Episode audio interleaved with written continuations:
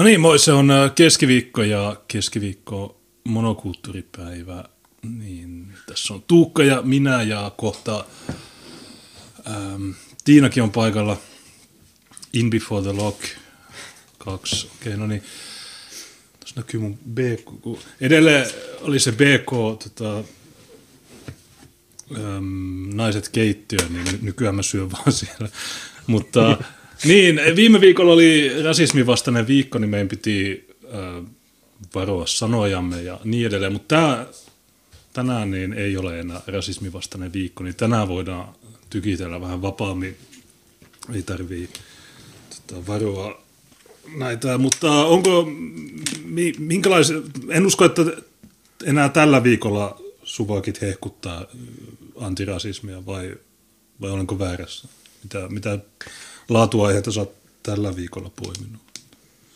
No tuota, nyt sanottaisiko, että se ei ole enää ajankohtaan sidottu tämä, niin kuin tämän viikon monokulttuurin aineistotarjonta, vaan olette varmaan huomanneet, että Supo teki pienen raportin, selvityksen, ja sen lisäksi on tullut myös äärioikeistolaista foorumeista toinen tutkimus, jossa on niinkin tuota, neutraaleja niin kuin tutkijoita kuin Samileon Eerola ja kumppanit. Ja se laukaisi sitten aika tuiman keskustelun väestön vaihdosta. Ja nämä, niin kuin, mitä mä oon nyt viimeisen, tämän viimeiset tunnit tässä selannut läpi näitä aiheita, niin tämä on jopa monokulttuurin mittakaavassa äärimmäisen sakea ilta. Nämä on ihan uskomattoman hurjia nämä tuota, artikkelit, ja juuri sen takia me käydään niitä läpi. Mutta sen lisäksi, että on tapahtunut kaiken näköistä, Coloradossa valkoinen, valkoisen ylivallan edustaja kävi ammuskelemassa, öö, sitten jonkinnäköistä vaimonryöstöä on tapahtunut Helsingissä, tuota, somalit vähän halusivat keskustella oletettavasti suomalaisen naishenkilön kanssa, ja sitten jotain tämmöistä rasistista opettajaa, joka on mennyt nipottamaan maskeista, niin häntä ollaan haukuttu ja hänen päälleen syljetty, ja tässä on aika paljon tapahtunut, mutta on tapahtunut myös muuta. Matti Virtanen on julkaissut kirjan Ääripäät, ja se miksi mainostan tätä oli se, että olen pari kertaa maininnut aiemminkin, että tässä kirjassa on mainittu muun muassa monokulttuuri. Ja tässä on äärimmäisen hauska kohta. Mä ajattelin, että mä lukisin sen teille. Näytä öö, uudestaan sen on... kirjan kanssa, sä nyt full screen. Joo, tämmöinen kuin ääripäät. Ja tässä on 30 sivua meikän tykittelyä pitkälti. Ja e- etsin täältä hauskan kohdan.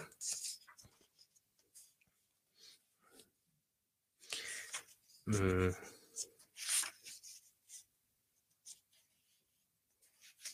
Lähestymme tulenarkaa aihetta etnonationalistien suhtautumisesta juutalaisiin ja Israeliin. Kuru ei säästele sanojaan. Hänen mukaansa Amerikan juutalaiset hallitsevat maan molempia valtapuolueita ja pitkälti myös mediaa. Siksi Israelin arvostelu on niin vähäistä. Yhdysvalloissa Israelin turvallisuus on tärkeä asia molemmille valtapuolueille, Kuru sanoo. Hänen mukaansa juutalaiset, tai tarkemmin sanottuna sionistit, eivät ole valkoisten puolella, vaan pyrkivät tarvittaessa edistämään muurotuisten siirtolaisuutta, eli väestön vaihtoa. Ajankohtaisia aiheita. Mutta hän myös kysyy, että olenko minä rasisti, johon vastaan, että olen. Mitä sitten? Sitten hän kysyy, että olenko minä juutalaisvastainen, johon vastaan, että kyllä, olen juutalaisvastainen. Ja sitten hän kysyy, että oletko sinä ääripäätä, johon vastaan, että kyllä, olen oikeisto ääripäätä. Ja hän sanoi, että kuka on sitten se teidän ääripää?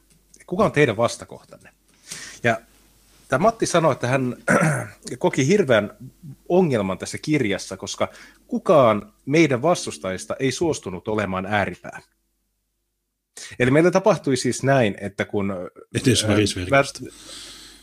tässä on mahtava kohta varisverkostosta, mä kerron. Mutta kaikki sanoivat, että se on äärioikeiston narratiivia, jos yritetään luoda kaksi ääripäätä ja tolkun ihmiset, jotka katsovat tätä ääripäiden riehumista sivusta. On kuulemma vain yksi ääripää, eli äärioikeisto, ja sitten kaikki kokoomuksesta anarkisteihin, niin ne on tolkun ihmisiä. Ja tämä Matti ei kuitenkaan usko siihen, vaan hän yrittää vähän niin kuin tiukata näiltä ihmisiltä, tuota, että ettekö te nyt voisi olla se kuuluisa ääripää. Ja tässä kysytään minulta, että ketkä on Tuukka sinun ääripäätä? Ja mä olen tässä maininnut Varisverkoston, Takku.netin, Panu Raatikaisen ja Ulla Silvennoisen. Ja tuota, täällä on tämmöinen erillinen kappale kuin äärivasemmistoa etsimässä. Eli missä nyt lähtee etsimään sitä kuuluisaa äärivasemmistoa. Se ei löydä niitä. Hän, hän ei löydä. Palataan takaisin äh, sisäministeriön katsaukseen. Pienellä selaukselta löytyy myös se vasen ääripää, ainakin Turusta. Lounais-Suomen poliisilaitoksen alueella toimii muutamia yksittäisiä aktiiveja ja toimijoita sekä pieni antifasistinen liike, joka järjestää Turku ilman natseja ja muita vastaavia mielenilmauksia. Okei, nyt löytyi.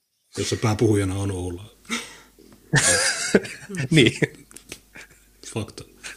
Mulla on video. Niin on. Mulla on video.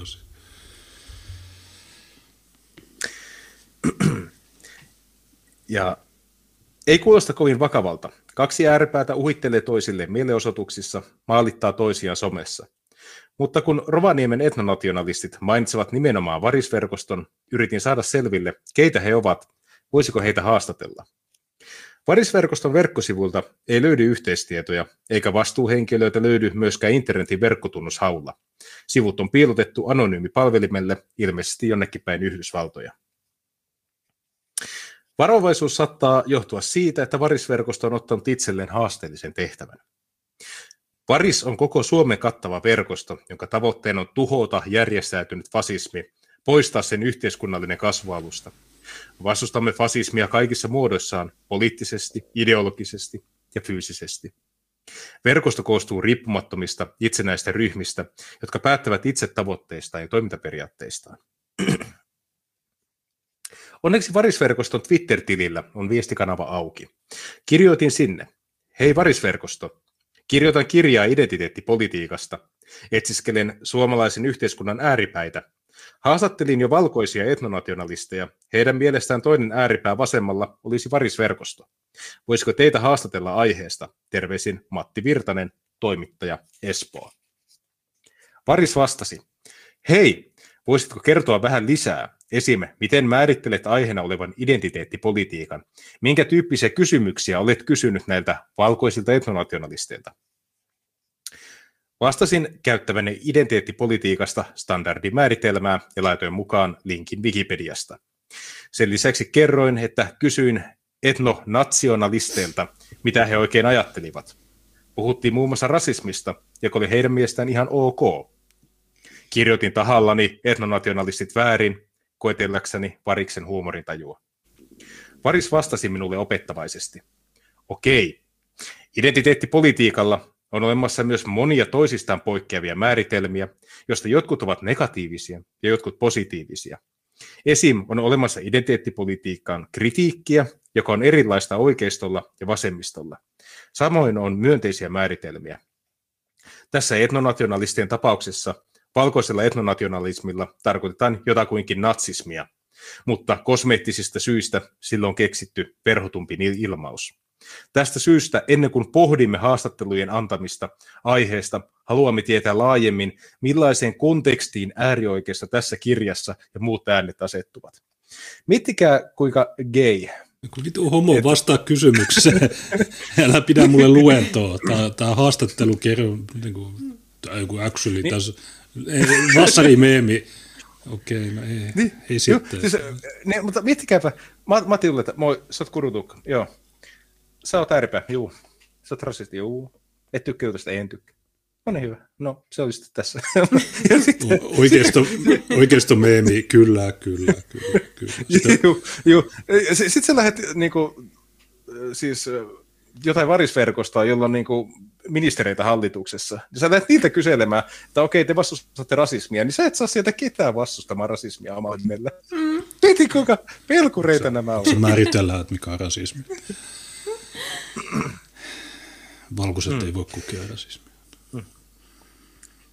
Varis haarukoi kontekstia vastakysymyksellä. Keitä henkilöitä tai ryhmiä olet näistä etnonationaaleista haastatellut tähän mennessä?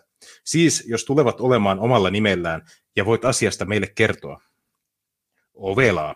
Yrittävät udella sitä, onko kokonaisvaikutelma heitä kohtaan myönteinen vai kielteinen. Onneksi Rovaniemen etnot olivat puhuneet avoimesti, joten saatoin vastata. Tuukka Kuru ja kumppanit. Tuisteko itsekin omalla nimellä mukaan? Tämä nimimerkkien haastatteleminen ei ole ihan lempi lajini. Heti varikselle myös syötin linkin liberalismi-vikin määritelmään, jonka mukaan varisverkosto harjoittaa poliittista väkivaltaa myös väkivallattomia sananvapauden käyttäjiä vastaan. Se on punafasistinen vasemmisto-ekstremistijärjestö. Sillä on läheiset siteet muiden maiden AFA-järjestöihin. Ajattelin, että Varis haluaisi ehkä puolustautua tätä määritelmää vastaan, joten jatkoin. Olisiko tuossa ehkä joitain kohtia, joita haluaisit kommentoida tai kiistää? Varis vastasi minulle, moikka, tämä liberalismi-wiki on lähteenä yhtä luotettava kuin MV-lehti. Eli emme varsinaisesti koe tarvetta kommentoida sitä millään lailla. Pohdimme vielä tätä haastattelua. Siitä johtui viive. Palasin asiaan seuraavana päivänä jatkokysymyksellä. Saako kysyä, kuinka monta teitä on siellä pohtimassa? No se, täällä on Petra se, ja... Meiltä Petra Oula ja Johanna Pehkoa. Niin.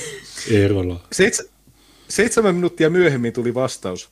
Hei, pohdittuamme tätä haastatteluasiaa olemme tulleet siihen johtopäätökseen, että emme anna haastattelua aiheesta.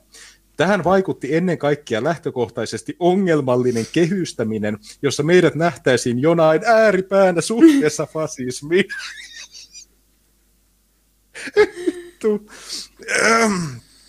Aika erikoinen tulkinta porukalta, joka ilmoittaa vastustavansa fasismia kaikissa muodoissaan, poliittisesti, ideologisesti ja fyysisesti. He eivät, ole siis, eh, he eivät haluakaan olla ääripää fasismille. Mutta liberalismin wiki-artikkelista huomasin, että varisverkoston perustajiksi epäillään Dan Koivulaaksoa ja Mikael Brunilaa. Siis samoja kavereita, jotka kirjoittavat kahdeksan vuotta sitten Lee Andersonin kanssa kirjan äärioikeistosta. Ja nyt tulee ihan vitueeppinen kohta. Lähetin opetusministerin erityisavustaja Koivulaaksolle viestin, jossa tiedustelin, mitä hän tietää varisverkostosta ja sen alkuperästä. Jos meidän kuulijat ei tiedä, niin Dan Koivulaakso ja Mikael Brunilla on varisverkoston perustajajäseniä.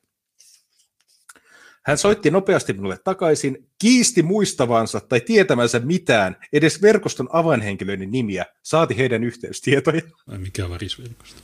Koska on Ai, mikä, mikä, mikä, mikä, ei, nyt, nyt, ei, nyt, ei, nyt ei kyllä... Niin, Haluan lakia. Valitettavasti en saanut puhelua tallennettua, mutta puhuimme ehkä neljä minuuttia, joiden aikana yritin verestellä Koivulaakson muistia. Miten onkaan mahdollista, että hän on entisenä vasemmistonuorten puheenjohtajana perehtynyt Suomen äärioikeistoon, mutta ei tiedä mitään äärivasemmistosta, vaikka hänet tunnetaan aktiivisena mielenosoitusten järjestäjänä ja vaikka häntä on väitetty varisverkoston perustajaksikin. Nyt täytyy tosiaan mennä kyselytunnille. Koivulaakso lopetti puhelun. Tosiaan, oli torstai, kello vähän vaille 16, vesiperä. Ja se, se on tätä sitten tämä koko kappale. Sitten se yrittää saa kysyä Oulalta, että no onko sä sitä. Oula kiistää ja Panu Raatikainen sanoo, että hän ei ole missään nimessä äärivasemmistoa. Ja sitten kaikki sanoo, että no SKP on äärivasemmisto. Okei, okay, eli siis me, meillä on opetettu, että tolkun ihmiset normalisoi rasismia. Ja nyt kun näitä kysytään, että Oletteko te toinen ääripää, vastustatko te fasismia, niin se lähtee niin se vastuu harteilta kuin, niin kuin rasvatusta silakasta. Tiedätkö, sä et saa näitä mihinkään karsinaan. Mm. No, että, joo, ei, ei, ei, missään nimessä, ei, me, me ei tuommoisia määritelmiä haluta, ja joo, joo, joo. Okei, okay, eli he normalisoivat fasismia, koska he eivät ole julkisesti sitä vastaan. Niin. Tä, niin. Mm. Oula on siis tolkun fasisti. No, en mä niin tiedä, jos sä mietit, niin ne on ääripää, kun taas sitten me tavallaan ei ole. Me ollaan niitä tolkun ihmisiä. Tämä, mä oon sanonut tämän monesti, että, että tämä rajat auki psykoosi, niin ne on niitä ääripäitä. Ei, ei ne ihmiset, jotka haluaa pitää Suomen suomalaisena, niin ei se ole millään tavalla radikaali ajattelua tai, tai mitään tämmöistä, niin en mä tiedä, ymmärränkö mä se, sitä, mitä ne, tai miksi niille on niin tärkeä, kun nehän on, tai siis ne on radikaaleja, ne on ääripäitä. Niin, siis meidän mielipide on tähän se, että entä jos Suomesta ei tehtäisi Afganistania, niin sitten lehti ja hauksella lähdettä tuolle väitteelle. Mm.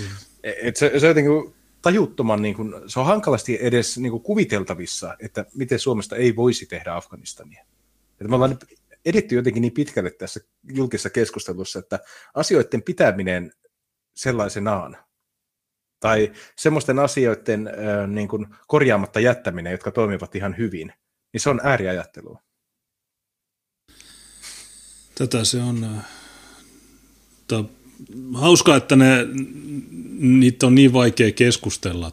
Mä en tiedä Matti Virtasesta juuri mitään, mitä, onko se yleisölle tunnettu ihminen, mutta miksi ne edes no, sille voi puhua?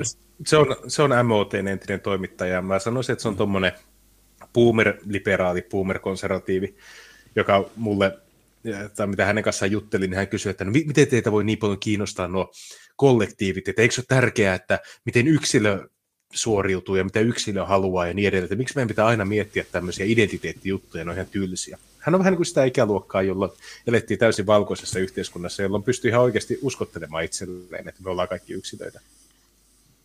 Mutta mä yritin sanoa hänelle, että siinä vaiheessa, kun meidän väestöpohja amerikkalaistuu, niin myös meidän politiikka amerikkalaistuu.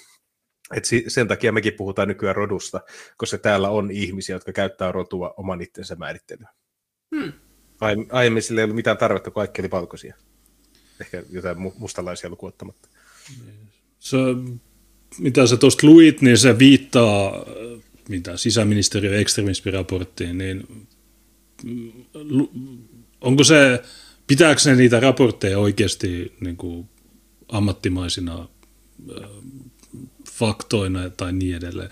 Kun tosiaan täällä eilen tuli uusin ekstremismiraportti, se eli se Tarja Mankkisen juttu.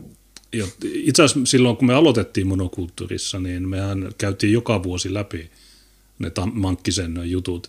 Ja se on aina, että jo äärioikeisto on niin tämmöinen lista ja Christchurch ja nö, nö, nö. Ja sitten siinä on yksi rivi, että äärivasemmista, no me ei huomattu mitään. Ja sitten jihadistit, no se on totta, että on salafisteja ja näin, mutta joo. Ja sitten se on siinä, siinä se. Sitten, no nyt uusin oli tämä, mikä se on, Leena Malkki, ja niin kuin sanoit, niin nyt sen opetuslapsena on Sami Leon Eerola.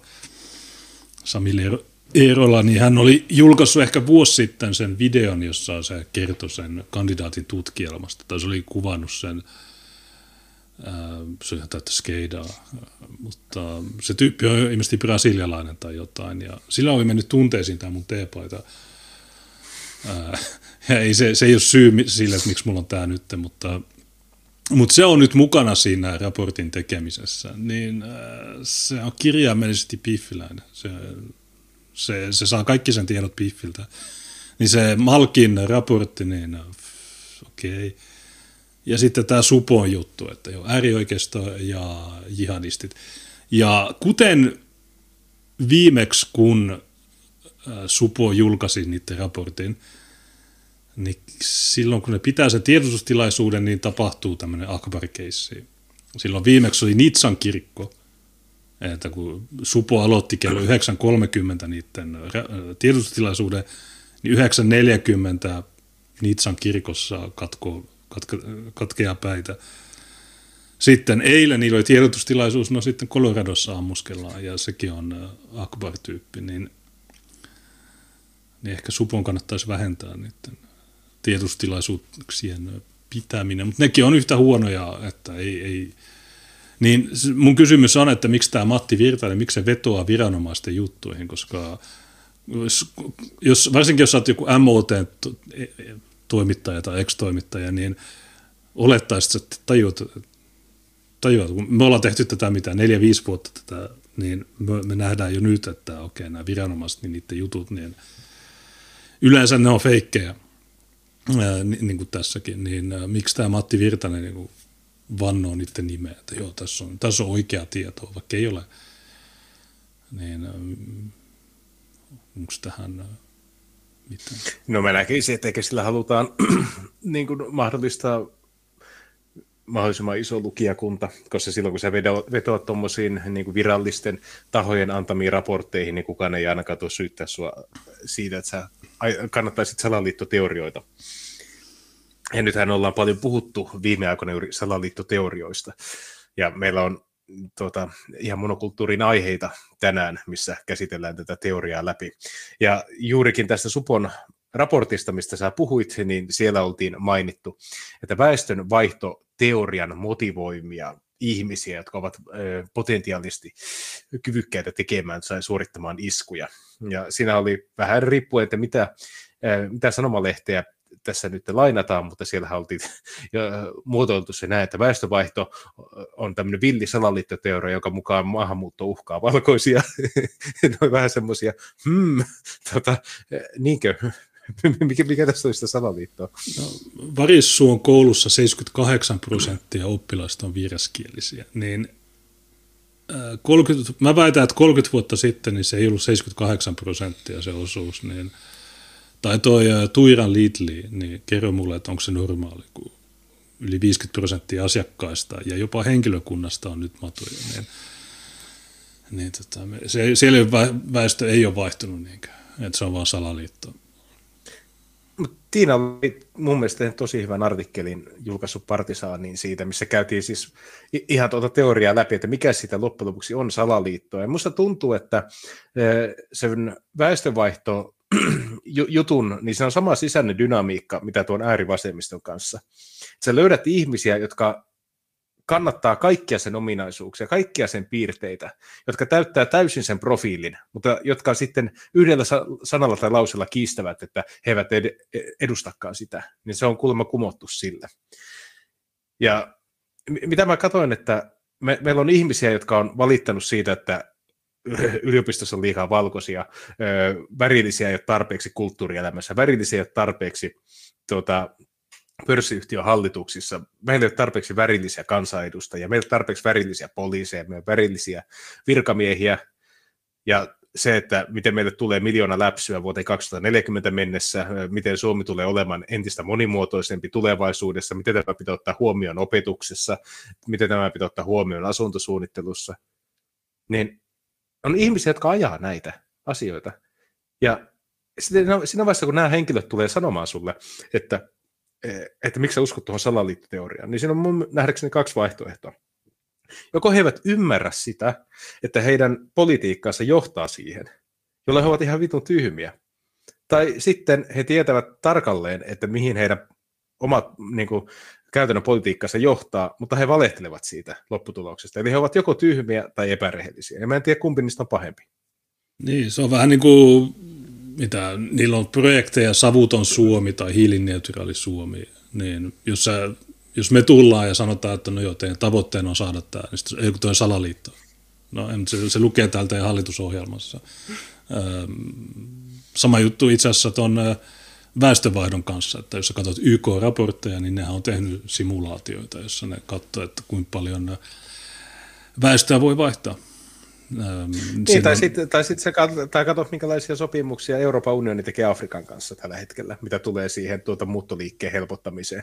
Ja siinä tiedetään ihan tarkalleen, että kuinka monta miljoonaa potentiaalista nuorta osaajaa tulee Eurooppaan tähän ja tähän aikaan mennessä, jos tuota, kukaan ei sulje rajoja. Ja siis semmoinen politiikka, joka lopputuloksena on valtaväestön korvautuminen, niin se on ihan sama, mikä se sun motiivi siihen on. Mutta jos se lopputulos on se, että valtaväestö korvautuu vieraalla aineksella ja se, että julkista rahaa ohjataan se vieraan aineksen maahan tuomiseksi, niin silloin se on aktiivista väestövaihtoa. Niin kuin monet näistä väittää vastaan sanomalla, että no ei kukaan vaihda, vaan se vaihtuu itsestään. No Okei, okay, ihan sama. Okei, okay. mutta... O- o- okay. se, se, se, se luku- ja kirjoitustaidot on afgaani, niin se, että se ilmestyy ja sen koko suku ilmestyy niin kuin vuokrakolmioon ja joku maksaa sen ja joku mahdollistaa ne kurssit ja joku mahdollistaa sen, että ne miljoona lasta, mitä ne pukkaa pihalle, niin kaikki saa tuota primaluokan teollisuusmaan niin kuin julkiset terveyspalvelut ja muut. Niin tämä on ihan luonnollista. Mm. Et sä vaan niin teleporttaa sieltä aavikolta Suomeen. Ja se kävelee ihan yksin. niin, ja... ja pelkästään se, että jos henkilö ei aktiivisesti pyri estämään sitä ilmiötä, niin silloin hän edesauttaa väestönvaihtoa. Koska me tiedetään se, että Suomeenkin on varmasti, jos sä lähdet kysymään maa, niin kuin maapallon ihmisiltä, että kuinka moni teistä haluaisi Suomen elintaso, niin sä löydät varmaan aika monta kymmentä miljoonaa ihmistä, jotka on halukkaita siihen. Jos et sä aktiivisesti ole valmis käännyttämään niitä ihmisiä ja sanoa, että sori, ei pääse. Yksinkertaisesti ei pääse. niin silloin sä edesautat sitä, koska potentiaalisen tulijoiden määrä on valtava. Jos politiikka ei ota huomioon sitä, että hetkinen, tämä johtaa siihen, että vierasväestön määrä kasvaa, ja me ei pyritä estämään sitä kehitystä, niin silloin edistetään väestönvaihtoa. Niin, koska se koko Oulankin niin sanottu vasta-argumentti, että ei taustalla ole juutalaisia, ei sitä. No okei, okay, ihan samaa, mitä sitten oli tai ei, niin so, pointti on se, että toi mun varis sun koulu, niin se on 78 prosenttia näitä sun tyyppejä, ne, mitä ne tekee, ne ei tee mitään muuta kuin rikoksia, niin ne on... Ni, niin mistä, mistä ne on ilmestynyt sinne varissuolle? Niin, ja, ja, Kuka ne on asuttanut sinne? Kuka maksaa niiden kämppien vuokran? SPR. Kuka maksaa koulut ja muut julkiset palvelut niiden penskoille? Niitä ma- veronmaksaja maksaa, mutta SPR on roudannut ne. Johanna Suurpää, joka mm. muuten on nyt oikeusministeriössä blokkaamassa sun puolueen. Me eletään demokratiassa perustaa oman puolueen, mutta Suurpää estää. Nämä meritaksit, niin mitä EU-parlamentti tekee, ei mitään. Ne on yhteistyössä ihmissalakuljettajien kanssa. Mit, mitä nämä NGOt, jotka kuskaa niitä, kuka niitä rahoittaa? No me, tai, tai Euroopan unionin taakajakomekanismi, joka sen jälkeen, kun ne on ensin kerryttänyt yhteen maahan miljoonittain läpsyjä, niin sitten ne haluaa levittää sen paskan, jotta ne voi ottaa lisää siihen, siihen maahan, missä tällä hetkellä täyttää. Se on aktiivista politiikkaa, ja tuohon voisi vielä ottaa sen Tanskan uusimman jutun, että kun niillä on, ne haluaa rajoittaa – ongelmalähiöiden matuosuuden 30 prosenttia, mikä voi kuulostaa hyvältä, mutta itse asiassa on huono asia, koska, Ni, niin on. Koska se, se levittää sitä. Se on parempi, että on asu, tai parempi, että olisi nolla prosenttia joka paikassa, mutta se on parempi, että on yksi tai muutama tämmöinen getto, että ne on siellä, kuin että niitä on 30 prosenttia joka paikassa. Ja sitten kun koko maassa on 30 prosenttia, niin okei, mitä sitten? Sitten me tehdään uusi laki, että 40 prosenttia. Sitten viimeisenä niin. sata. Ja sitten... Mutta joo, se on selvää, että aktiivista politiikkaa on, siellä on, mutta tämä on ihan satana ärsyttävää tämä, että, että nämä tutkijat ja nämä, niin ne sanoo, että niin kuin, me le- tai ne, ne uskottelee meille, että kaikki on niin kuin Disneylandissa, että kaikki on kivoja, että mitään pahan tahtoisuutta missään maailmassa ei ole. Että kaikki viranomaiset, poliitikot, kaikki toimii niin kuin hyvää hyvyyttää meidän parhaaksi. Tämä on se niiden väittämä. Mun mielestä se on aika äh, ei kovin uskottava. Ja tosiaan niin kuin ne itsekin lehdissä, niin ne, silloin kun ne puhuu väestönvaihdosta, niin se on positiivinen ja hieno juttu. Mutta jos me sano, puhutaan siitä, niin aha, te uskotte, ai mitä seuraavaksi, litteä, tai jotain tämmöisiä, niin tämä on tosi, tosi, todella ärsyttävää epä, älyllistä epärehellisyyttä. Ja tämä julkinen keskustelu, niin se ei... Äh, sieltä koko ajan poistetaan ihmisiä Twitteristä ja julkisesta keskustelusta, niin jos siellä ei ole älykkäitä ihmisiä vastaamassa näille suvakeille, niin sitten se näyttää niin, siltä, se... että kaikki on sitä mieltä, että väestönvaihto on hyvä asia. Oh, ja kyse ei ole ainoastaan älykkyydestä, vaan rohkeudesta. Koska kyllä niin kuin, jos sä joltakin perusäijältä, sä juotat sille pari kaljaa ja oot sen kanssa saunan lauteella, niin kyllä se sanoo, että kyllä mä ymmärrän, mikä tämä juttu on. Mm. Mutta ei se uskalla sitä sanoa, koska paskahousu, selkärangaton nahjus.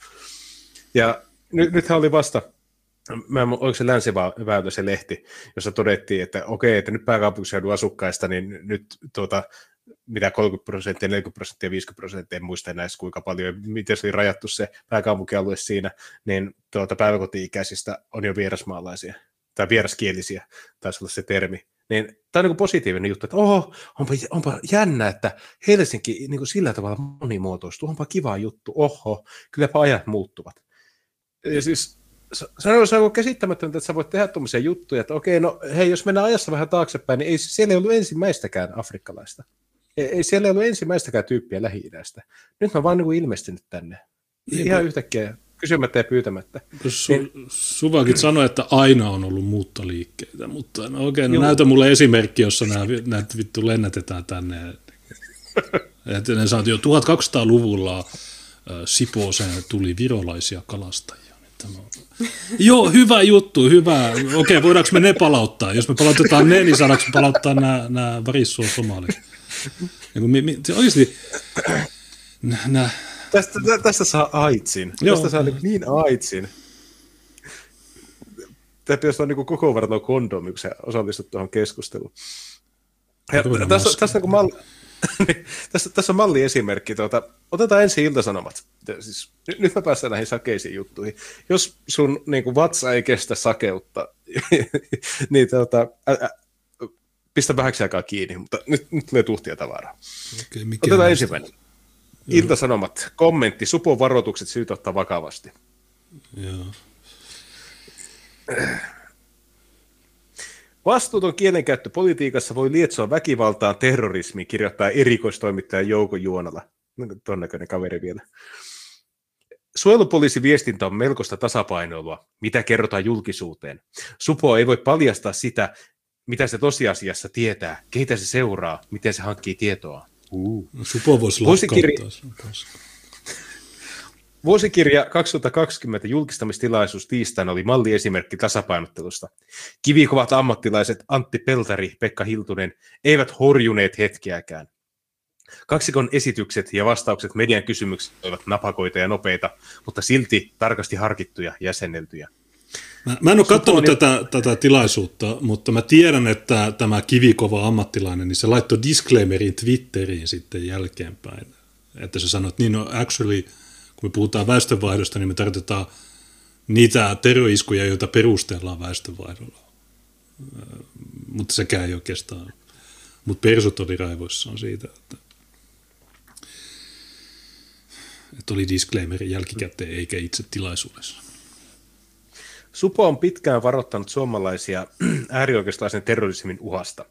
Tämä uhkakuva konkretisoitui hieman tiistain mediatilaisuudessa. Suomessa on henkilöitä ja pieniä ryhmiä, joilla on kyky ja motivaatiota terroristiseen toimintaan. Äärioikeistolaisten toimijoiden lukumäärä, lukumäärää 390 kohdehenkilön joukossa Supo ei paljasta. Valtaenemmistö seurannassa olevista henkilöistä edustaa radikaalia islamismia. Tämä oli myös siinä raportissa. Okei, vaikka me mietitään, että Supo syö poliittisen eliitin kädestä tällä hetkellä, niin siinä raportissakin myönnetään, että no okei, no suuri osa näistä on näitä läpsyjä, mitä me seurataan, ja ne on vaarallisimpia. Tähän Niin ja Ne, ne on vaan sanonut sitä, että se konkreettinen riski, että äärioikeisto voisi halutessaan tehdä jotain, niin se on kasvanut. Enkä nyt sinänsä e- epäile, kai siellä on nyt joukot tai luku, ö, aatteesta kiinnostuneiden lukumäärä on kasvanut, koska ne on huomannut, että mitä vittua tapahtuu tässä maassa. Meni epäile yhteistä. Niin, no jos Supo olisi rehellinen, niin sanoisi, että hei, okei, nämä jihadistit, niin nämä on pahat asia.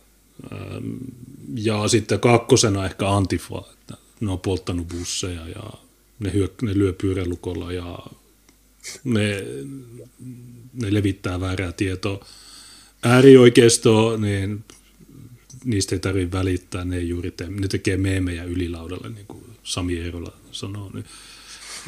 Ähm, Ja jos ne tekee yhtään mitään, niin sitten heti on, äh, ja vaikka ei tee, niin silloinkin on otsikoita. Niin, niin tämä olisi, jos Supo olisi rehellinen, mutta ne tarvii tämän, että ne, ne niinku tuo tämä on se sama narratiivi, jossa sanotaan, että saman kolikon eri puolet, että sulla on jihadistit, sulla on äärioikeista, jotta ne voi sitten samassa uutisessa ja joka kerta puhua näistä kahdesta.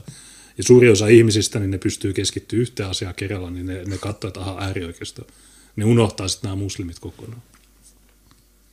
Erittäin kiinnostava sen sijaan oli Supon vuosikatsauksen analyysi äärioikeistolaisen terrorismin aatteellisesta taustasta.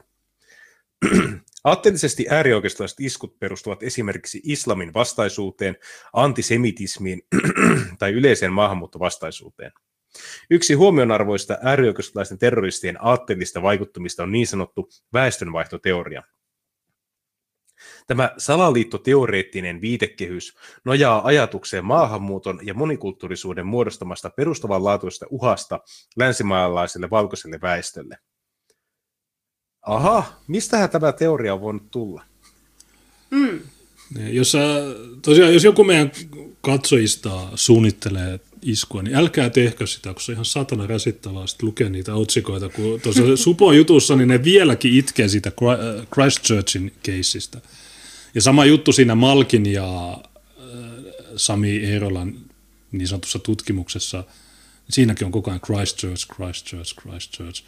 Ja se on hauska, Niillä on katsaus, aineisto, keräsimme aineistoa Ylen ö, uutisoinnista, Hesari-uutisoinnista ja näistä. Ja ne sanoivat, että jo äärioikeisto niin on näin paljon ja Christchurch ja sitten on näin paljon. Sitten ne sanoo myöhemmin, että jo vasemmiston jutuista ei löytynyt aineistossa mitään. Okay.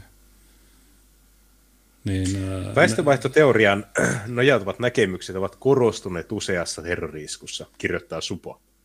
Mutta mut kun siis ne, ne, ottaa kaikki maailman jutut jostain vitun uudesta Seelannista saakka.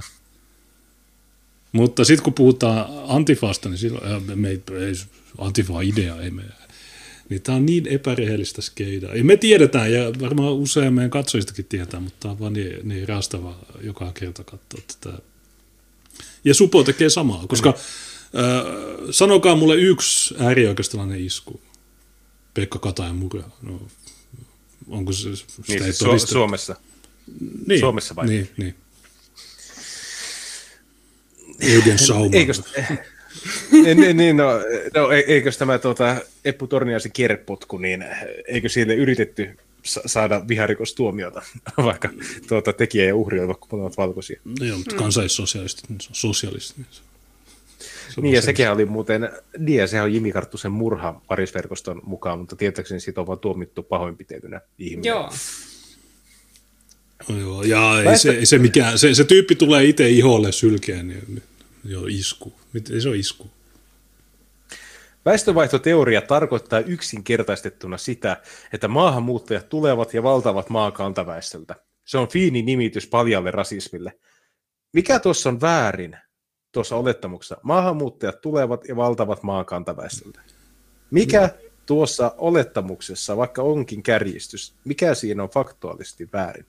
Ja miten tämä on rasismia? Intiaanit oli rasisteja, ne ei antanut eurooppalaisten vallata niitä, ne, ne vastusti sitä. Ne oli fiini nimitys paljaalle rasismille. Nämä, ihmiset, jotka kirjoittaa tätä, niin tämä, tämä, näillä isoja vikoja päässä. Näitä ei pitäisi kirjoittaa näitä. Useat perussuomalaiset poliitikot ovat ilmaisseet avoimesti tukea väestövaihtoteorialle. Joo, mä tuen. Perussuomalaiset... Minusta on hyvä teoria. tuen teorian olemassaoloa, että varissuola on läpsyä. Okei. Perussuomalaisten maahanmuuttopoliittinen ohjelma vuodelta 2019 varoittaa Ruotsin suoranaista väestönvaihdoksesta. Muun muassa näin. Ruotsalaisille vanhemmille syntyneitä ruotsalaisia on enää 68 prosenttia väestöstä. Mitä ruotsalaisia tästä tarkoitetaan? Valkoihoisia. Kyllä. Ei kun niitä sinisiä. Koska... Ei, mä tarkoitan niitä rinkepyyn matuja. Ni, ni, ni, kun mä puhun ruotsalaisista, niin mä tarkoitan niitä. Mä en tarkoita Peppi Pitkä tossu. Mä tarkoitan nimenomaan Ahmed Mohamedia. Sitä, se Euroviisun jäbää tai mikäli. Mutta niin, hei, tota, kun ne, ne sanoo meitä aina denialisteiksi, niin voidaanko me kutsua ne. niitä väestönvaihtoteoria denialisteiksi, kun ne ei usko siihen teoriaan. Niin väestönvaihto denialisti. Niin. Niin, niin, okei, sä vet rinkkepyyhissä 100 prosenttia. Okei, 99 prosenttia, ei liioitella. 99 prosenttia muistaakseni on maahanmuuttajataustaisia. Ainakin yli 95 prosenttia, ketä siellä on. Mä oon käynyt siellä paikan päälle, mä olin ainoa valkoinen. Niin pitäisikö mun ajatella niin, että okei, ne on kaikki ruotsalaisia. Ja jos ne on kaikki ruotsalaisia, niin ketkä ei ole enää ruotsalaisia? Missä, miten voidaan enää rajata sitä, että ketkä on ruotsalaisia ja ketkä ei? Onko se ainoastaan se maantieteellinen sijainti? Et, et jos, sattuu olemaan Ruots, jos sattuu olemaan Ruotsin maaperällä, niin muuttuu ruotsalaiseksi. Miten tämä eroaa turisteista? Joka kerta, kun haet nuuskaa, niin sä saat väliaikaisesti ruotsalainen. Okei. Okay. Näin se menee. Supon varoitukset äärioikeisten uhasta on syytä ottaa vakavasti. Väestön vaihdoksesta, mamu kiimasta ja muusta sellaista puhuminen ei ole mitä tahansa poliittista keskustelua. Tämän tyyppinen retoriikka voi johtaa väkivaltaan. No, miten, miten se maahanmuuttaa porukan tuleminen, niin aiheuttaako se väkivaltaa? Onko se aiheuttanut seksuaalirikoksia? Onko se aiheuttanut sosiaalisia ongelmia? Ei. On. ei ole. ei ole mitään. No okei, okay, no jos Sup- muutamia, mutta yksi tästä. Supo on havainnut konkreettisia viitteitä terroristin iskujen valmistelusta äärioikeista piireissä. Analyysipäällikkö Hiltunen käytti hyvin korrektia virkakieltä puhuessaan tästä.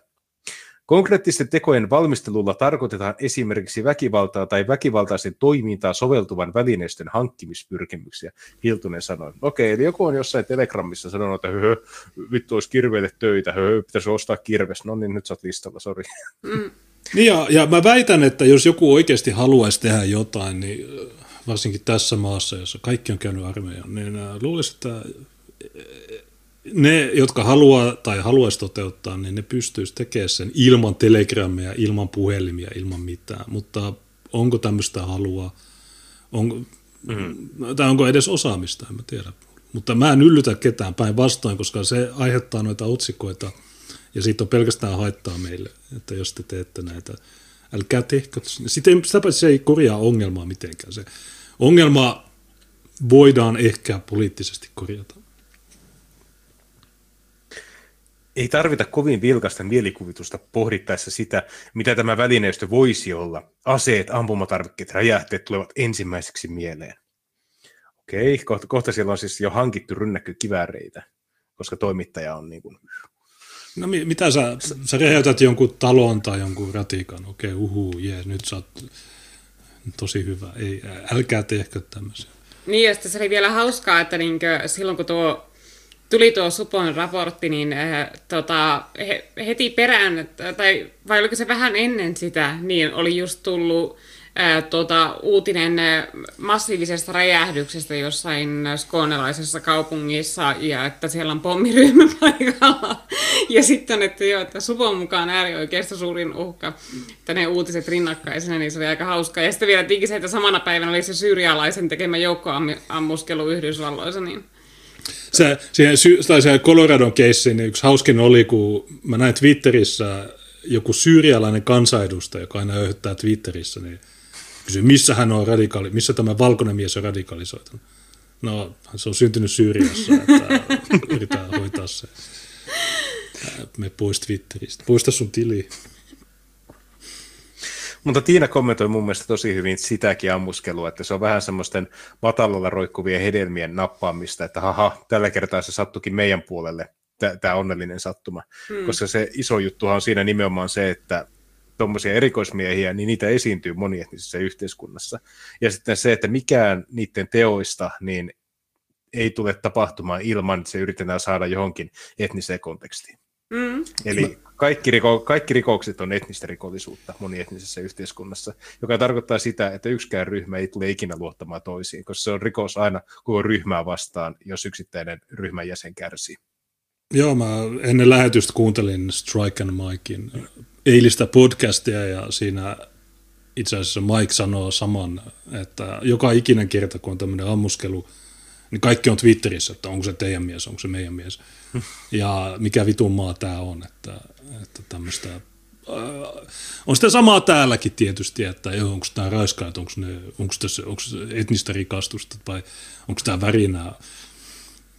Ja sitten jos ei, niin sitten suvakin tulee, että ahaa, kaikki suomalaiset raiskaa koko ajan. Ei ihme, että Suomi on maailman turvaton maa naisille ja näin. Se on vähän, Tämä on 2015 meininkiä, ehkä voidaan siirtyä.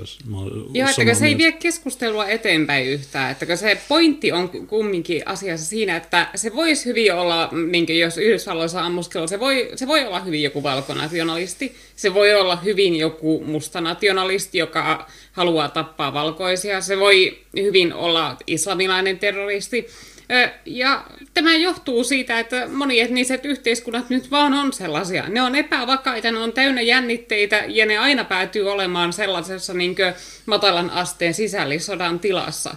Niin että, että se on se keskustelu, mitä pitäisi nimenomaan käydä. Eli että, että ei se pointti ole siinä, että, että kenen tyyppi se milläkin kertaa sattui olemaan, vaan nimenomaan se, että juu, se voi olla ihan kenen tahansa tyyppi, koska tämmöisiä monimuotoiset yhteiskunnat on. Ja niin homogeenisessa yhteiskunnassa tätäkään ongelmaa ei olisi. Niin, tässä on, niin, tässä on näytö... Niin, okay. niin, niin, mietin vaan, että tuosta hyvänä esimerkkinä on siis, jos ei puhuta pelkästään joukkoammuskelijoista, vaan puhutaan vaikka niitä, jotka on kuollut ö, poliisin pidätyksen tai poliisin väkivallan yhteydessä. Mm. Jos on semmoinen täysin homogeeninen yhteiskunta, jossa poliisi käyttäytyy väärin, niin se keskustelu olisi paljon terveempää, koska silloin käytäisiin keskustelua siitä, että mikä poliisia vaivaa ja miten poliisilaitosta voitaisiin kehittää, että ei syntyisi tämmöisiä ylilyöntejä. Mm. Sitten nyt, jos tapahtuu joku tämmöinen tuota, Rodney King-tyylinen keissi niin kuin Los Angelesissa, niin se on heti tuota, satojen miljoonien eestä paikkoja paskaksi, kymmeniä ihmisiä kuolee. koska se on välittömästi rodullinen konflikti, yhden ihmisen kuolema. Mm. Että semmoisessa yhteiskunnassa ei ole mitään mahdollisuutta tehdä vahinkoa tai ylilyöntiä, ja yhtäkään ylilyöntiä ei voi korjata sillä tavalla, että se ei synnyttäisi valtavasti sivullisia uhreja se yksittäinen tapaus. Se menee aina siihen, että se roi, roimahtaa tämmöiseksi sotatilaksi, ja vasta sen jälkeen niin kuin suurin effortti menee sitten se niin kuin sotatilan jälleenrakennukseen, eikä siihen alkuperäiseen ongelmaan. No tässä näytöllä on nyt viime vuoden massa-ammuskelijat ja Jenkeissä siis. Ja mm, toisin kuin yleisesti kuvitellaan, niin valkoiset näissä on vähemmistönä. Mä katson näitä kuvia, niin mä en edes löydä, tai okei, tuossa on ehkä, tää on ehkä valkoinen, tää Louis Lane. Ja mutta oikein tästä on paljon, on oikeastaan tosi vaikea löytää, onko tämä valkoinen. Hmm. Mutta... Sekin sitten, että mikä on määritelmä joukkoammuskella, pitääkö siinä kuolla ihmisiä vai ei? kolme Koska... tai neljä mä... vähintään. Nämä sanoo, että neljä niin. ihmistä kuolee, niin sitten se on massa. Okei. Okay. Mutta joo, siellä on noita. Ja semmoisia tilastoja, mitä mä olen katsonut, niin valkoiset kattaisi vuodesta 1982 tähän päivään asti niin noin puolet joukkoammuskelijoista, ja valkoisia on hieman yli puolet maaväestöstä, niin mun mielestä siinä ei ole mitään erikoista sinänsä. Mustat oli jälleen kerran yliedustettuina siinä, mutta siinä ei ole mitään ihmeistä, kun mustat on yliedustettuna kaikissa rikollisuuden muodoissa. Tässä on 2019, niin tämä on vähän samaa. Mutta, kun se, jut, tai se, bia, tai se väärä mielikuva, niin tietysti, se tulee tietysti mediasta, kun media ei uutisoi. Tälläkin viikolla on ollut useita muita tämmöisiä ammuskeluja, mutta ne tekijät on mustia, niin ei ne, se syy, miksi tämä Coloradon tyyppi nostettiin, niin on se, että kun ne luuli, että se on valkoinen. niin. Se on se ainoa syy, miksi ne uutisoi sitä. Kun sulla on paljon muita keissejä, joissa tällä tai viime viikolla, mutta ne on näitä ihmisiä, niin media ei halua kertoa niistä. Niin, ja koska ne on niin rutiininomaisia, siis se, se, se niin joukkoammuskelu, niin se on ihan normaali viikonloppu tuota, jossakin Chicagossa tai Detroitissa, että se tapahtuu koko ajan niissä mustien ketoissa. Ja mitä kummallisimpia juttuja. Esimerkiksi, että synttärijuhlista tulee joukko, joukkomurha ja mm. Ha- hautajaisissa kuolee ihminen. Ha- hautajaisissa on joukkoammuskelu ja sillä lailla, että, mutta koska se on niin normaalia siellä niille, että siellä mustien naapurustoissa tehdään sellaista koko ajan, niin tuota, ei se kiinnosta ketään, ei se kiinnosta edes niitä mustia itseen. Jätetään juttua. Samaan aikaan Supo ei suinkaan vähättele radikaali-islamistien terrorismin uhkaa. Se on edelleen olemassa, Pelttari Hiltunen kertovat. Konfliktialueita palaajat, lähinnä ISIS-järjestön entisestä kalifaatista Suomeen tulleet, muodostavat pitkän aikavälin uhan. Siis, mua on niin hieman harmittaa se, että muistatteko, kun tätä uhkaa käsiteltiin silloin läpi, kun niitä ISIS-vaimoja ei haluttu Suomeen? Ja silloin nämä suvakit sanoivat, että okei, no ei ne aiheuta mitään uhkaa, ja ne on pakotettu sinne, ja ne on perheenäitejä ja rasismia ja niin edelleen. Ja tämä todeta, että okei, no konfliktialueita tulleet, niin ne muodostaa suurimman uhan Suomessa. Ja mm. siis tämähän nyt, tämä on old, old news siltä osin, mutta vaan kiinnitän huomiota siihen, että sekin aiempi, mistä väännettiin peistä, niin on osoitettu, että okei, ne, ne on oikeasti riskitekijä. Ne on merkittäviä riskitekijä tässä maassa. Mutta siitä huolimatta päätökset on tehty, kuka ei joudu ikinä vastuuseen. Joo, no itse asiassa silloin, kun ne tankkas niitä koneita siellä Alholin leirillä Suomeen, niin tota, Supo sanoi jo silloin, että kyllä ne on uhka, mutta Supakit rääkyy, että ei, Supo on natsi. Mutta silloin kun Supo vinkuu äärioikeistoon, niin silloin kaikki suvakit, niin ne, ne pitää Supoa hyvänä lähteenä. Tai aika erikoista. 390, niin toi luku on ollut vuosikausia. Joka vuosi mm. toi sama. Niin se on varmaan, että niillä on rahat tuohon. Ranskassa se on yli 15 000 ja sekä ei riitä. Mutta on vakio 390. Merkittävä enemmistö on islamisteja. Moni heistä on saanut asekoulutusta, osallistunut aseelliseen toimintaan tai ilmassut halua siihen. Tiistai esityksestä kävi ilmi, ettei lista ole staattinen, siltä poistetaan ja sinne lisätään henkilöitä. Suomen säilyminen vapaana, avoimena, moniarvoisena ja demokraattisena yhteiskuntana ei ole itsestään selvää, sen eteen pitää tehdä jatkuvaa työtä. Tämä on ihan turha lause, ei sitä ei tarvitse olla tässä. Niin, ja, ja siis mi, mi, jos meillä on jihadisteja, joita Supo seuraa, niin Suomi ei ole vapaa, moniarvoinen. Niin Suomi romahtaa. Suomi luhistuu. Näin. Me, me, tarvit, me tarvitaan näitä jihadisteja, että me voidaan sanoa, että joo, me ollaan moniarvoinen, kattokaa. Isänmaallisuutta ei ole se, että hyväksyy väkivaltaiset keinot ja terrorismin poliittisen tavoitteiden saavuttamiseksi. Okei, vammainen suvakki. Sä, sä määrittelet, mikä on isänmaallisuus. Niin, joo. Myös väkivallan lietsominen puheen ja kirjoituksiin on yksiselitteisesti tuomittavaa riippumatta aattelista taustasta. Tulipa motivaatio sitten äärioikeistolaisuudesta, äärivasemmistolaisuudesta tai radikaalista islamismista. Nyt oli niin kuin vuoden tolkku. Tämä on niin, kuin niin tolkku mm. kappale. Tämä tuomitsee kaiken ääriliikehdinnän. Tämä on aika rohkea kaveri. Tuodessaan esille näitä uhkia, Supo on isänmaa-asialla. Juu, okei. Okay. Tuota, se on istumahallinnon asialla, niin kuin kaikki tuota, virkavallan edustajat. Ja se istuva hallinto on tällä hetkellä meitä vastaan. Mm. Ei sen enempää siitä. Okay. Joo, no itse asiassa maanantai-skriimillä niin oli seitsemän tunnin skriimi, niin siellä oli chatissa oli Lapo Jonsson ja Viitala ja kaikki nämä. Ne sanoivat, että sä oot isänmaallinen tai patriotti. Ja sä niin, no te tota, patriotit... nopeasti vessassa, mä tuun kohta takaisin. Okei, okay, hyvä, niin mä voin tässä kertoa. Niin tota, mitä ne teki? Mä sanoin niille, että niin, että hei vitu aivovammaiset, teidän patriotit, niin ne käy sotimassa aavikolla, ja ne heiluttaa lippua jääkiekossa, niin se ei, ei kukaan halua edes olla semmoinen. Nationalisti on eri asia. Et patriotismilla kukaan, niin se on hyvä, että tämmöiset liimahaistelijat, niin ne tulee sanoa mulle, että mikä on oikein, mikä ei. Mm. Niitä ei tarvitse sanoa mulle mitään, mä kuuntele niitä, mua ei kiinnosta niiden jutut, mä oon yrittänyt niiden kanssa keskustella, mutta sitten ei tule mitään, niin mikä se tyyppi vaan raivoo ja raivoo ja raivoo. Ah, mä voin lukea muuten superchatit sillä välin, kun Tuukka on niin mitäs täällä on? Hartsa on laittanut timantin, Kariko on laittanut timantin, Hamburger Today, sent Ninja Kini, greetings from the former USA. Thank you. Hello, uh, very sad to hear about your ex-country. Tapio laittoi Ninjakinin, ja tuossa on uh, uh, biisi, mä otan sen talteen. Okei, siinä on sitten Ja Hanrahan hän laittoi timantin, sanoi, että Juneksen allergialääkkeeseen henki ahtaalla. Ja Spurgirl, eiku mikä Spurgin 95, niin Spurgin 95 laittoi Ninjakin, niin thanks for spurging mm. with us.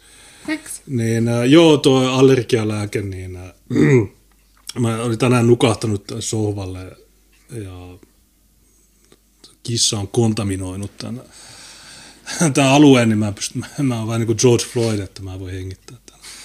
Mutta okei, okay, Tuukka is back, niin uh, mitäs, uh, mitä me otetaan seuraavaksi? Il, il, ilta, Iltalehden ihan, ihan super kova juttu. Tota, tämä on plus, tämä on niin hyvä juttu, että tämä vaatii tilaajan oikeudet, mutta onneksi meillä semmoiset on, johtuen meidän superfanistamme. No, ihan, että teidän ei tarvitse näitä lukea. Yhteistyössä Tampereen Natsin kanssa rasismi on syvällä valkoisissa. Joo, ja tämä oli jaettu jotakuinkin pohjustuksena niin, että, että suurin osa suomalaisista on rasisteja, tai miten, mitenhän tämä oli? Mun pitäisi melkein etsiä tuota Twitteristä, miten Iltalehti oli tämän jakanut. No eikö se ollut, että, tai onko se joku toinen juttu, että oletko valkoinen, olet todennäköisesti rasisti, seitsemän syytä. Joo, Joo, se oli joku, joku tommonen. No okei, no jos kaikki valkoiset on rasisteja, niin ei voi, peli on pelattu, ette voi mitään. Edes koronarokotteella ei saa tuota geenivikaa pois, joten kannattaa tankata koneen ja lähteä pois. Mutta miten tämä juttu, niin. tätä mä en ole lukenut, kun siis sä kysyit, niin. että onko Joo, ja, joo, ja nyt on Iltalehden Twitteriä, kun menee näin. Moni suomalainen luulee, ettei ole rasisti, mutta on väärässä. Seitsemän asiaa paljastaa sen. Ja, ja tämä on niin tosi hyvä, että joko sä olet rasisti ja sä myönnät sen, tai sitten sä et tiedosta olevassa rasisti, mutta sä siitä huolimatta olet sitä. Eli sä et pysty mitenkään säästymään tuolta synniltä. Kun sä oot valkoiseksi syntynyt, niin sä kannat tuolta syntiä. Ja me ollaan aiemminkin käytetty niin kuin, verrattu tätä perisyntiä, mutta siinä missä kristiuskossa on kuitenkin niin kuin, käsitys armosta ja pelastuksesta, niin tässä sitä ei ole. Se et yksinkertaisesti pääset tästä synnistä eroon tässä suvakkeen maailmassa. Ja mennä, luetaanpa, mennäänpä pitemmälle. Rasismi on syvällä valkoisissa. Miettikää, jos toista rikollisuus on syvällä mustissa. Niin, kuinka nopeasti sitä napsahtaisi tuota rajatoiviaisen toimista tuomio. Uutuuskirja paljastaa rasistisia ajatusmalleja, joita on enemmistöllä valkoisista ihmisistä. Toimintaansa voi kuitenkin muuttaa. Suurin osa valkoista on rasisteja, ja rasismi pitää murskata. Mä laitan tämän Twitteriin ja mietin, että hmm, tota, saako muut sen saman johtopäätöksen, jonka minä saan. Kirjailija Reni Eddo Lodke sanoi suoraan, valkoista ovat usein rasisteja, monen on vaikea ymmärtää sitä. Hänen mukaansa avoimen rasistinen käytös, kuten kadulla huutelu, on rasismi jäävuoren huippu. Tiedätkö, suurin osa rasismista on pinnan alla. Kuka ei Kad- näe sitä? Kadulla huutelu. Mutta ilmeisesti kadulla huutelu, niin se on okei. Okay. Se, se ei häiritse näitä. Brittiläisen Edolodsken huomiota herättänyt kirja Miksi en enää puhu valkoisille rasismista ilmestyi pari vuotta sitten, no nyt siitä on julkaistu suomennos. Ja siitä huolimatta me nyt puhutaan hänen... Kuka on tuota... suomentanut tämän? Kato, kun Bidenin äh, virkaanastujaisissa oli... Mariam Abmu Kuka? Mariam Abdul-Karim on ah, okay, no, tehnyt. No sit se, se on oikein, kun ainoastaan mustat saa.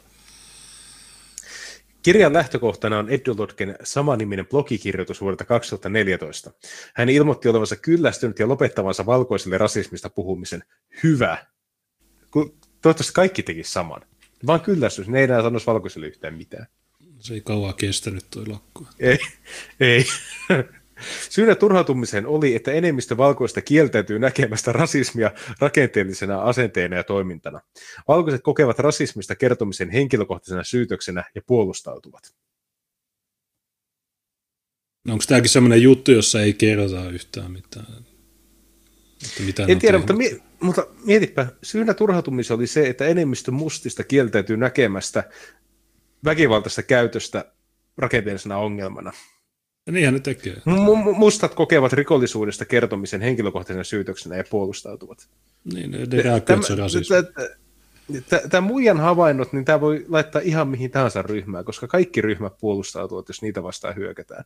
Ja valkoisten kohdalla tämä on vielä äärimmäisen törkeä, koska tämäkin muija asuu Briteissä. Että ei todellakaan ole brittiläinen tämä nainen, tuommoinen musta kikkarapää, ja nämäkin on tulleet valkoisiin maihin, koska ne valkoiset maat on parempia, mitä heidän omat maat, koska heidän omat maat on persestä, koska he itse pyörittävät niitä. Ne tietää sen, että ne vaatii, tarvitsee valkoisia, jotta ne voivat menestyä. Ja valkoiset mahdollistaa omalla toiminnallaan sen, että nämä voivat saavuttaa tämmöisiä asiantuntijapestejä, josta ne voivat sitten, mitä ne tekevät, mihin ne käyttää tätä mahdollisuutta, haukkumaan valkoisia. Ja valkoiset maksaa entistä enemmän rahaa niille siitä tämä on käsittämätöntä, että miten porukka, joka on kaikista humaanein ja kaikista myötämielisin vähemmistöjä kohtaa, saa eniten tätä paskaa niskansa. Ja mä sanoisin, että se johtuu vain ja ainoastaan siitä, koska valkoiset ottaa sitä vastaan. Sä voit tehdä tuommoisia kirjoja, että joo, eteläkorealaiset on tosi rasisteja, tai kiinalaiset on tosi rasisteja, tai japanilaiset on tosi rasisteja. Mutta niitä ei kiinnosta yhtään. Ei, ei, sinne päin maailmaan niin ei ota ketään sisään. Jos sä menet niin kuin ulisemaan niille, että olette rasisteja, niin sanot, että juu, ei tarvitse siitä huolimatta tulla tänne. Eikä ne vingu niille siitä huolimatta, vaikka jossakin Etelä-Koreassa varmaan suhtautuminen huomattavasti tiukempaa, mitä se on meille. Lisäksi valkoiset ajattelevat, että rodullistettujen ihmisten tehtävä on kertoa heille rasismista ja miltä se tuntuu, vaikka se voi käydä todella raskaaksi. Eikö se käy raskaaksi kuunnella tuota saatanan ulinaa joka ikinen päivä? Se, että tämmöiset muukalaiset tulee sun omaa maahan kertomaan, kuinka perseestä sinä olet, niin eikö se ole mielettömän raskasta? Minusta se on ainakin välillä raskasta. Niin kuin nämä on huonoja varsinkin nämä jutut, näissä ei koskaan ole mitään rasismia ja nämä on tämmöisiä, mä tiedä, nämä on, se on tämmöistä nykyajan syöpää tämmöinen, tämmöinen ulina joka asiasta. Lopulta Eddo Lodge päätti jatkaa rasismista puhumista, esimerkiksi kyseisen kirjan muodossa. He, hetken piti tätä tuota, niin kuin, lakkoa pystyssä, mutta sitten oli pakko päässä ulisemaan. Se on vähän niin kuin, tiedätte sen meemin, että, että viisi minuuttia kuluu, että on ker- ker- päässyt kertomaan, että olet kasvissyöjä. Se on varmaan ihan samalla tavalla, niin kun suonepunnistuu päästä, että en ole päässyt u- haukkumaan yhtään valkoista pitkää aikaa, varmaan 15 minuuttia. Nyt on pakko kirjoittaa kirja. Joo, mä meinasin ottaa sen tuohon näytölle äsken, mutta en mä jaksanut. Se meemin. Kirjailija eh, Reni Edolotske väsyi puhumaan valkoiselle rasismista. Se rankka duuni. Missä, missä vaiheessa va, valkoiset väsyvät kuuntelemaan sitä sun ulina?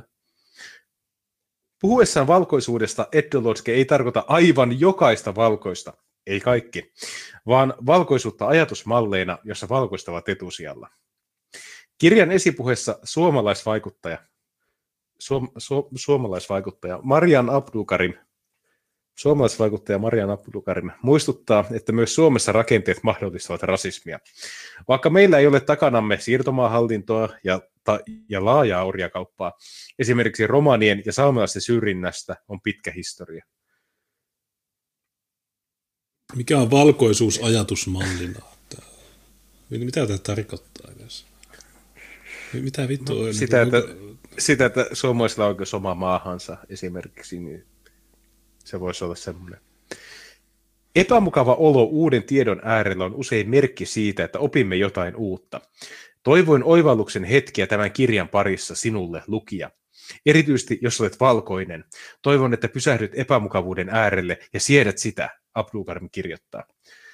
Okei, tämä epä, epämukava olo, joka tuo vaikka niin juutalaisten yliedustuksesta, jos haluat puhua, tai mustien yliedustuksesta rikostilastoissa, niin se ei koskaan synnytä tuota reaktiota. Porukka ei koskaan sano silleen, että onpa häiritsevä tieto, tosi mielenkiintoinen, nyt opin jotain uutta. Tämä toimii ainoastaan tämmöiseen niin kuin maolaisen niin kuin aivopesun suuntaan, ei mikään muu. Iltalehti kokosi kirjasta asioita, joita Eddo Lodge kuvaa valkoisten rasismia ilmentäviksi ajatuksiksi. Valkoisuuden hallitsemaa yhteiskuntaa ja rodullistamista kuvaavat valokuvat ovat juttua varten ottanut Aija Preis. Jos listan lukeminen ahdistaa, on hyvä muistaa, että jokainen voi muuttaa toimintaansa. Edu Lodge antaa ohjeen, jos kohtaat jotain raivostuttavaa, sinun on tartuttava toimeen. jos sua vituttaa tämmöiset mustat naiset, niin mitä mun pitää tehdä? Eikö tämä yllyttämistä? Supokin sanoi, että tämmöinen ei ole ok. Teko voi olla jotain pientä, voi vaikkapa puuttua omalla työpaikalla ilmeneviin vinoumiin, tai voi jakaa tietoa ja taitoa ihmisille, joka ei muuten pääsisi niihin käsiksi. Voi olla luova, voi olla epämuodollinen. Teosta voi tehdä itselleen ammatin. Sille oli väliä, mitä tekee, kunhan tekee jotain. Ja siis mehän, mehän tehdään monokulttuuria, no. eli eikö, mehän toimitaan juuri näin. Suomi suosittu podcast. On, niin sä oot aktiivisesti taistelu niin kuin vihapuhetta vastaan, niin mehän oikeastaan tehdään juuri niin kuin te kirjoittaja haluaa. Joo, Iltalehden toimittajissa on just näitä valkoisuuden ilmentymiä ja siellä mulle tuli tänään se haastehakemus postiin, mutta se, se oli tullut jo lauantaina sähkö- tai netpostiin. Niin Tommi Parikkonen joutuu vastaamaan teoista, rasistisista teoistaan. Niin se on aika... Yksi kerrallaan me saadaan nämä rakenteet purettua. Kohta yksi. Eli nyt tulee lista, jotta perusteella sä olet rasisti. Mielestäsi värillä ei ole väliä, ja se on tie tasa-arvoon. Edolosken mukaan tuudittautumalla väitteeseen, että nykyään kaikki ovat tasa-arvoisia, kiistetään rotujaon seuraukset. Värisokea ajattelutapa ei auta purkamaan rasistisia rakenteita tai parantamaan rodullistettuja materiaalisia elinoloja. Epäoikeudenmukaisten rasististen rakenteiden purkaminen edellyttää rasismista puhumista, hän kirjoittaa. Eli jos sä kiistät rotujen olemassaoloon, sä olet rasisti. Se on merkki rasistisuudesta. Ja, ja, ja sitten jos sä niin kun havaitset vähemmistörotujen olemassaoloon, niin silloin sä kannattaa apartheidia. Miten sä voit voittaa tässä pelissä? No sä otat se apartheidin. Ähm, mutta niin tässä on nämä rakenteet, niin Se rasi, ota, Control F rasismi, 34, entä rakenne 9. Okei. Okay. Yhdeksän kertaa, mutta se ei varmaan kerro, mitä ne rakenteet on. Eduluski ottaa esimerkiksi rodullisettujen lasten kasvattamisen valkoissa perheissä. Valkoiset vanhemmat tarkoittavat hyvää kasvattamalla lapsensa niin, että ihoväriä ei korosteta, mutta se voi kääntyä lapselle haitaksi. Kun valkoinen vanhempi adoptoi rodullistetun lapsen, mukana tulee velvollisuus olla selvillä rodullisuuteen liittyvistä asioista. Vanhemman tehtäväksi lankeaa tehdä itse tutkiskelua ja luopua värisokeusajattelusta kaikkine rajoitteineen.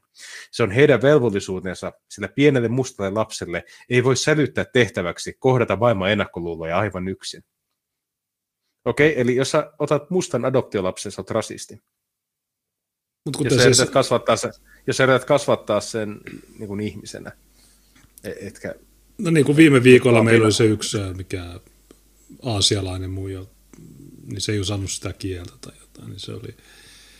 Niin. tässä ei sanota miksi, tai niin kuin... Mutta point, hei, pro tip, älkää adoptoitko rodullistettuja lapsia. Joo, ei, siitä se on väkivaltaa. Siitä ei tule mitään hyvää. Kaksi. Luulet vain kadulla huutelun olevan rasismia. On rasistista, että luulet, että vain kadulla huutelu on rasistista. Avoimen rasistinen käytös on vain rasismijäävuoren huippu, ja koko piiloon jäävä möhkäle pitää saada näkyviin. Yleinen harhaluulo on, että rasismi tarkoittaa vain äärioikeiston toimintaa ja yksilöiden ennakkoluuloja.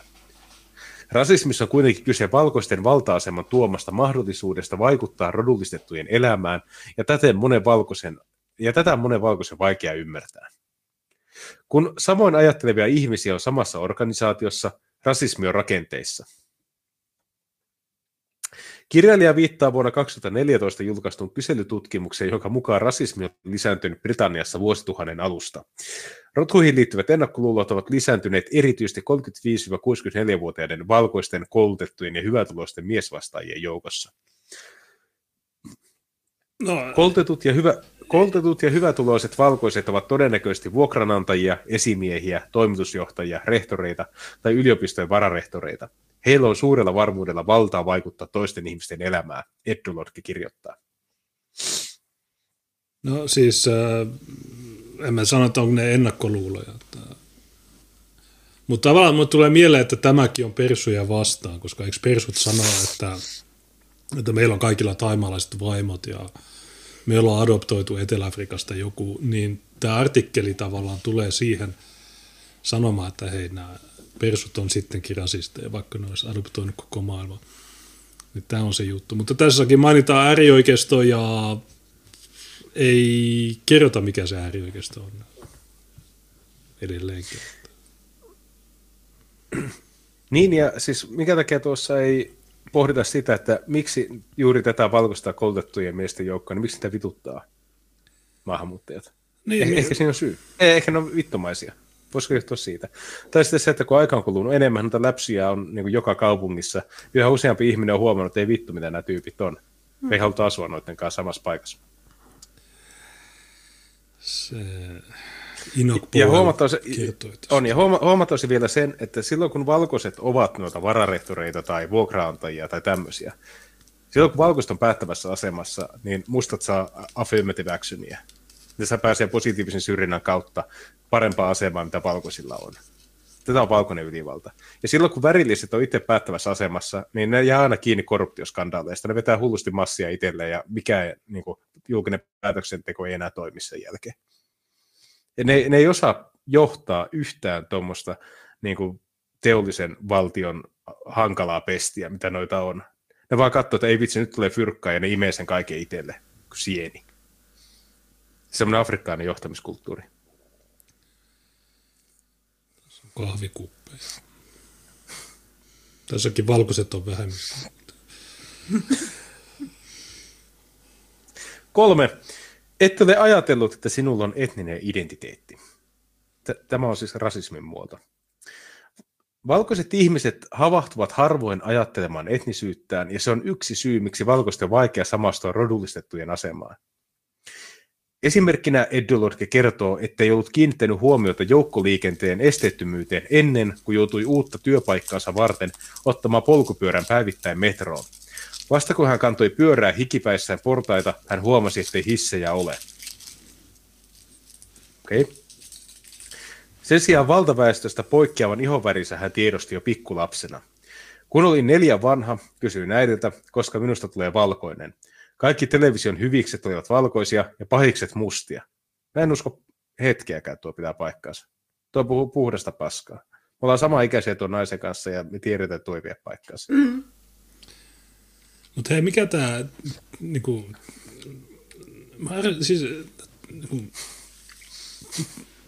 en ollut kiinnittänyt, okei, no, mutta tämä kyse ei ole sinusta, vaan kyse on, niinku, jos sä esität semmoista, että sä oot niinku, tutkinut jotain aihetta, niin et sä voi sanoa, että no, mä huomasin, että metrossa ei ole hissejä, mä olin pöllinyt pyörää jostain, ja sitä joutui kantaa. Niin mitä sitten? Ja valkoiset havahtuu harvoin ajat. No, kaikissa näissä iltalehtikin sanoo, että valkoinen ei ole etnisyys, niin tuo on typerä horo. Tuossa on laastareita. Ja koska ajattelin olevani hyvä, muuttuisi varmasti jossain vaiheessa valkoiseksi. No okei, okay, kaikissa päätteessä et ollut hyvä, sä jäät mustaksi. Eli sä oot paha, eli sun, sun aika lähteä pois. Sä oot pahis. Äitini muistaa yhä, miten lohduttomalta näytin, kun hän kertoi huonot uutiset. Okei, mä ymmärrän, että sä oot kateellinen. Olisi tosi siistiä olla valkoinen, koska valkoiset mm. on kivoja. Mutta sä voit olla ylpeä afrikkalaisuudesta ja tuommoisella, niin kuin sä osaat lukea, sä osaat kirjoittaa, sä olet Afrikan eliittiä. Nyt kun sä vaan menit sinne ja lunastat sen aseman, mikä sulle kuuluu, niin sä voit olla siinä yhteisössä todellinen kuningatar. Mm. Mutta sitten sä et pysty koko ajan itkemään kellekään, koska ei ne afrikkalaiset miehet kuuntele sitä sinun märinää pätkääkään.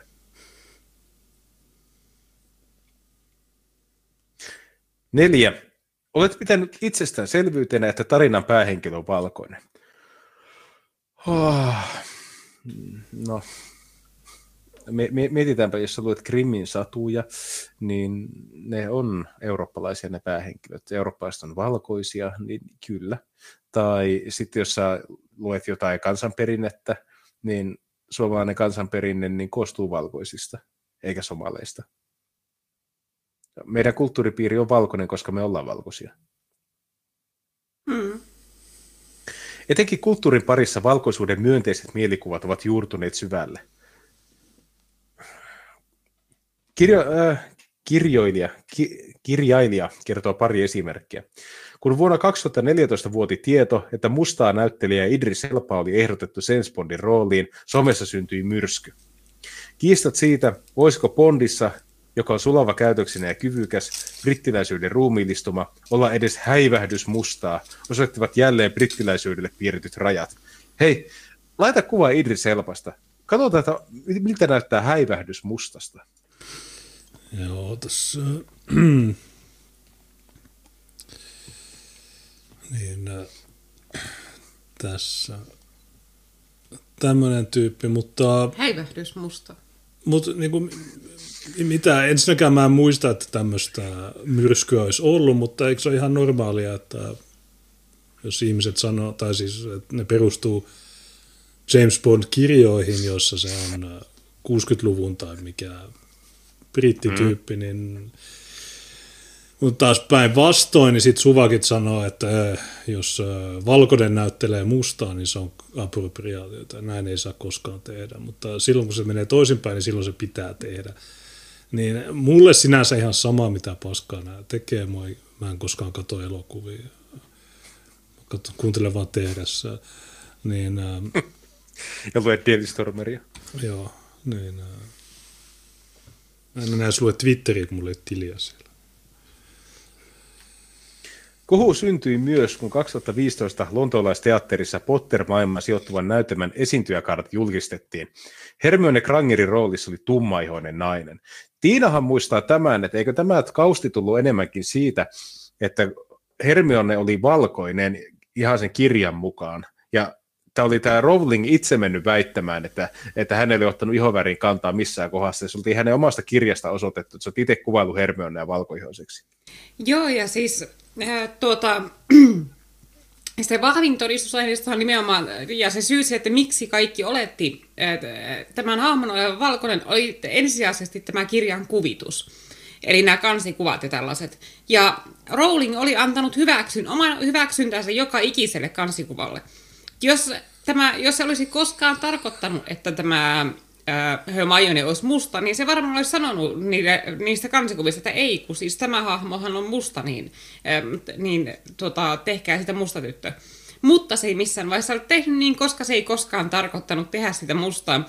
Mutta sitten kun tämä ää, tuota, näytelmä julkaistiin, niin tuota, ää, jo, jonkinlaisena julkisuustempauksena ja yrityksenä hyvesignaloida – niin sitten laitettiin mustanainen siihen äh, rooliin. Ja ei ketään sinänsä ärsyttänyt se, että siinä on musta nainen siinä roolissa, vaan ihmisillä ärsytti se, että kuinka ilmiselvää sellaista niin hyvesignalointia ja huomion kerjäämistä se on, että kaikki tiesi, että se hahmo on valkoinen. Kaikki tiesi, että J.K. Rowling oli tarkoittanut sen hahmon valkoiseksi. J.K. Rowling on itsekin sanonut, että se Hermione-hahmo kertoo hänestä itsestään. Ja hän on itse valkoinen nainen. niin, se, että ihmisillä ärsytti se, että kuinka ilmiselvää semmoista pakkomokutusta ja kuinka teennäistä se oli. Ei niinkään se, että se hahmo olisi musta. Että jos olisi ollut alusta asti musta niin oikeasti, ei kellä olisi ollut varmasti mitään ongelmaa sen kanssa, koska siellä, siellä kirjoissahan on mustia ja aasialaisia hahmoja ja muita. Mm. Mutta se oli just se, niin se feikkiys ja se tuputus, mikä ihmisille juutti siinä. Nämä fanit takertui oh, oh, tämmöiseen lauseeseen, että Hermionen valkoiset kasvot pilkottivat ja siitä ne veti tämän hätäisen johtopäätöksen, että se olisi valkoinen. Se lukee tässä niin, niin, huomatteko, että tässä on myös, mä oon aiemminkin lainannut tätä, mutta jos miettii, mikä on pahuuden määritelmä, mikä se on Tolkienin teoksissa, niin paha, pahuus on semmoinen asia, joka ei luo yhtään mitään, koska paha ei synnytä mitään uutta ja elävää, ainoastaan hyvä. Ja paha on se, joka ainoastaan vääristää, sotkee ja muuttaa rumaksi, valmiiksi niin kuin puhtaan ja hyvän asian. Eli pahuus on vä- hyvän vääristymä. Ja tässäkin huomataan se, että äh, miten tämä rinnastuu niin hyvin tähän, että koskaan ei luoda uusia tarinoita, joilla on mustat päähenkilöt, koska nämä eivät itse osaa luoda niitä. Ne ei osaa tehdä niistä mielenkiintoisia, mustia itse ei kiinnosta ne, vaan ne huomaa, että joku menestyy hyvin ja ne haluaa päästä apaille ne huomaa, että okei, joku valkoinen on luonut valkoiset hahmot ja valkoisen tarinan, ja siitä on tullut hitti, ja nyt tulee Sheet, Nika, Verda, White Woman äät, ja sitten tulee se niin kuin, läpsyttelijöiden joukko, jotka haluaa, niin kuin, tulee kuin heinäsirkat, jotka haluaa syödä siitä niin kuin hyvin menestyneestä kakusta. Niin, Joo, ja siis homma. feministithän tekee me, me, ihan samaa, että esimerkiksi niin, niin se naisversio Ghostbustersista, naisversio Ocean's Elevenistä, että sen sijaan, että tehtäisiin joku äh, ihan originelli tuote, jossa on äh, niitä vahvoja naisia ja sillä lailla, niin pöllitään jotakin, millä miehet on alun alkaen menestyneet ja approprioidaan se omaan käyttöön ja ratsastetaan sillä. Niin se ei ole minusta niin kovin hyvä osoitus siitä, että ne naiset sitten olisi jotenkin erityisen hyviä tuottamaan sisältöä, jos ne ei pysty tuottamaan itsenäistä sisältöä, mutta miehet on siinä onnistuneet. Niin, mutta kun femakot, niin ne ei voi tehdä, koska on patriarkaatti. Muuten ne tekis laatujuttuja, mutta patriarkaatti. Ja sitten nämä mustat, niin ne ei voi tehdä, koska tuolla Britanniassa rakenteellisia, ää, tai siis, jut, niin muuten ne tekis juttuja, mutta nyt ne joutuu vaan pöllimään nämä. Osa faneista, palataan tuohon, viittasivat Hermione valkoisiin kasvoihin, pitivät sitä kiistattomana todisteena valkoisuudesta.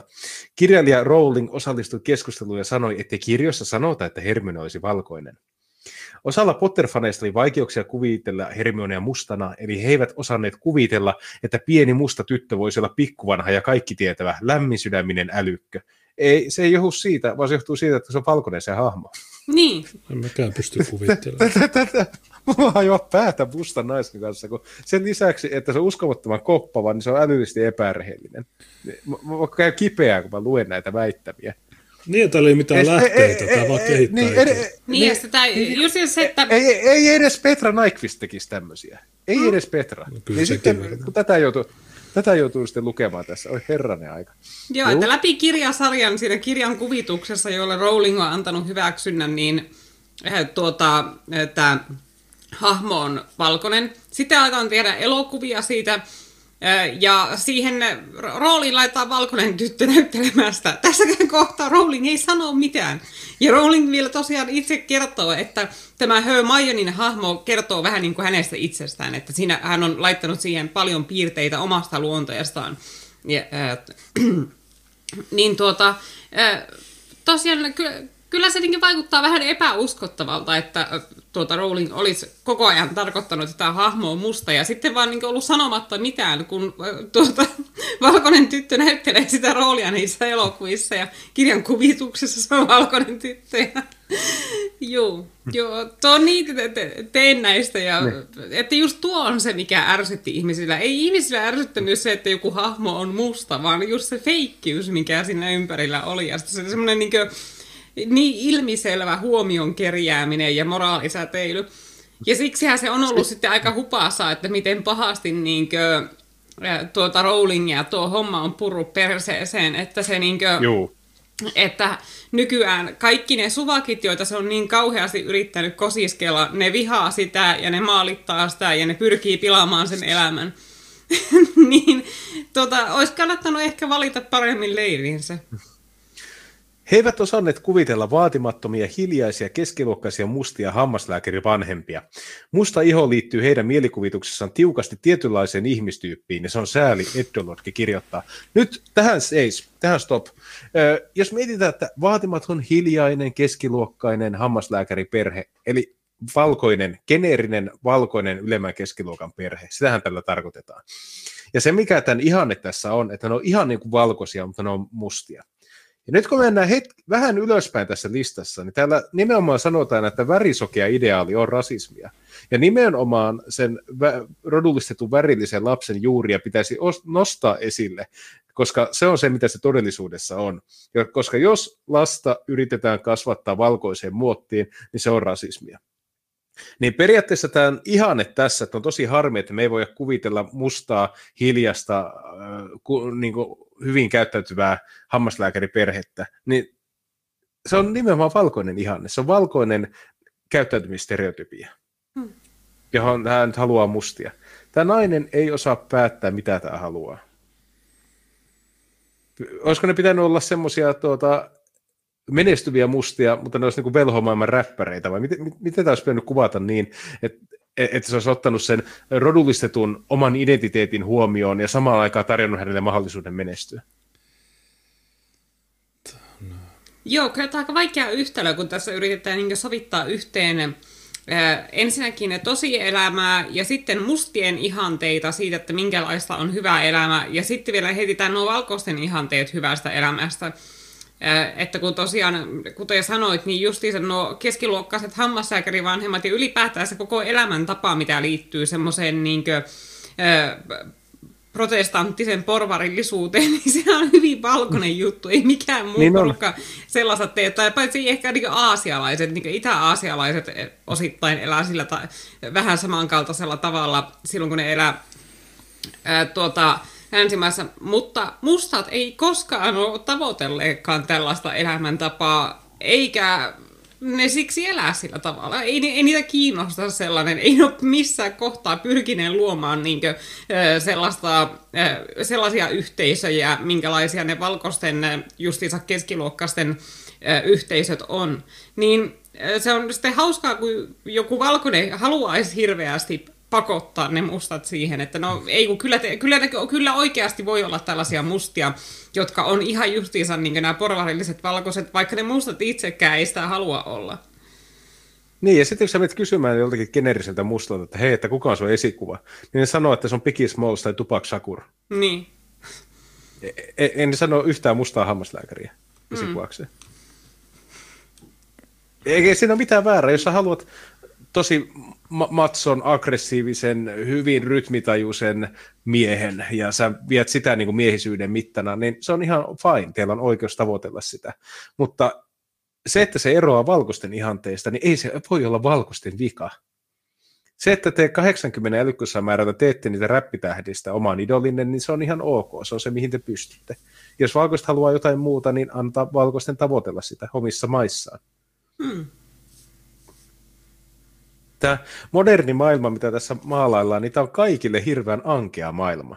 Ja erityisesti valkoisille, jotka joutuvat kaiken maksamaan ja kärsimään niistä lieveilmiöistä, mitä tämä kokeilu aiheuttaa. Koska kaikki tapahtuu valkoisissa maissa. Koska valkoiset eivät tule mustiin maihin enää tuota, vapaaehtoisena siirtolaisina tuota, vetämään rautateitä tai rakentamaan niitä maita kivikaudesta moderniin maailmaan. Tai osaksi modernia maailmaa. Ei ne enää tee sitä. Jos valkoisille antaisi oikeuden niin kuin pysyä omissa maissaan, niin ne ei lähtisi sieltä pois. Afrikka saisi pysyä täysin afrikkalaisena, kukaan ei muuttaisi sinne. Itä-Asiakin saisi pysyä täysin itä-asialaisena, ei kukaan eurooppaista muuttaisi sinne. Ja jos itä eivät halua päästä heitä omiin maihinsa, niin vielä parempi. Hmm. Sellainen maailma on hirveän kiva. Jokaisella oma paikkansa. Neljä. Luulet, että on olemassa valkoisiin kohdistuvaa rasismia. Jos sä luulet, että valkoisiin kohdistuu rasismia, niin sä olet rasisti. Mieti, kuinka synkkä tämä, mitä valkoisille jää enää? Ednolosken mukaan rasismikeskustelu kääntyy usein siihen, että valkoisetkin kokevat rasismia. Hän painottaa, actually, valkoinen ihminen voi kokea ennakkoluuloja, mutta ei rasismia. Okei, se, että musta jengi tulee ryöstä ja hakkaa sut, niin se ei ole rasismia. Niin, niin se, se on vain siihen, ja se, tämä, tästä pitäisi siihen, tulla niin. parempi niin. mieli siitä, että, että tämän pitäisi jotenkin osoittaa se, että sinä olet kumminkin se tilanteen pahis, koska sitä ei käytetä sanaa rasismi, vaan ennakkoluulot, että ne mustat pieksää sut ja vie sun lenkkarit ihan vaan siksi, että sun valkoisuus ärsyttää niitä. Niin, kun rotujen välinen väkivalta on sitä, että mustat hakkaa valkoisia. Mm. Ja valkoiset, valkoiset hakkaa toisiansa. Niin tämä on niin käsittämätöntä, että ainoa ryhmä, joka joutuu tiukasti ihoväriset takia uhriksi, on valkoiset. Joo, Yhdysvalloissahan niin mustin ja valkoisten välisistä väkivallan teoista 85 prosenttia on sellaisia, jossa musta on se väkivallan tekijä ja valkoinen on se uhri. Joo, me katsottiin Junesin kanssa viime viikolla se tuota, öö, mikä se oli, tuota, rikosuhritutkimus vuodelta 2019, missä sanottiin, että 5,3 tapausta, missä tuota, musta hyökkää valkoinen uhri, joka ikissä semmoista vastaan, missä valkoinen hyökkää musta uhri. Hmm. Ja val- valkoisia on huomattava paljon enemmän, mitä mustia. Niin, tämä on niin, niin inhottava, niin epäreilua, kun me puhutaan kuitenkin valkoisista, jotka on älyttömän kilttejä kaikkia muita ryhmiä kohtaan. Tämä on niin kuin, tätä ei millään ansaittu, ja se tässä on kaikista kipeintä lukea tätä. Ja mm. mi- mitä se kertoo mediasta, että ne ei kerro näitä faktoja? Ja mitä se kertoo siitä valkoisesta ylivallasta, jos tämmöinen muija pystyy tykittelemään, ja sillä on parempi status, mitä suurimmalla osalla valkoisista? Eikö se ole aika huonosti toimiva valkoinen ylivalta? Joo. Ja kuka tämä edes on, tämä muija? Oikeasti niin kuin, hän painottaa, hän, okei, okay, sä oot typerä lehmä, sä et taju mistään mitään. Valkoinen väestö ei voi kokea rasismia. Rasismiin kuuluu sellaisia syrjinnän muotoja, joiden valta perustuu jaettuihin ennakkoluuloihin ja rakenteelliseen vallan jakamiin etuoikeuksiin, ja niiden mahti säikyttää alistumaan vallitsevien valtarakenteiden vaatimuksiin. Össön, sössön paskaa. Mitä helvettiä? Sanot semmoisen määritelmän sille, että sä saat aikaiseksi aivosolmun, joka ei määritä yhtään mitään. Niin ja mitä, että ja niiden on... mahti säikyttää alistumaan vallitsevien valtarakenteiden vaatimuksiin. Näyttääkö se vaikka Yhdysvalloissa, että ne mustat tosi hyvin alistuu vallitsevien valtarakenteiden vaatimuksiin ja ne elää just niin kuin valkoiset haluaa? Näyttääkö siltä, että niin rinkepyn neikerit, että ne, ne alistuu valkoisen mahdin edessä ja te, tekee justiinsa niin kuin ruotsalaiset tahtoo? Mistä maailmasta tämä ihminen oikein puhuu? Edolotsken mukaan valkoiset ovat etuoikeutettuja, vaikka he eivät sitä huomaisikaan. Tämä on jälleen, sä, sä oot rasisti silloin, kun sä et ole rasisti, sä oot rasisti silloin, kun sä näet rotuja, sä oot rasisti silloin, jos sä et näe rotuja, sä oot etuoikeutettu, vaikka sä et olisi sitä. Tässä vaan tulee niin kuin valtava määrä väittämiä, ilman mitään tarkastelua, ilman mitään tarvetta. Okei, valkoiset on etuoikeutettuja. Millä tavoin? Miten ne suhtautuu? Miten valkoiset vertautuu muihin ryhmiin? Mistä nämä erot johtuvat?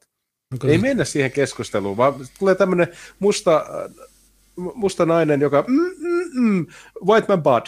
Ja se on joka ikisen kohta, white my butt, butt, butt, white my butt. Ja, Ja se on, niin hieno, se, on, se on hieno tutkimus, rasistit jauhotettu. Se on joku tämmöinen kolikkinen musta nainen vinkuu valkoisista. Ni, niitä on 13 tusinassa. Hmm. Joka ikinen ketto on täynnä noita. Tuossa tuo valkoinen koditon. Kato, se on etuoikeutettu. Okei, sulta varastettiin nyt kengät ja takki, mutta sä oot etuoikeutettu, sä et vaan ymmärrä sitä tai huomaa sitä. Somalit kaappassut autoon ja kidutti sua Hyvinkäällä. Niin kato, sä oot etuoikeutettu. Kun puhuu valkoista etuoikeudesta, en tarkoita, että valkoisille kaikki on helppoa, että valkoiset eivät koskaan joutuisi kamppailemaan ongelmien kanssa, tai että he eivät joutuisi elämän köyhyydessä. Valkoinen etuoikeus tarkoittaa sitä, että valkoinen ihoväri miltein takuu varmasti vaikuttaa elämänkulkuun jollain tavoin myönteisesti. No siis tämä on totta, koska valkoiset on älykkäämpiä mitä mustat, niin totta kai se vaikuttaa positiivisesti. Niin, ja valkoiset, valkoisuus ei vaikuta pelkästään positiivisesti niiden valkoisten elämänkulkuun, vaan kaikkien, ketä niiden ympärilläkin on. Kaikki se Niin on. hyvä, mistä tämä, tämä ulisia nauttii. Kaikki se eli, elintaso ja tekniikka, mitä se käyttää, kaikki ne oikeudet, mitä sillä on, on valkoisten ansiota. Että mikäli se olisi siellä isiensä maassa, niin se, ää, se joutuisi elämään aika paljon karumpaa elämää. Eli täällä on aika paljon sitä kiittäminen valkoisia. Mutta minkäänlaista kiitollisuutta ei koskaan ole havaittavissa, vaan se on aina vaan ulinaa. Niin, ja ne, se mustan ylivallan yhteiskunnat, missä mustat on oma itseänsä herroja Afrikan maissa, ne on aivan paskoja yhteiskuntia, kaikki voi huonosti niissä. Niin. Sen takia sieltä lähdetään karkuun. Ne- Eikö tämä ole perustelu sille, että se musta ylivalta tai mustien niin kuin päästäminen mihinkään päättäviin elimiin, niin siinä ei mitään järkeä, koska se päättyy siihen, mihin Afrikka päättyy. Hmm. Sä näet Kato yhteiskunnat, jotka on täynnä, täynnä luonnonvaroja ja saat aikaiseksi tyyppejä, jotka nussii vuohia, että ne saa aitsi sillä siirrettyä pois itsestään. Tai ne tuota, pistää valtion rahaa poppamiehille, että ne saisi paremman vaalituloksen. Tai ne kerää jotenkin alpiinoiden kalloja, koska ne luulee, että niissä on kultaa tai jotain tämmöistä. Niin, mulla käy kipeää lukea näitä, kun eikö nämä ihmiset itse ymmärrä, että minkälaisia yhteiskuntia, minkälaisia kansoja ne on vertaamassa toisiinsa. Jos olisi edes muotoiltu niin, että hei, teillä on hyvännäköiset yhteiskunnat, te teette jotain oikein, haluaisitteko te kertoa meille, miten te pyöritätte noita? Me voitaisiin yrittää tehdä meidän yhteiskunnassa samanlaiset, koska ne olisi silloin parempia, mitä ne on nyt. Aika moni valkoinen, jopa näistä pahoista kämyistä, olisi sitä mieltä, että okei, kyllä me voidaan auttaa tässä. Koska suurin osa ää, niin kuin näistä kämyistäkin on semmoisia altruisteja, että ne ajattelee, että mitä vähemmän maailmassa on tuota, puutetta ja pu- puutetta ja kärsimystä, niin sen parempi, riippumatta siitä, kuka se on se ihminen, joka siitä hyötyy. Tämmöistä apua varmasti saisi. Mutta kun sitten kun se apu on sitä, että ne maat pysyy semmoisena, ne tuottaa jatkuvan ylijäämän, ja sitten ne ihmiset tulee tänne haukkumaan sitä valtaväestöä ja elämään kuitenkin niiden siivellä, niin valkoiset ei hyödy mitään siitä. Valkoiset ainoastaan ovat uhreja sille muutokselle, ja ne maksavat oman tuhoutumisensa. Näin se menee. Meillä on mahdollisuus vaikuttaa vaaleissa, mutta ei se, ei se näy, tai ei, ei hyvältä näytä. Kuusi. Puhuttaessa rodullistettujen ihmisten ongelmista olet tuonut esille oman epätasa-arvoisen asemasi. Edrolotke kertoo, että usein valkoisten kuullessa rodullistettujen epätasa-arvosta valkoiset kertovat omista kokemuksistaan, jota pitävät vastaavina. Kirjeillä. Miten tässä voi olla näin paljon kirjoitusvirheitä, jos kertaa... Niin kuin, tästä ei pitänyt maksaa tästä artikkelista, niin tämä on kirjoitettu miten sattuu. Ei mieti, että joku Kirja- maksaa tästä. On hyvää sisältöä, hyvää kontenttia. Sitä söi kuvita. Tämähän on köntsäkontenttia, mutta me ei ole tästä maksettu euroakaan. Kirjailija kertoo tapauksesta, jossa hän on kertonut saamastaan kohtelusta esimerkiksi työnhaussa. Valkoisen vastaus on ollut, että syy ei välttämättä ollut rasismissa, vaan omassa käytöksessä. Jumala, onko tuo rasismin muoto? Se, että on tullut se musta nainen sille, että okei, mä oon käynyt peruskoulu, mm, mm, mm, white man bad, ja sä sä saa jotain professorititteliä sillä käytöksellä. Mm. Sitten sun joku kaveri sanoo, että okei, ehkä sun olisi pitänyt olla niin kuin suoritettu lukio ja ehkä suoritettu yliopistotutkinto tai jotain. Tai ehkä sun olisi pitänyt haukkaa sitä työnantajaa niin sortajaksi heti ekassa haastattelussa tai jotain. Niin sä et pysty sanomaan yhtään mistään, sä et pysty keskustelemaan tasavertaisesti aikuisten ihmisten välillä, sä joudut varomaan joka ikistä sun sanaa, koska nuo mustat on niin tikittäviä aikapommeja. Mitä tahansa sä sanot niille, niin se on rasismia. Mitä tahansa ää, sä oletat, se on rasismia. Sun pitäisi vaan olla palvelija näille ihmisille. Ja sitten mä ihmettelen, että mistä semmoinen olettamus voi tulla, kun nämä eivät ole mitään herraskansaa. Ne eivät ole ansainneet semmoista titteliä millään. Valkoiset ovat nostaneet ne sinne, missä ne on nytten. Jos valkoiset lakkaavat tekemästä sitä, niin ne romahtaa sinne pohjalle, mihin heidän oma taitonsa niin kuin heidät soisi menevän. Mm. Tämä muija on varmaan tosi mielenkiintoinen haastatteluissa. tämä, tämä varmaan menee ainoastaan suvakkiin haastatteluihin, jossa, jossa sille sanotaan, että jes, hyvä, mutta jos esimerkiksi me pyydettäisiin toi, niin ei se tulisi. Edu Lotkesta on turhauttavaa, että keskustelukumppani vastaa aina samalla tavalla, eikä ymmärrä rakenteellisen syrjinnän olemassaoloa. No kun te ette osannut, ensinnäkin tämä on vinkunut ja ne ei selitä meille. Me ollaan tehty viisi vuotta tätä lähetystä ja mä en vieläkään tiedä, mistä nämä puhuu. Mä oon yrittänyt, mutta en mä vieläkään tajua, että mistä tässä puhutaan. Seiska.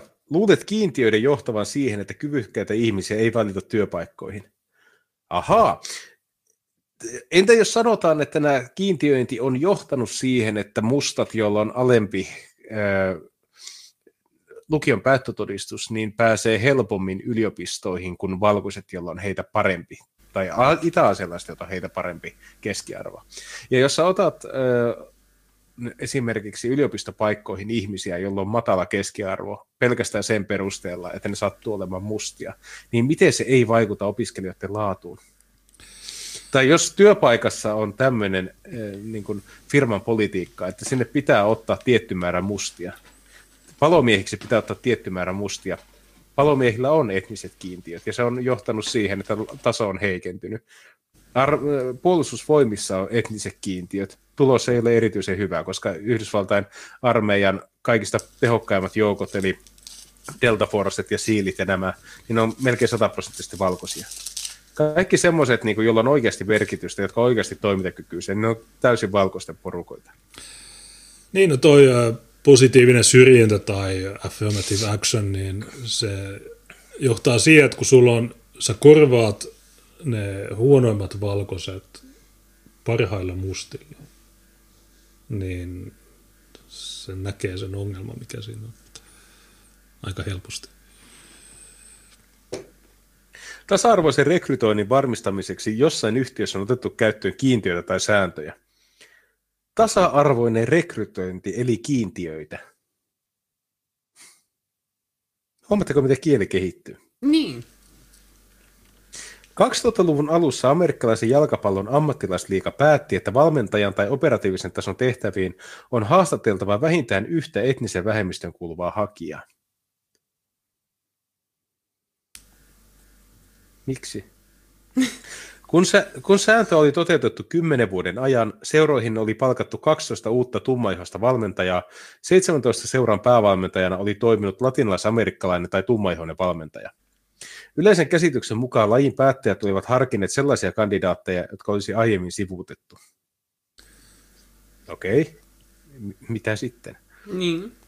Eli ilman kiintiöitä näin pääse, koska ne oli liian huonoja. Niin.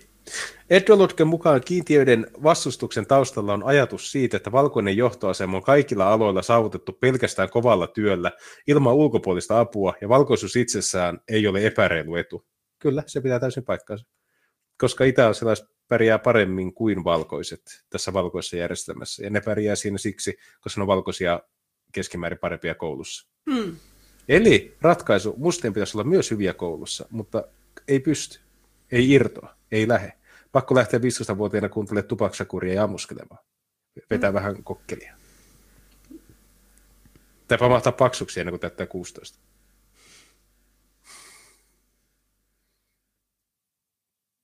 tämä nakkaa näitä juttuja ilman, että tässä olisi esimerkiksi koskaan käytetty niitä itä-asialaisia esimerkkinä. Joo, niistä Ainoa, tykkää puhua. Niin. Ainoa, mitä tällä tehdään, on se, että mustien krooninen epäonnistuminen yrittää jatkuvasti pukea uuteen ja uuteen savuverhoon. Että me ei päästäisi puhumaan sitä itse aiheesta, eli siksi, että miksi te ette pärjää. Tai että me voitaisiin edes arvioida, arvioida, että ketkä siinä pärjää siinä valkoisessa järjestelmässä.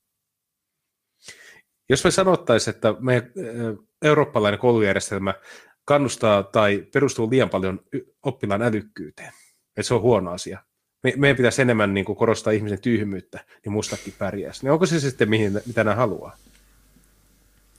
Näköjään se on niiden tavoite, vaikka jos me sanotaan tämä, niin sitten ahat on salaliittoteoria. Niin.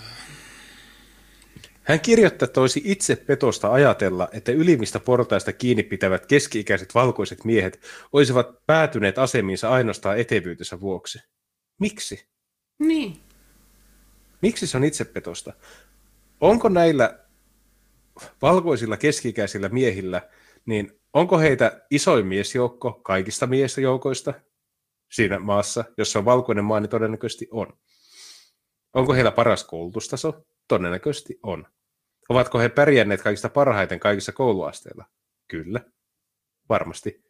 Ovatko he kielitaitoisia? Todennäköisesti ovat jos on tuommoisia taitoja, niin varmaan mustakin siinä pärjäisi, mutta hyvin harvalla mustalla on vastaavia taitoja, mitä tällä miesjoukolla on. Ja pitää kuitenkin ottaa huomioon, että niin kuin vallan ylimistä portaista kiinni pitävät, niin nekin on lukumääräisesti aika pieni joukko. Jos kymmenien miljoonien valkoisten joukosta saat ripoteltua tuhat tuommoista tyyppiä, niin se on eliitin eliitti, ja suurin osa valkoistakaan ei sinne pääse. Ja kuten tässä huomataan, niin tässä verrataan ainoastaan valkoiseen eliittiin. Ei valkoisen suorittavaa luokkaa kertaakaan. Ja valkoisella toivotetaan fellow white. Brittikirjailija, niin. Brittikirjailija Ed Dolotken Miksi en enää puhu valkoisten rasismista, paitsi puhuin, ilmestyi alun perin vuonna 2017. Kirjan suomennus ilmestyi alkuvuodesta 2021 Gummerus-kustannukselta. Kirja on suomentanut Saana Rusi. Ei se on Okei, eli se on kuitenkin so, se on esipuheentekijä Aplukarin. Näitä ei valkoinen voi suomentaa mustan. Mä en hyväksy Siis mä luen tätä seuraa. en lue, että Ainoastaan mustat saa tulla, kääntää mustien juttuja. Se oli siinä tota Bidenin äh, se runoilija muija. No okei, mitä sä haluat seuraavaksi? Sitä... Äh, oliko, oliko, oliko sakea? Oliko, oliko tarpeeksi sakea? Äh, ei, joo. ei se vielä mitään. Löytyy vielä tuhdimpaa. Löytyy tämä opettajien työpajat. Tämä oli melkoinen löytö, maailma.netin. Niin. Ja tämä on vielä hyvä, koska me, me ollaan käyty, käyty näiden opettajien kurssituksia viime vuoden lopun monossa, jolloin tuota, no, oli muistaakseni ammattikoulun opettajat, jotka joutu näihin, mitä, muistatteko, piti, niitä piti hakea turvapaikkaa niissä työpajoissa. Ja... Joo, suunnilleen muistan. Joo, no nyt on sitten tullut tosi hyvä artikkeli. Rasismi on rakenteellinen ongelma, mutta Suomessa se nähdään usein vain yksittäisten pahisten syntinä. Helsingin opetushenkilökunta saa nyt koulutusta antirasistisesta työotteesta. Helsingissä on järjestetty viime syksystä alkaen koulutuksia, joissa opetushenkilökunta opettelee tunnistamaan rasismia ja puuttumaan siihen. Aihe on vaikea, aiheuttaa monille häpeän tunteita, mutta negatiivisistakin tunteista voi oppia, neuvoo rauhan kasvatusinstituutin kouluttaja Akunna Onven. Katsotaanpas vielä, minkä näköinen tapaus on Akunna Onven. Ootas. No, kas kumma, se on käkkäräpää afro, jolla on... Joo.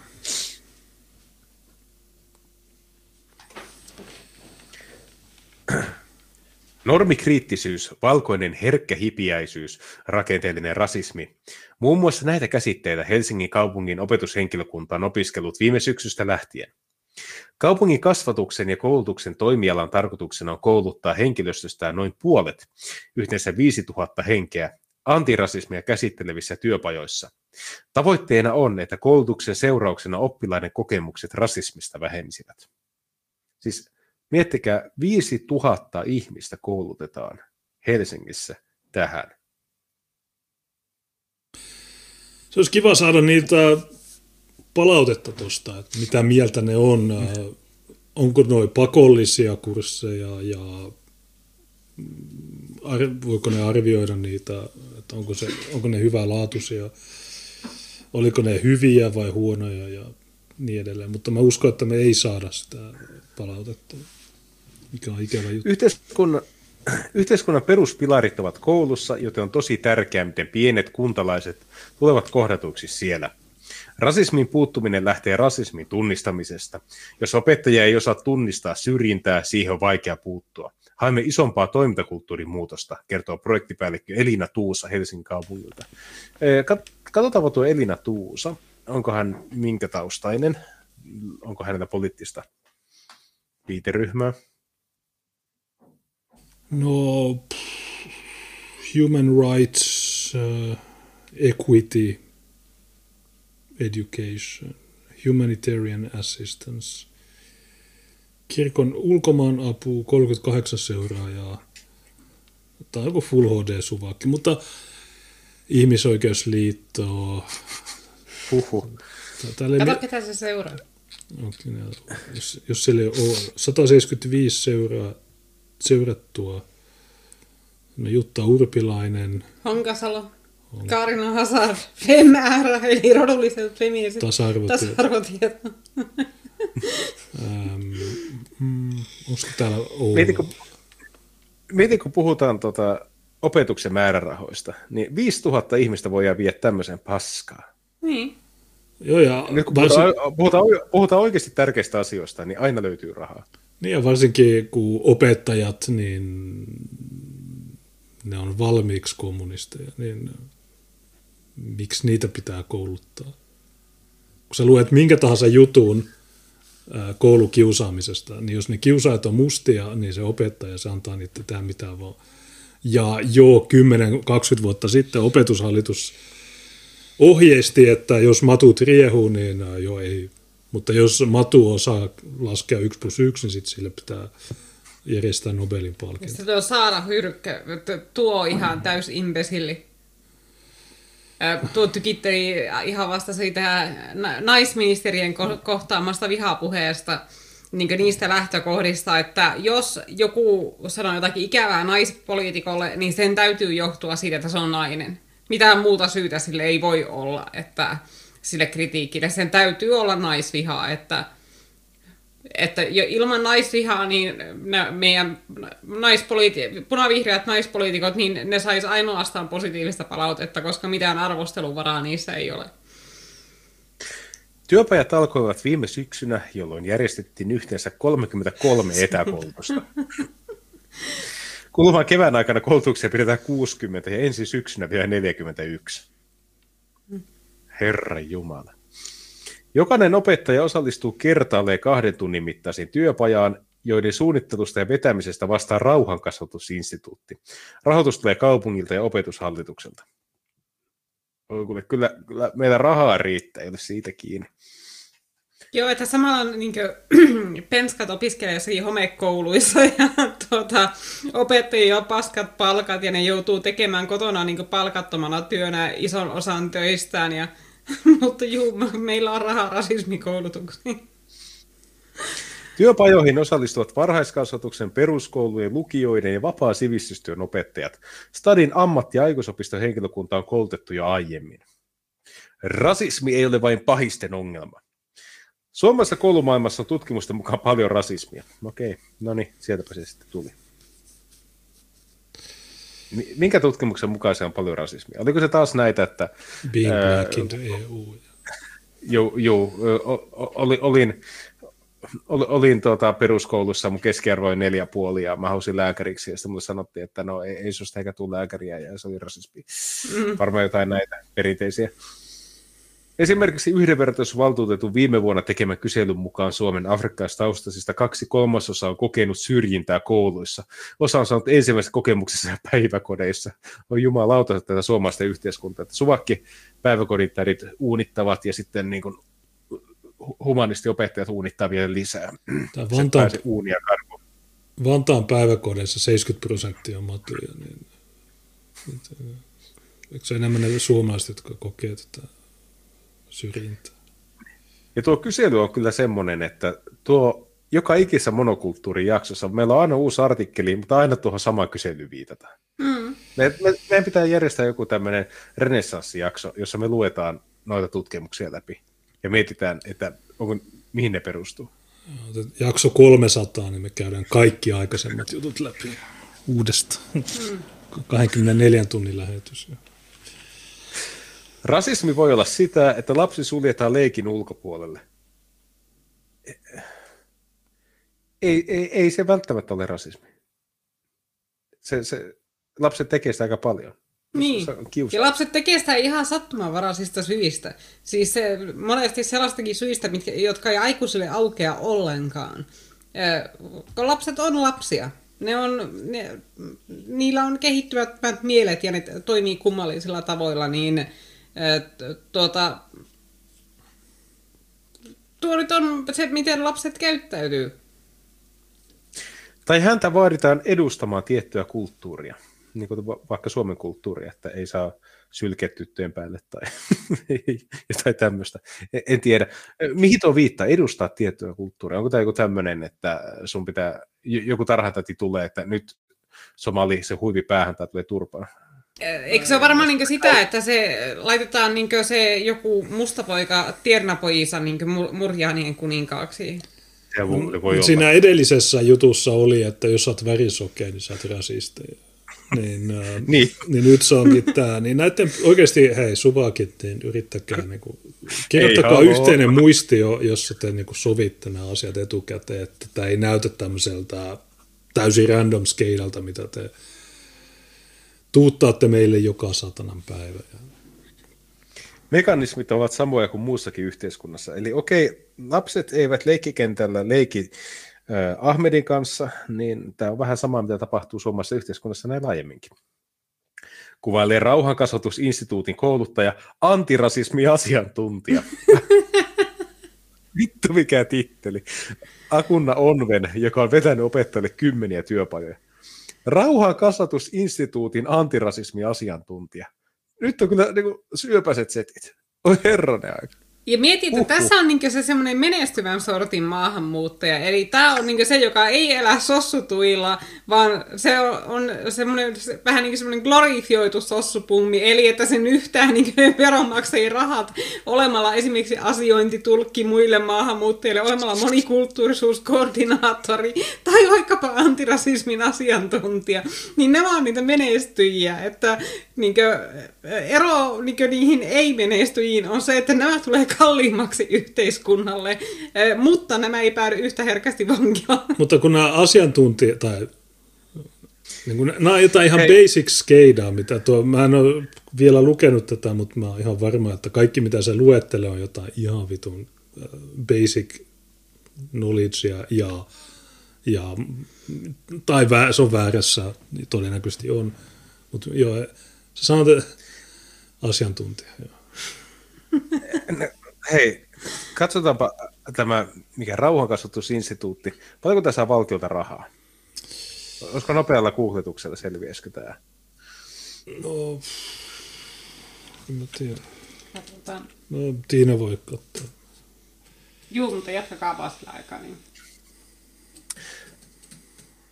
Rauhankasvatusinstituutin perustyötä pidettiin yllä opetus- ja kulttuuriministeriön myöntämällä toiminta-avustuksella.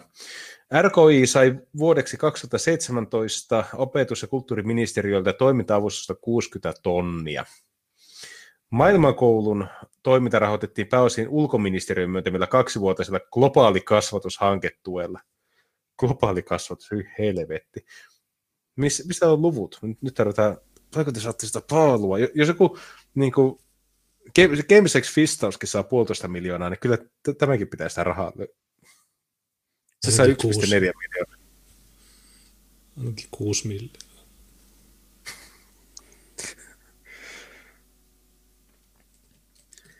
Joskus pitäisi ihan oikeasti tehdä semmoinen monokulttuuri erikoisjakso, että me oikeasti perataan läpi, että kuinka paljon julkista rahaa menee tämmöiseen valkovihamieliseen paskaan.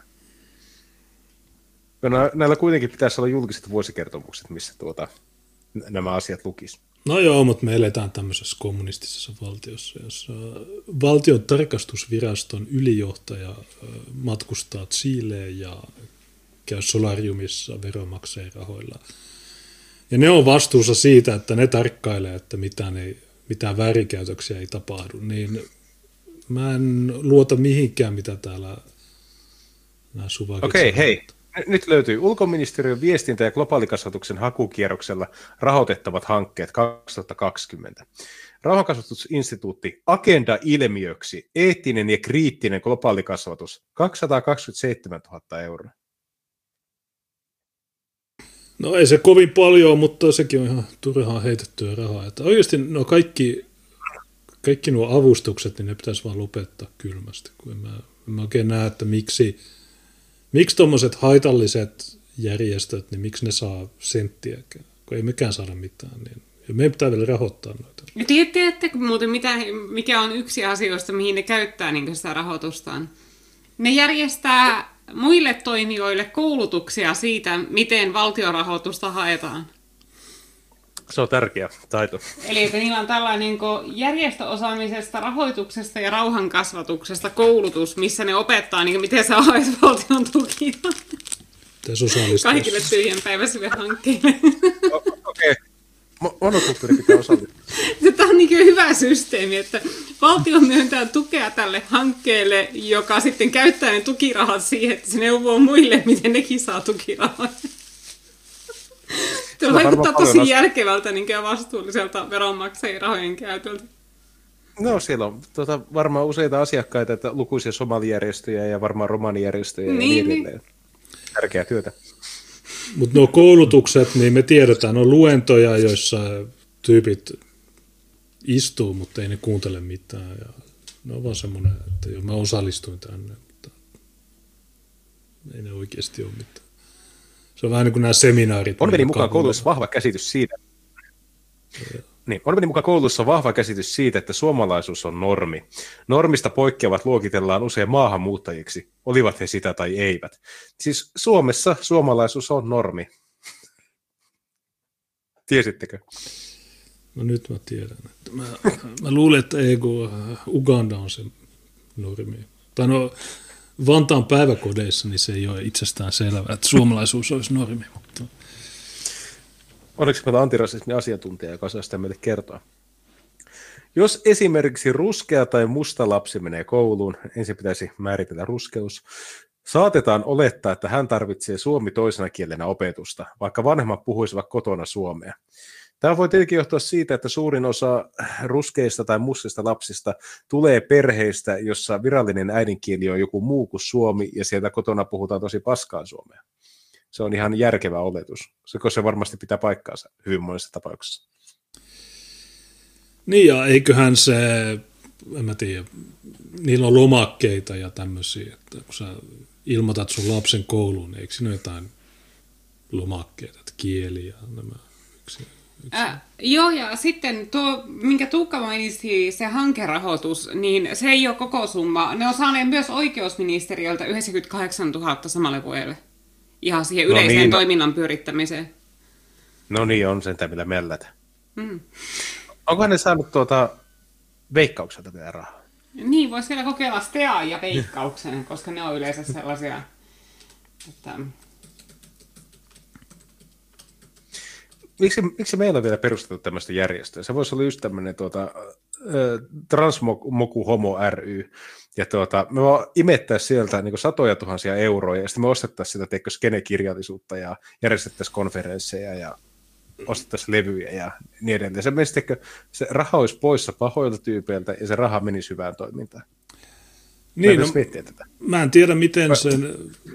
Ky, on, onnistuisiko se, että voitaisiin sanoa, että no me, me tarkastellaan tätä transideologiaa kriittisen ja eettisin silmin. Ja Sitten mm. kerran kuukaudessa olisi joku skriimi, jossa me sanotaan, että no, tai voidaan tehdä joku feikki skriimi, jossa me leikit, tehdään joku suvakki juttu, että joo, tämä on ihanaa.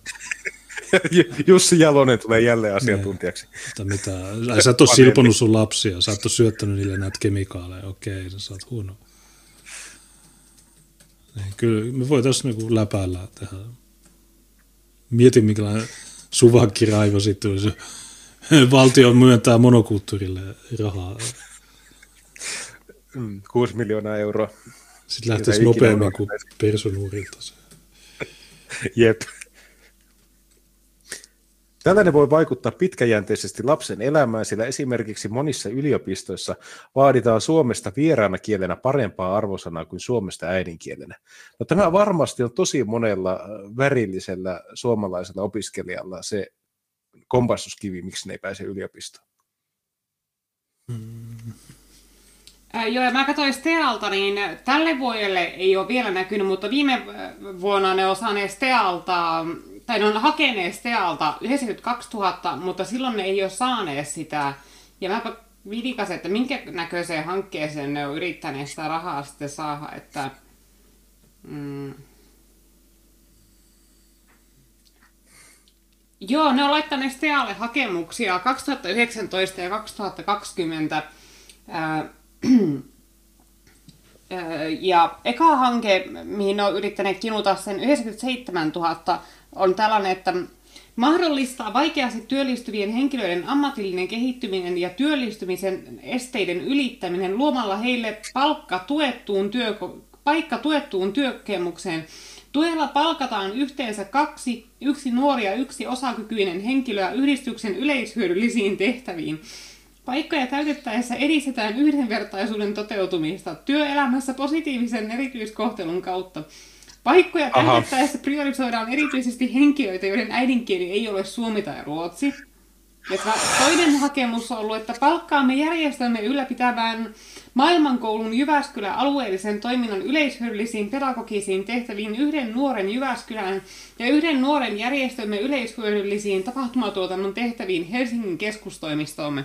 Ja se on sellainen juttu, että Stealle ei kannata nykyään laittaa tämmöisiä hakemuksia, joissa sanotaan suoraan, että me aiotaan käyttää nämä palkkakuluihin, koska niitä on kusetettu niin mielettömästi rahaa niille, niihin somalijärjestöihin ja sellaisiin, että ne on muuttuneet varovaiseksi tällaisen suhteen, ja ne on aika nihkeitä nykyään myöntämään rahaa edes suvakkihankkeelle, jos niissä sanotaan heti alkuja, että joo, me aiotaan käyttää tämä palkkakuluihin, koska se kuulostaa, se herättää heti epäilykset siitä, että siellä niin sitten palkataan pari perheenjäsentä tai omaa kaveria ja ne rahat voidaan itselle sitä kautta. Mutta nämä ei ole ilmeisesti niin kuulee sitä asiasta. Tosiaan Stealta, niin kuin, mitä mä kävin läpi noita kielteisiä päätöksiä tuossa jossakin viime vuoden oliko se vihapuhe FMS, niin tuota, siellä nimenomaan suuri osa kielteisistä oli sellaisia, missä sanottiin suoraan, että ne menis palkkakuluihin ne rahat. Niin nämä ei ole vielä hoksanneet sitä, se rauhankasvatusinstituutit, eli pitäisi muotoilla se asia jotenkin toisin, niin Steafista ehkä saattaisi antaa niille rahaa. Mm. Niin, ja siis äh, pitää kuitenkin muistaa, että Kemsex Fistauskin sai 86 tonnia kuitenkin Stealta, silloin kun niitä kateltiin viime Pridein aikana näitä rahoituksia. Eli sä voit saada mihin tahansa törkyyn sitä rahaa, kunhan se ei mene henkilöstökuluihin. Mm. Niin, se käytettiin vaan ne aineisiin, ei, ei palkkoja. Kumi, ku, ku, ku, kumihanskoja ja käsirasvaa. Työpajojen tarkoituksena on puuttua juuri tämän tyyppiseen rakenteelliseen rasismiin. Rakenteellinen rasismi terminä viittaa rasismiin yhteiskunnallisena ongelmana. Ja siis tämä rakenteellinen rasismi, jota paljon viljellään näissä niin kuin, tuota, artikkeleissa, niin on siinä mielessä jännittävää, että se on vähän niin kuin aukkojen jumala, tai se on kummitus, tai se on semmoinen omnipotentti hahmo. Se on ihan kaikki alla, mutta sitä ei voi todistaa millään. Huomaatteko? Aina silloin, kun se näkyvä avoin rasismi, jota me voitaisiin tilastoida, jota me voitaisiin arvioida, silloin kun sitä ei ole tarpeeksi, niin silloin rakenteellista rasismia. Se rakenteellinen rasismi, se on just sellaisia huhupuheita, että naapurisiskon koiraukolta kuuli jonkun jutun, joka ehkä sattui viisi vuotta sitten jossain. Ja ne on aina tämmöisiä ne jutut. Ja ne on aina hirveän voimakkaita kokemusasiantuntijaosoituksia, että näin ne asiat on. Mutta eikö tämä kuuluisi tarkoittaa sitä, että yhteiskunnassa on jotain rakenteita, jotka syrjii rodun perusteella. Esimerkiksi jos sä haluat... Tai, su- niin, tai suosii valkoisuutta. Niin, no esimerkiksi jos sä haluat kansanedustajaksi, niin sulla pitää olla Suomen kansalaisuus. Niin eikö se ole yksi semmoinen? se on aika rakenteellinen. Mutta toisaalta YK mukaan se, että asetetaan kansalaiset ja ei-kansalaiset eri asemaan, niin se ei ole rasismia. Joten en, mä, mä en oikein, en mä edes, ollaan me joskus käyty tarkemmin, mutta... No niin, kukaan ei ole rasismista vapaa. Rasismi on systeeminen ilmiö, joka on mukana yhteiskunnan jokaisella tasolla. Onko se siellä sun huoneessa tällä hetkellä, se rasismi? Kyse ei siis ole siitä, onko yksilö rasisti vai ei, pahis vai hyvis, Onven kuvailee. Miettikää, se on ihan kaikkialla, joka puolella. Tämmöinen niin hyökyaaltomainen rasismi, tornadomainen, taifuunimainen rasismi, rasismin tsunami, joka ravisuttaa koko yhteiskunnan perustaa. Kuka ei näe sitä? Tässä sanotaan, että kukaan ei ole vapaa rasismista. Siinä edellisessä oli, että valkoiset ei kohtaa rasismia. Niin se tarkoittaa, että ei-valkoiset, niin ei ole rasisteja. Vähän. No kyse ei ole siitä, onko rasisti vai... No okei, no mistä on kyse sitten? Kertooko Antirasismilla tarkoitetaan pitkäjänteistä aktiivista toimintaa, jolla yritetään vähentää etnistä syrjintää yhteiskunnallisella tasolla. Työpajoissa opettajien kanssa käydään läpi antirasismin peruskäsitteitä sekä lakien ja opetussuunnitelman velvoitteita, tarjotaan tietoa rasismista kouluissa, annetaan opettajille välineitä siihen, miten rasismiin voidaan puuttua. Yksinkertaista se ei ole. Antirasismi ei ole mikään sääntökirja, ja se tässä onkin haastavaa. Olisi tosi helppoa sanoa, että älä ikinä tee näin tai tee aina näin, mutta kontekstit ovat aina erilaisia, Onven toteaa. Ja Twitterissä eräs äh, mun seuraaja tiivisti tämän aivan hemmetin hyvin, ja mä ryöstökalastan sen suoraan sieltä. Eli tämmöinen henkilö kuin Leo Nikander. Ja hän sanoi, että Eli rajat pidetään joustavina, jotta voidaan pompotella ihmistä rasismista milloin huvittaa. Tämä on yksi kiusaamisen ja hyväksikäytön kulmakivi. Ei anneta uhrin koskaan tuntea olevansa turvassa rangaistukselta. Hmm. Ja tätähän se on. Kun sä, sanot, sä otat tuommoisen mustan pöyhkeän naisen, joka on suojatyöpaikassa, ja sä teet siitä antirasismi-asiantuntijan, niin et sä tietenkään kerro kaikkia sun salaisuuksia heti, vaan sä sanot, että se voi olla näin, ja se ehkä voi olla näin, ja voi se olla ehkä näinkin, jolloin se tekee itsestään tärkeän se voi konsultoida vielä kymmenen vuosien päästäkin tuota samaa ulinaa kaikille opetusasteille ja kaikille virkamiehille. Niin, se, se on, on niin kuin niinku- Lude, Lude-järjestelmässä. Se on mm. niin kuin Neuvostoliitossa tai Suomessa, että sä et koskaan tiedä, mistä, mitä saa sanoa, mitä ei saa sanoa, ja se on aika niin kuin psykologista kiusaamista ja kiduttamista. Se et ole koskaan turvassa. Se on vähän niin kuin Maon Kiina. Se on hyvin, hyvin samankaltainen sisäiseltä logiikalta. Jokaisen on pieni pelko perseessä, että kaikki, koko sun elämä voi sortua ihan milloin tahansa, niin sä oot jatkuvasti varpailla.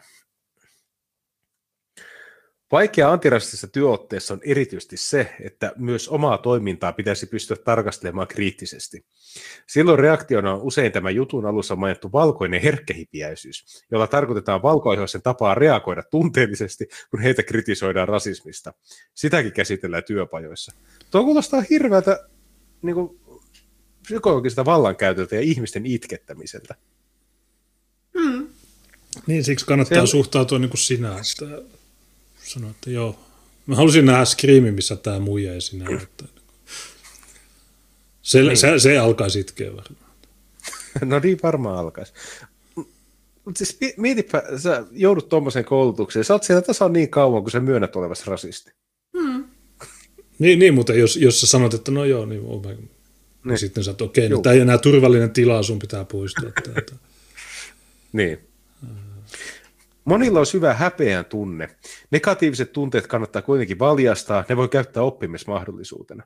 Hyi että mä voin kuvitella mielessäni, kun siellä joku nyyhkyttelee ja sanoo, että hän on aina yrittänyt parhaansa, ja sitten nainen tulee siihen tsemppaamaan. Ei se mitään, ei se mitään, sinä olet syntinen paha, mutta me voidaan yhdessä, jos annat vielä vähän enemmän fyrkkaa, niin me voidaan ehkä yhdessä päästä tästä eteenpäin. Se on niin täydellinen niin kuin toisen egon murskaaminen.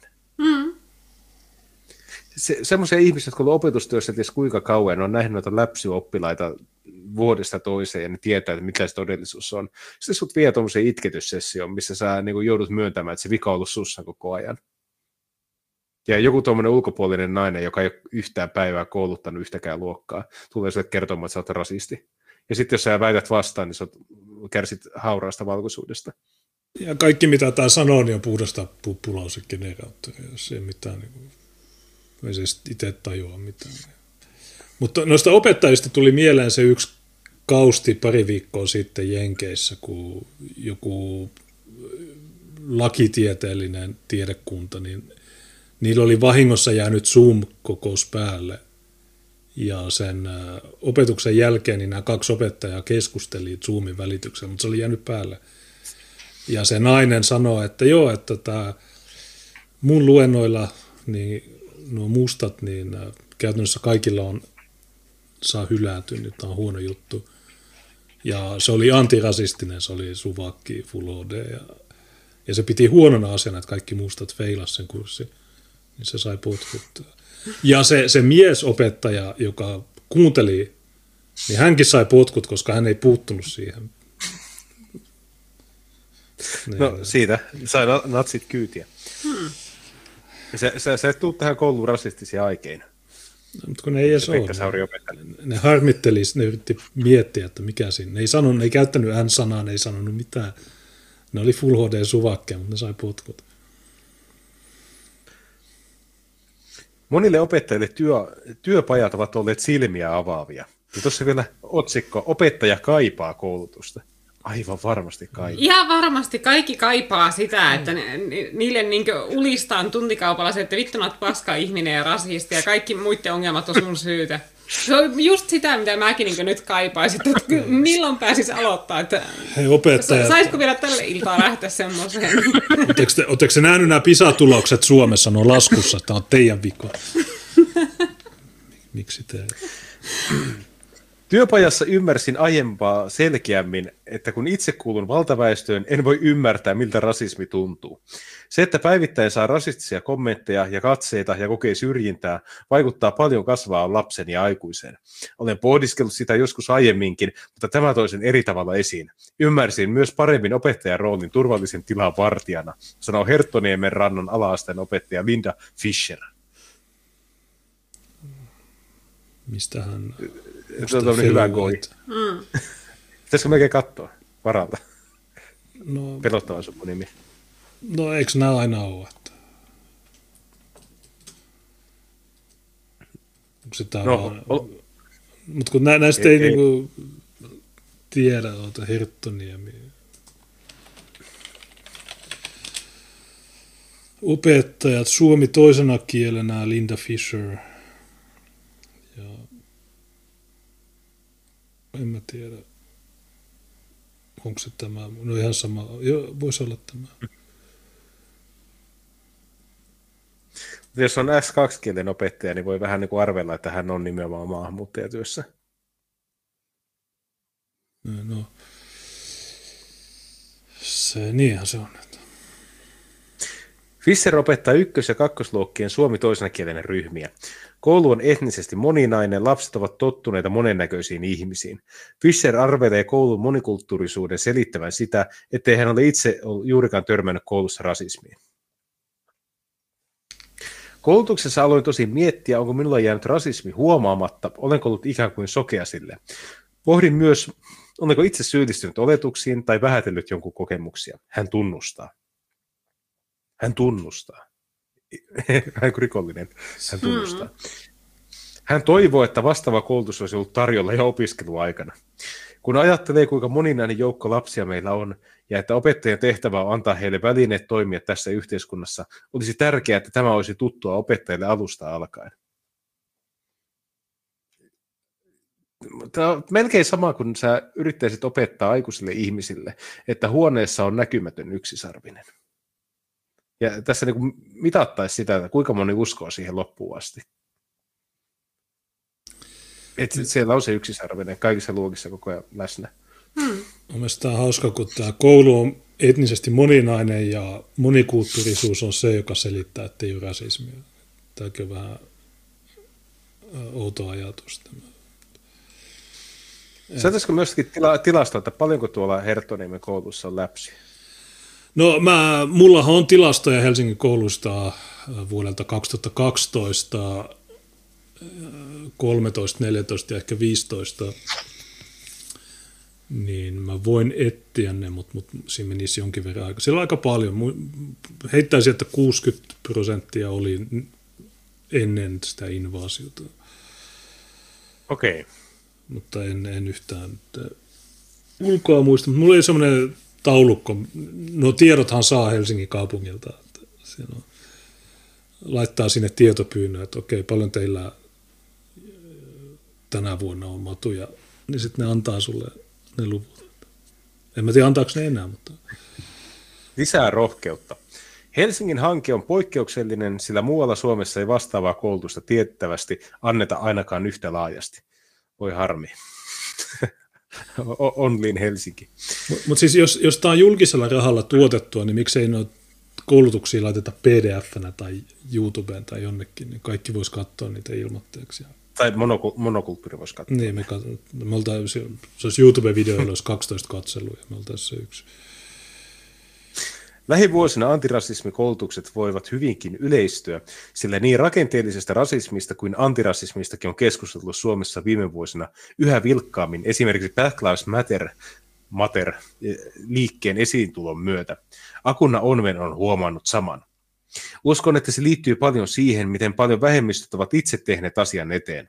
Suomessa on ollut jo, jonkin, äh, on ollut jo aika kauan aktivisteja, jotka ovat puhuneet asiasta, mutta nyt heitä on alettu nostaa myös julkisen keskusteluun.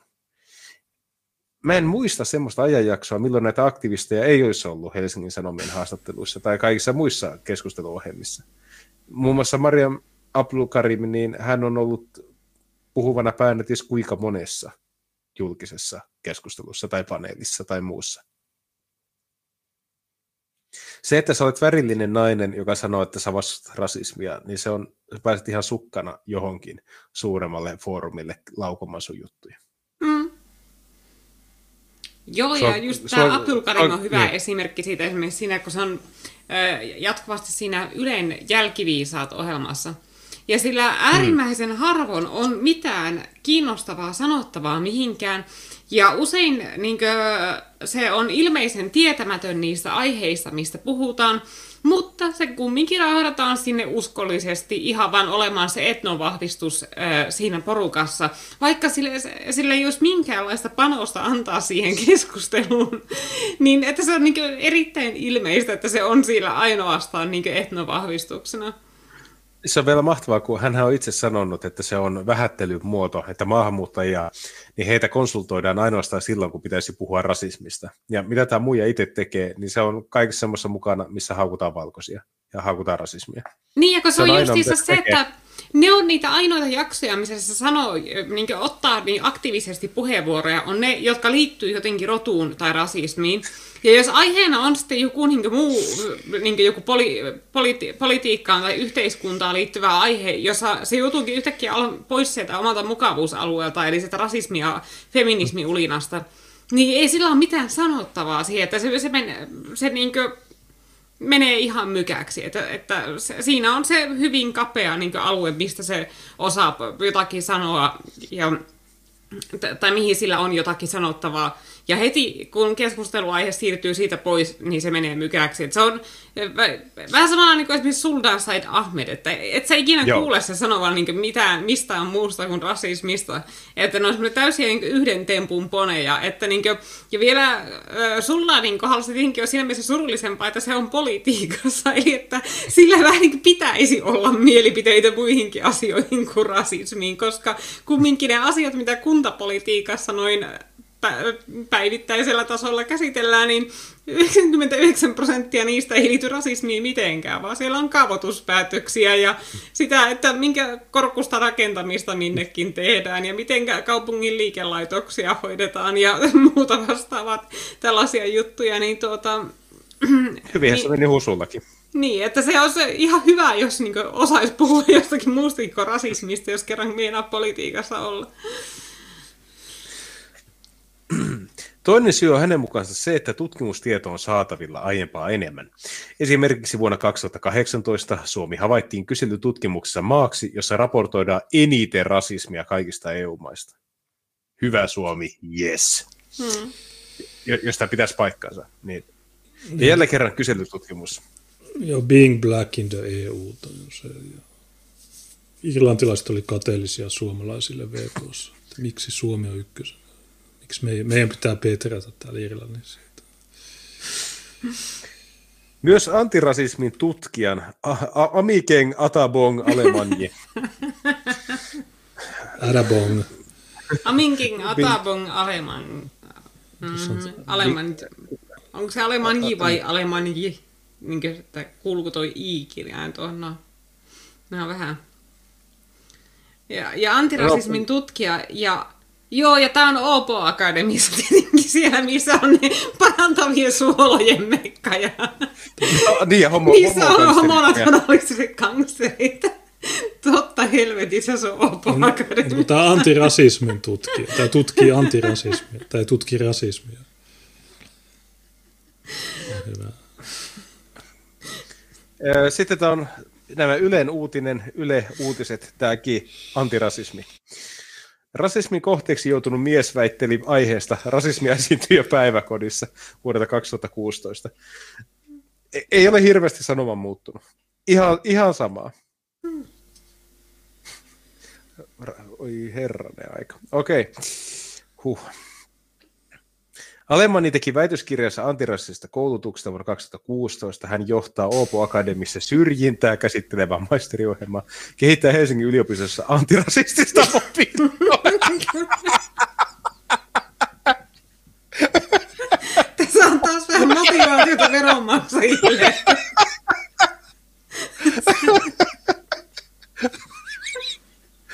No, nyt, nyt, nyt Junes, nyt on vi, vihdoin on se mobiilisovellus, mistä on monta monokulttuuria povattu. Joo, se on. Niin, kun se oli vaan ajan kysymys. Mobiilisovellus on näiden ratkaisu kaikkeen, niin se oli vaan ajan kysymys, että milloin se tulee. kun Juneesa aina sanoo sen, että niin pitäisi tehdä vaan mobiilisovellus tästä, niin nyt. Nyt on. Voiko se ladata jostain? Nyt mä haluan, mä haluan tuon mobiilisovelluksen. Miten se toimii? Pel- pelkkä mediahuomio ei kuitenkaan riitä, hän huomauttaa. George Fordin kuoleman jälkeen esimerkiksi jalkapallootteluissa ihmiset ovat polvistuneet ja sanoneet Black Lives Matter. Mutta vaikka se näytetään tv se ei tarkoita, että taustalla tapahtuu mitään konkreettista. Jos emme näe muutoksia, jotka perustuvat politiikkaan, emme voi ottaa kunniaa vain puhumisesta, hän sanoo. Alemani pitää suomalaisen rasismikeskustelun ongelmana sitä, että rasismi nähdään yksilöllisinä tekoina, ja jos suomalainen ei niitä näe, niitä ei ole olemassa. Syy siihen on loppujen lopuksi yksinkertainen. Nämä asiat koskettavat minua henkilökohtaisesti, mutta monia valkoihoisia suomalaisia ne eivät kosketa, eikä heidän tarvitse olla niiden kanssa tekemisissä. Hän toivoo, että antirasismi kuuluu selkeänä osana kansallisen opetussuunnitelmaan. Joo, no se on totta, että mun ei tarvi juuri ton kanssa olla tekemisissä, ja se johtuu siitä, että mä elän mun kotimaassa, missä suuri osa ihmisistä on mun näköisiä. Ja jos tämä Atavongi äh, tuota, tekisi saman ja menisi sinne isiensä maahan, missä on enimmäkseen hänen itsensä näköisiä ihmisiä, niin hänenkään ei tarvitsisi kohdata sitä rasismia. Että se, minusta se ratkaisu tähän ongelmaan on varsin ilmeinen. Tämä polvistuminen, niin mä en ole ymmärtänyt, että niin kuin, kenelle ne polvistuu. Ja eikö se polvistuminen ole vähän niin kuin huono juttu, kun ne väittää, että se just se Derek, niin se polvistui sen päällä, niin mitä onko se, että toistetaan se vai niin, kenelle polvistuu? Mä en ymmärrä tätä. By the way, ensi viikolla niin, mä, alkaa... Mä en ymmärrä tätä logiikkaa tässä tosiaan, että jos nämä on kateellisia meille siitä, että kun me ollaan enemmistö, niin meitä ei katsota sillä oudosti täällä. Niin eikö ne, ja näitä pitäisi kumminkin olla jollakin lailla ainakin sieltä mustista sitä niin älyllistä eliittiä siinä omassa porukassaan, koska ne on kumminkin sinne yliopistoon itse saaneet niin sen sijaan, että ne notkus jossakin Vuosaaren ostareilla. Niin Eikö, eikö se tuu mieleen se yksinkertainen ratkaisu, että niin, että koska nuo voi nauttia tästä siksi, että ne elää omassa kotimaassaan, niin mä voisin nauttia tästä samasta, jos mä eläisin siellä omassa kotimaassani. Jos mä lähtisin takaisin sinne Afrikkaan. Että ei tämä minusta ei ole mitään rakettitiedettä, niin tämä logiikka tämän kuvion takana. Ja se Floydin, Floydin oikeudenkäynti niin. maanantaina kai? Hmm. To- totuus on, että haluttiin tai ei, Suomesta tulee yhä moninaisempi ja siksi tätä ei voi jättää huomiotta. On hyvin tärkeää tehdä pohjautua hyvin nyt ja valmistautua ongelmiin. Siis valmistautua ongelmiin, jotka seuraa siitä, että Suomesta tulee tulevaisuudessa nykyistä moninaisempi.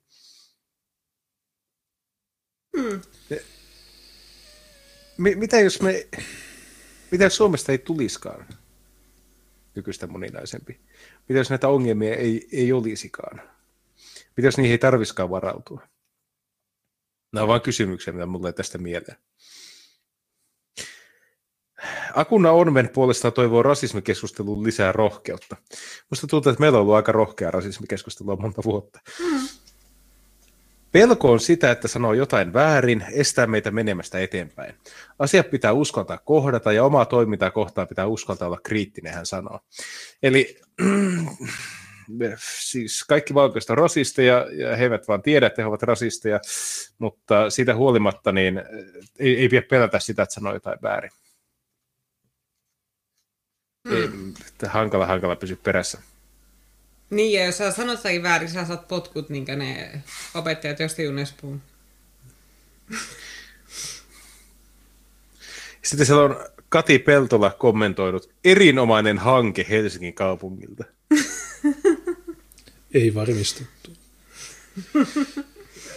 Kati Peltola on suomalainen vasemmistolainen poliitikko. Peltola on SKDL entinen kansanedustaja, pitkäaikainen Helsingin kaupunginvaltuuston jäsen en yhtään ihmettele, että hänen mielestä hanke on tosi hyvä. Mm. Jos Joo. tämä nyt on sama henkilö. Ei mitään uutta tai ihmeellistä. Saatana rasittavia. Okei, mitä seuraavaksi? Mut, mitä seuraavaksi? Tuota, sä oot listannut joitain yksittäistapauksia, sä oot tilannut paperit, joukko somaleita oli keppostellut. Haluatko jotain kertoa siitä? Oh, niin. Puhutaan sitä monikulttuurista kohtaamista. No ei, mul, mun mielestä se oli, se oli aika monimutkainen keissi. Sitten ei oikein selvinnyt, mitä siellä oli tapahtunut. Ähm, tässä on tämä keissi, niin tässä on äh, Helsingin hovioikeus antanut eilen tuomio, jossa ne on laskenut äh, alkuperäistä tuomiota. Alkuperäinen oli yli viisi vuotta, mutta ne las, ne las, se laskettiin kolmeksi vuodeksi ja yhdeksäksi kuukaudeksi. En tiedä miksi. Mutta tota, missä tässä, tai siis toissa päivänä, ei eilen. Niin, niin täällä, ää, mä otan sen käräjäoikeuden jutun, niin tässä oli viisi Somalia. Ahmed Nour Abdil, siis valtamediassa puhuttiin vain kahdesta tyypistä, mutta niitä on ollut viisi joista ilmeisesti tämä Fadumo Ali on nainen. Ja tämä on se nainen, jonka, ää, jonka luona se uhri oli. Ja yhtäkkiä sinne tämän Fadumon kämppään tulee sitten näitä naamioituneita somaleja. Ja sitten alkaa hakkaa sitä naista. Ne laittaa muovipussin päähän ja ne vie sen autoon ja – autossa ne hiplailee sitä ja, ja sitten lopulta ne jättää sen jonnekin Hyvinkäälle. Niin tämä Fadumo Ali, niin tässä on mielenkiintoinen juttu se, että, että se niin esiintyi tämän, tämän uhrin kaverina ensin. Mutta, okay. mutta sitten sit kun tulee nämä pahoinpitelijät, niin sitten se nostaa televisio ääntä niin, että ää, Ootas. Ali on laittanut tai havaittua muiden vastaajien sitovan äh, tämän uhrien Alin asunnossa on Ali laittanut asuntonsa televisiota kovemmalle, etteivät naapurit kuulisi tilanteessa aiheutuneita huutoja. Niin tämä oli avuna, vapauden riisto ja avunanto siihen. Niin ei tässä, mutta oli aika hämärä tämä, tämä muija. Väi... Siinä ei kerro, kertooko sitä, että miksi se meni sinne Somali-asuntoon ylipäätään? Ja mikä se oli se juttu siinä kännykässä, mitä se somaliukko vaati poistavaksi? Mm, no siis tämä uhri sanoo vaan, tai se ei edes tiedä, ää, mutta se sanoi, että siinä puhelimessa olisi siitä itsestään arkaluontoisia kuvia.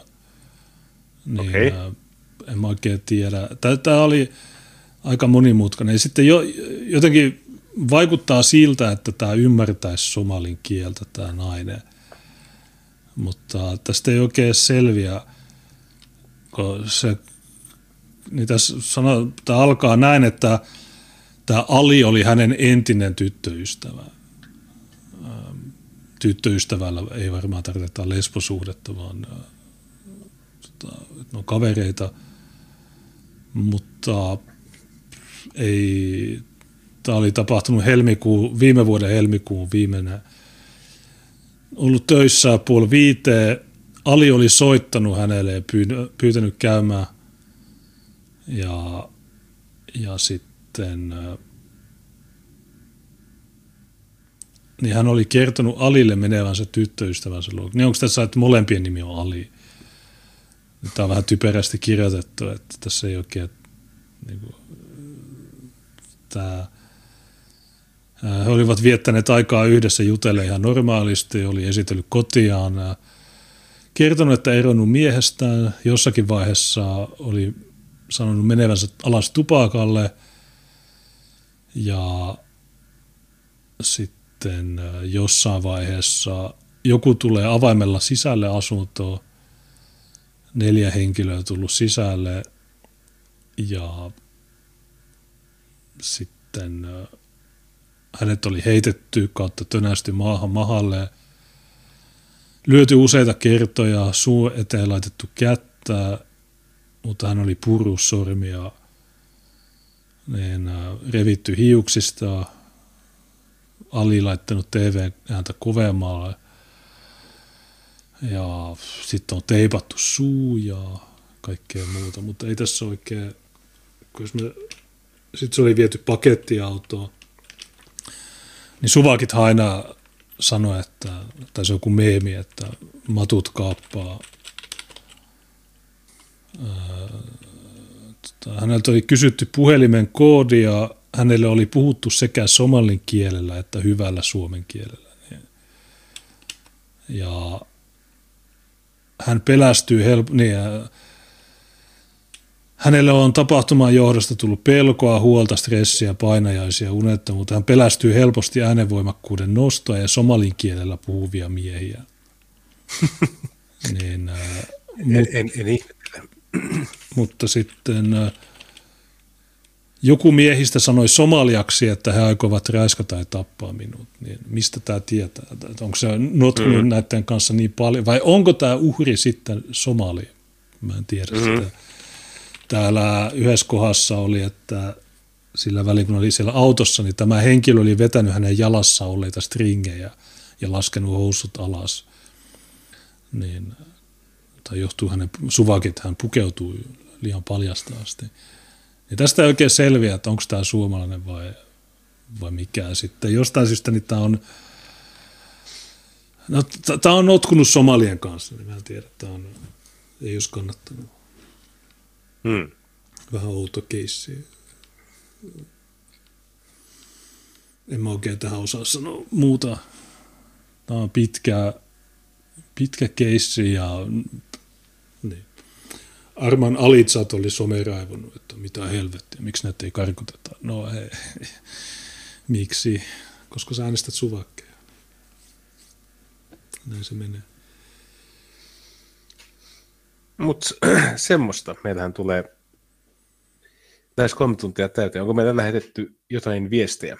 Mm, joo, täällä on tota, äm, oli yksi loppupiisi tullut ja sitten Knattertonilta pari kysymystä. No, pitää Knattertonille nyt vastata. Tuukalle kysymys. Onko niin, että Taimaa ei myönnä kansalaisuuksia ulkomaalaisille? Se siis myöntää vain oleskelulupia. Hyvä kysyt. En, en tiedä. Jos on yhtään samankaltainen lainsäädäntö, mitä Etelä-Aasian maissa on normaalisti, niin siellä on äärimmäisen vaikeaa saada, saada kansalaisuus. Ja jos siihen ylipäätänsä on mahdollisuutta. Ja nythän vasta oli hauska juttu Taimaassa, missä katsottiin, että onko 48 e, ihmisellä, jolla ei ollut myönnettyä kansalaisuutta, niin onko heillä oikeutta saada Taimaan sosiaaliturvaa. Ja se selvitettiin DNA-testeillä. Eli, Joo, se olisi aika hyvä kelassakin. Että... Mutta antaisi ainakin sellaisen vaikutelman, että siellä ollaan aika tiukkoja sen suhteen, että halua löytyy jopa sen kaltaisessa kehitysmaassa, että jos halutaan katsoa, että ketkä kuuluu meihin ja ketkä jäävät sen ulkopuolelle, niin siellä löytyy kyllä keidot. Ja se on hauskaa, että ne kykenee siihen Taimaassa, mutta me ei kyettäisi tekemään sitä täällä. Niin, sitä kannattaa kysyä siltä, mikä on Klaus Berg, operaatiokeskus, niin sehän asuu siellä, se varmaan tietää mm. paremmin. Ja sitten Knatterton myös kysyy, että sisäryhmä, ulkoryhmä jakoon kuuluu sisäryhmän moraali ja ulkoryhmän moraali omalle ryhmälle. Eli sisäryhmälle pitää olla lojaali ja olla rehellinen jne, mutta muita eli ulkoryhmiä voi kohdella miten huvittaa huijata jne. Mm. Ja se vähän riippuu, että tuota, kuinka tiukka se jako on.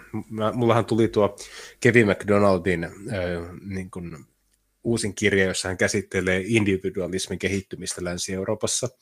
Ja siinä hän esittää ainakin tämmöisen väitteen, että mitä pohjoisemmaksi ja mitä läntisemmäksi päin Eurooppaa mennään, niin sitä voimakkaammin ihmiset muuttuu yksilöllisiksi. Ja se, että sukulaissuhteista alkaa muodostumaan toissijaisia siteitä. Tarkoit, johtuen ihan siitä, että kuulemma pohjoisessa ja Länsi-Euroopassa muodostui ajan saatossa tavaksi, että esimerkiksi maatiloilla oli paljon vierastyövoimaa alusta lähtien. Eli siellä oli semmoisia renkejä ja piikoja, jotka eivät olleet sukulaissuhteessa tilanomistajaan, jolloin ihmiset alkoivat tekemään ö, suhteellisen varhaista vaiheesta jo niin, että he olivat säännöllisesti yhteistyössä ja joutuivat luottamaan ihmisiin, jotka eivät olleet heidän verisukulaisia. Ja sen takia niin kuin, lain valvonnalla ja lakijärjestelmistä tuli niin tärkeä osa ja järjestäytyneistä yhteiskunnasta tuli itsessään länsi-eurooppalainen ja pohjois-eurooppalainen ilmiö. Ja sitten kun mennään pois lännestä ja pohjoisesta ja mennään lähemmäs kohti Aasiaa, niin sitä voimakkaammaksi perheinstituutio muodostuu, koska perhe ja sukulaissuhteet on se, joka määrittelee sen lojaliteetin. Ja nyt kun sehän, tähän toimii ihan hyvin tämä järjestelmä silloin, kun täällä ei ollut niitä kilpailevia malleja. Täällä pystyy olemaan helposti yksilöitä, kunhan se tapahtuu yhden etnisen ryhmän sisällä se yksilöityminen. Mutta silloin kun valtaväestö on yksilöitä, mutta kaikki muut ryhmät pelaa joukkueena, niin silloin se iso ryhmä häviää lopulta, vaikka sillä olisi lukumääräisesti tuota enemmän henkilöitä nimellisesti oman lippunsa takana. Eli se, se, että saa ehkä niin hyvää yhteiskuntaa tai niin rauhamaista yhteiskuntaa aikaiseksi sillä, että se on tosi tiukka se jako, mutta toisaalta ainoastaan menestyminen ja jatkuvuushan on se, joka määrittää, että mikä järjestelmä on loppupeleissä hyvä. Ja semmoinen järjestelmä, joka on hirveän humaani, mutta se romahtaa alle sadassa vuodessa, niin se ei ole hirveän hyvä järjestelmä. Mm.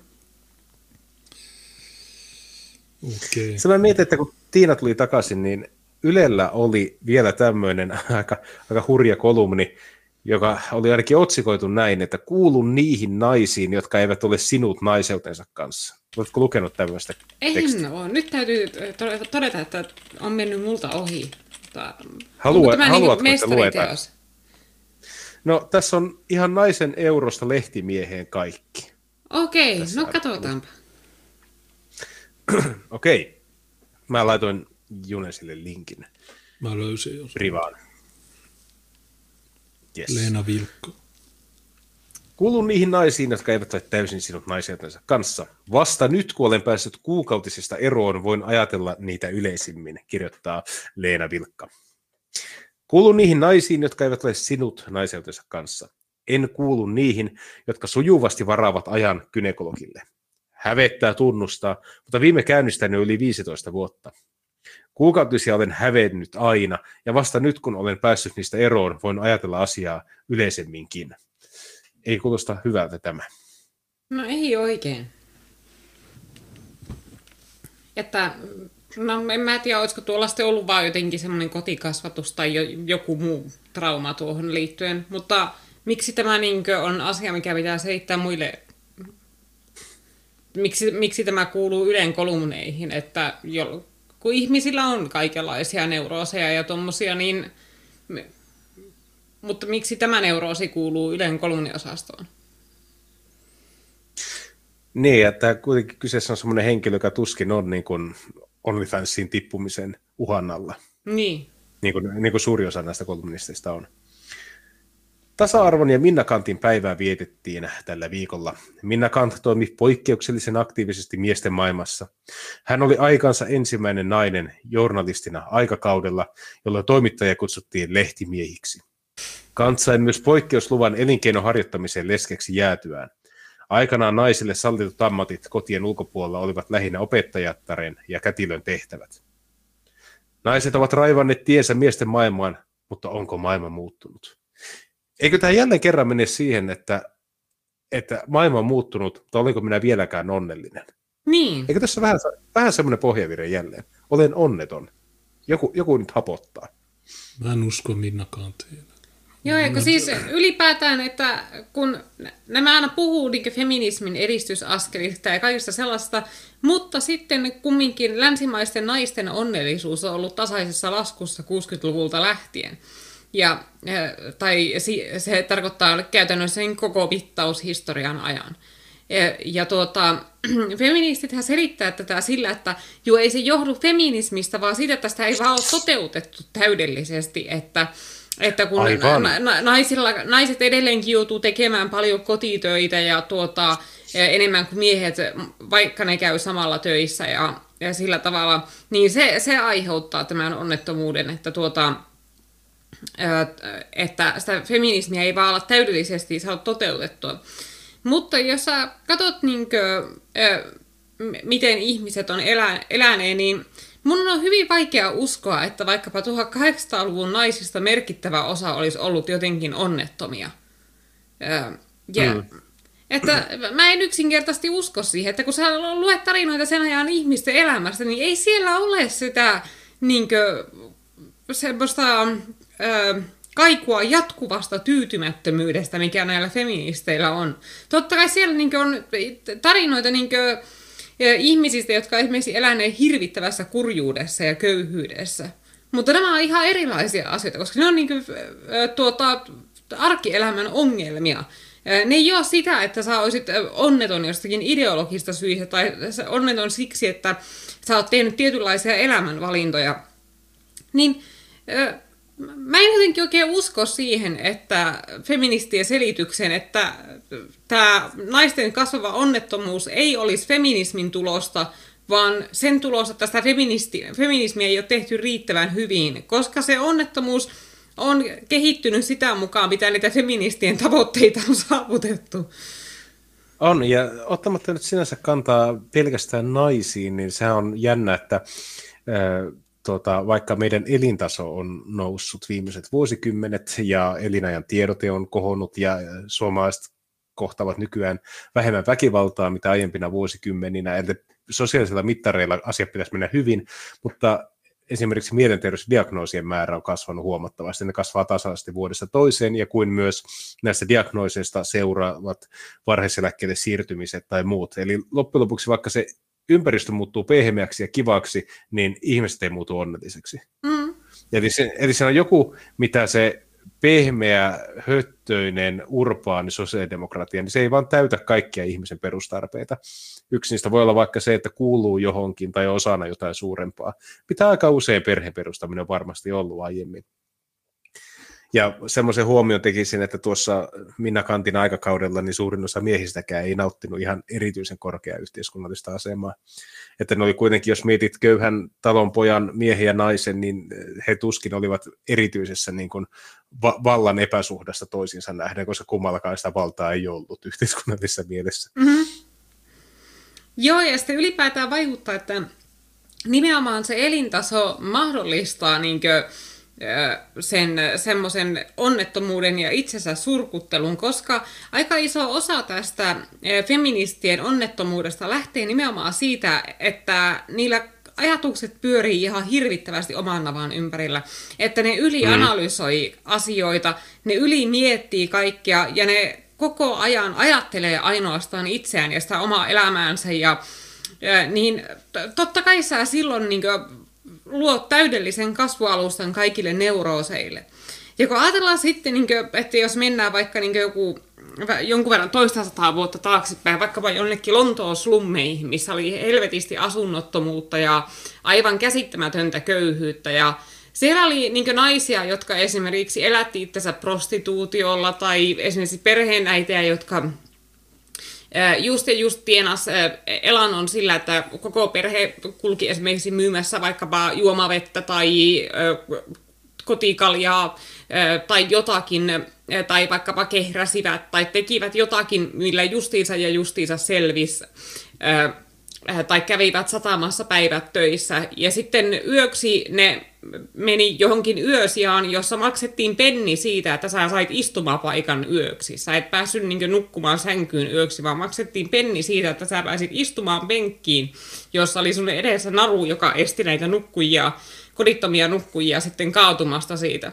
Ja nämä ihmiset, ne jakso päivästä toiseen. Ne, siis että, ei, että ne, ne olosuhteet, mitä ne ihmiset kesti, mitä, mitä niiden arki oli, niin se oli jotakin sellaista, mikä nykyään ihmiselle on käsittämätöntä. Se saa nykyään ihmisen ajattelemaan, että miten nuo pysty elämään tuolla tavalla, että miten nuo jakso taistella tuolla tavalla päivästä toiseen. Mutta niin ne vaan jakso.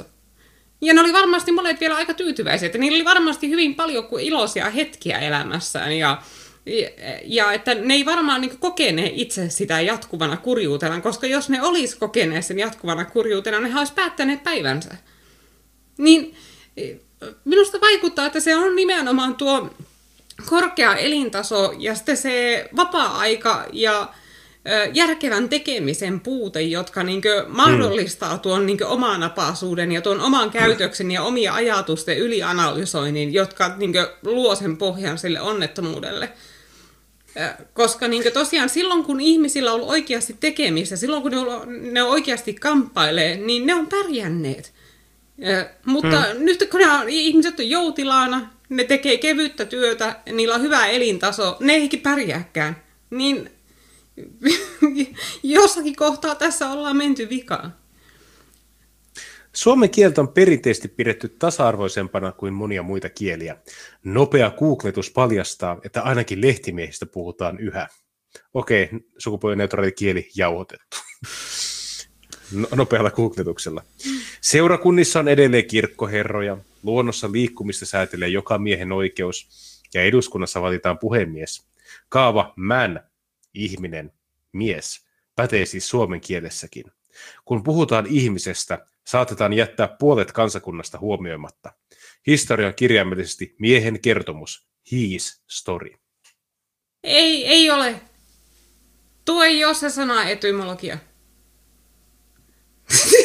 siis mä, mä oon nähnyt joskus feministien twiittejä tästä, että, että, se, että, että ne tulkitsee sen sanan noin, että historia, sanan etymologia olisi his story miehen tarina. Mm. Ja, mutta mä en ole koskaan ennen nähnyt suomen, suomeksi jonkun tekevän tuota. Ylen sivuilla. Mm. Äh, ainakin nopean Wikipedian mukaan se tulee kreikan kielen sanasta historia, joka tarkoittaa tutkimusta. Niin. Ei sillä ole mitään tekemistä niin englannin kielen pronominien kanssa. Kieli muuttuu hitaasti ja sen myötä arvot, asenteet, todellisuus. Naisjärjestöt ovat kampanjoineet näkyvästi tyttöjen ja naisten oikeuksista. Naisen paikka on siellä, missä hän itse haluaa. Hänestä voi olla presidentti, pääministeri tai pörssiyhtiön toimitusjohtaja. Aivan yksi, yksinkertaista se ei naiselle edelleenkään ole. Kun Tarja Halonen valittiin presidentiksi, häntä kutsuttiin naispresidentiksi. En ole kuullut Sauli Niinistöä kuitenkaan kutsuttavan miespresidentiksi. Tämä voi tietenkin johtua siitä, että Tarja Halonen oli ensimmäinen naispresidentti ja ainoa tähän mennessä ollut naispresidentti. Niin. Sitä voi, sitä voi löytää tekemistä sen kanssa. Mm. Niin, ja kun sitten on yleensä feministit, jotka tekee isomman numeron tästä asiasta, niin katsot vaikka tuota meidän nykyistä naishallitusta, niin ne itse koko ajan korostaa jatkuvasti sitä, kuinka ne ovat naisministereitä, kuinka he ovat naishallitus. Niiden kannattajat jatkuvasti korostaa sitä, että kuinka ne ovat naishallitus ja naisministereitä ja nuoria naisia. Että kun nämä itse korostavat sitä koko ajan, niin vaikea sitä on olla panematta merkille sillain.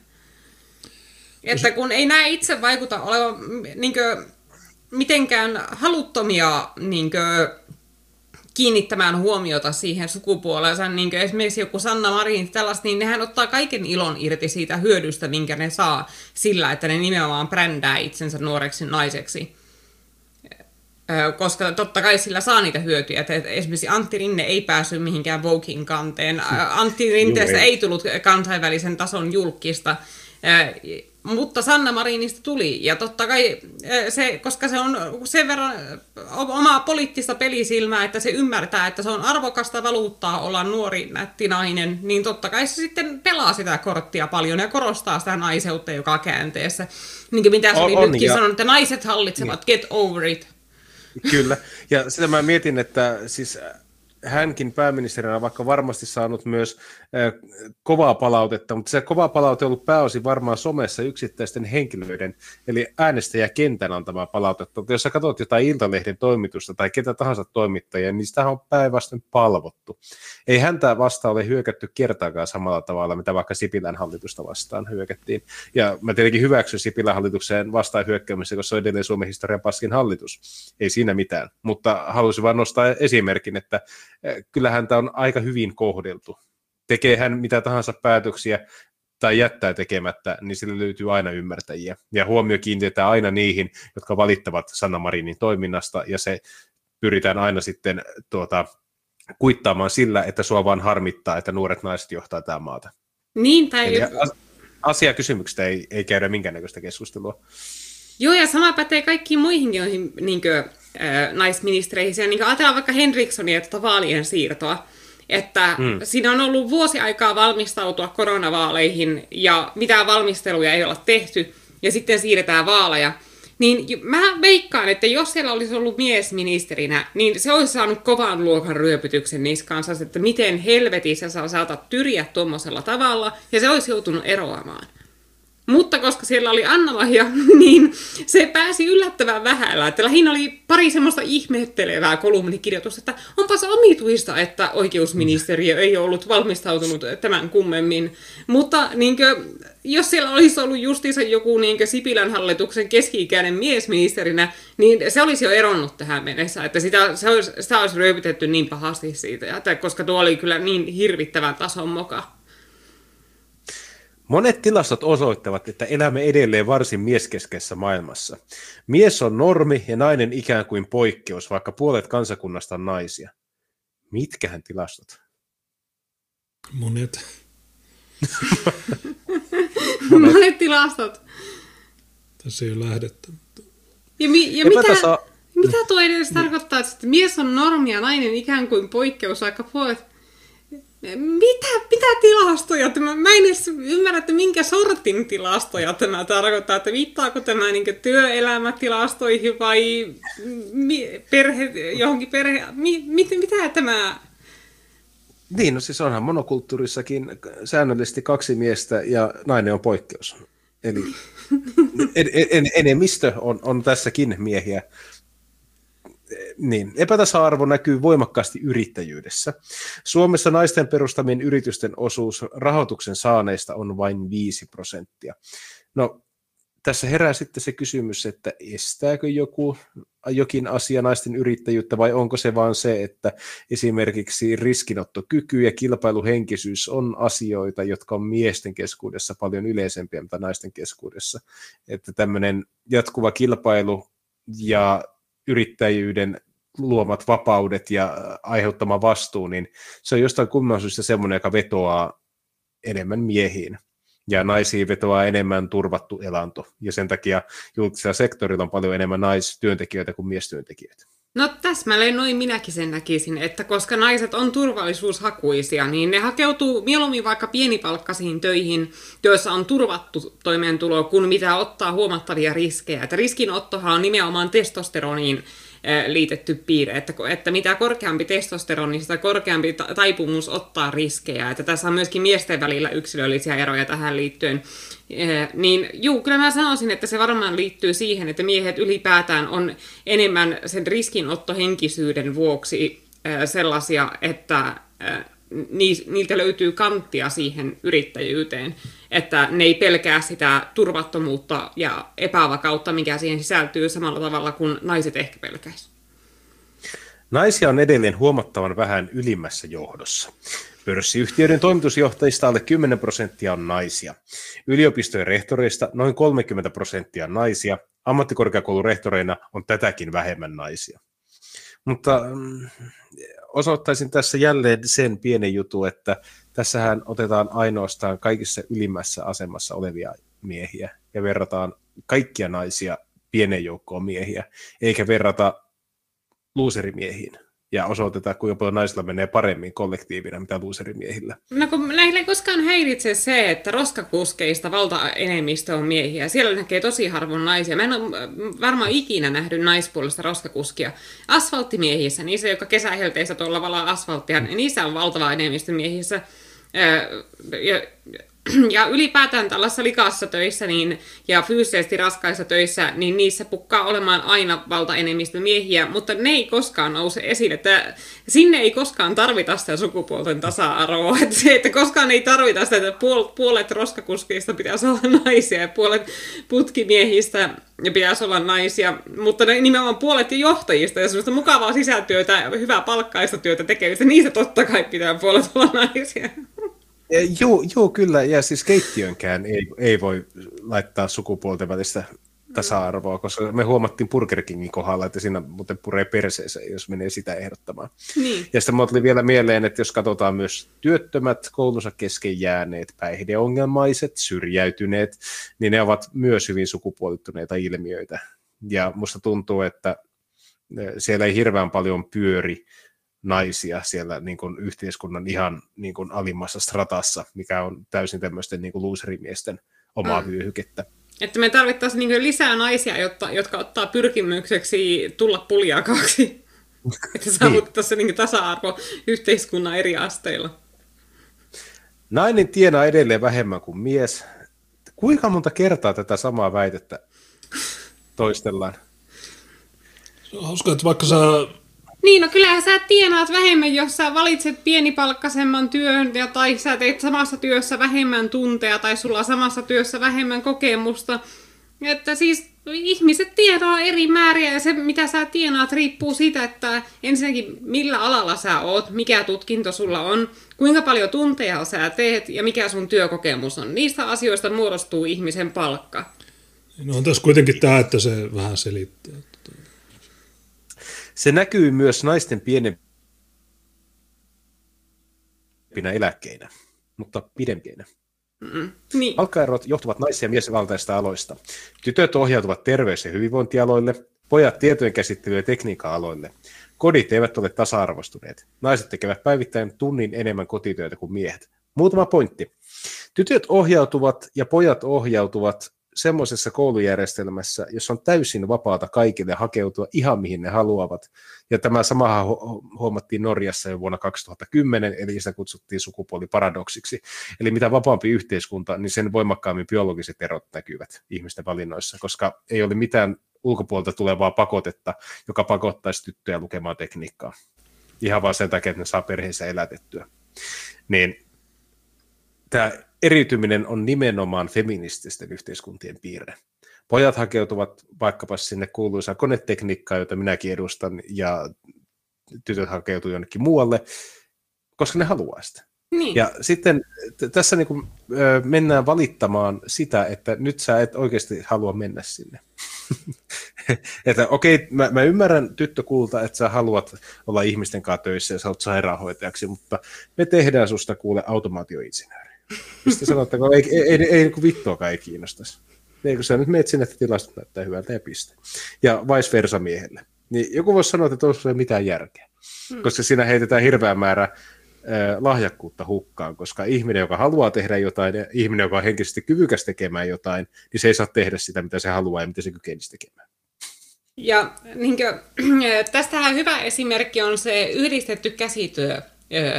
Kun tuossahan niin kuin, muutama vuosi sitten otettiin käyttöön sellainen muutos, että yläasteella käsityölajit tun, tai käsityötunnit yhdistettiin yhdeksi tuota ainekokonaisuudeksi, jossa oli sekä puutyöt että käsityöt samassa, ja mm. että se oli valinnaisaineena.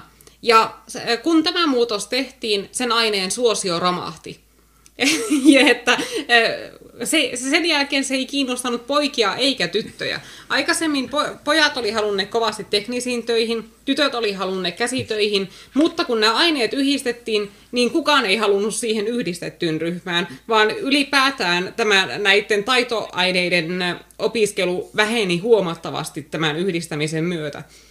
Ja siinä nimenomaan tavoitteena oli se, että siinä yritettiin niin painostaa tyttöjä kiinnostumaan teknisistä jutuista ja, poi- ja painostaa poikia kiinnostumaan tyttöjen jutuista, niin kuin vaikkapa ompelemisesta. Mutta kun et sä, et sä pysty pakottamaan ihmisiä, niin lopputulos oli nimenomaan se, että se opis, ne koululaiset ei vaan valinneet sitä ainetta.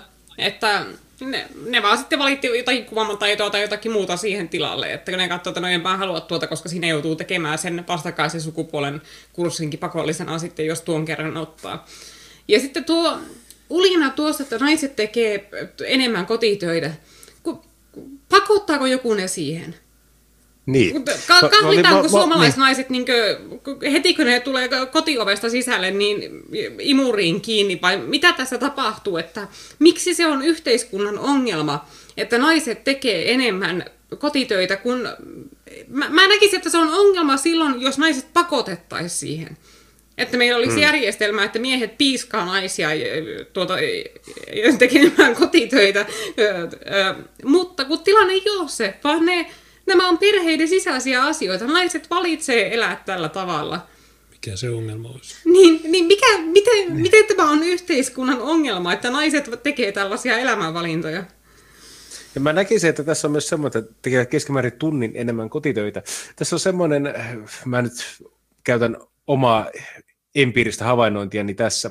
Kun mulla on tämä kämppä, missä olen nyt asustellut sen reippaan pari vuotta, niin jos ja kun tänne saapuu tämä parempi puoli, niin hänen ensimmäinen kysymys on se, että koska sä oot viimeksi tehnyt asian X.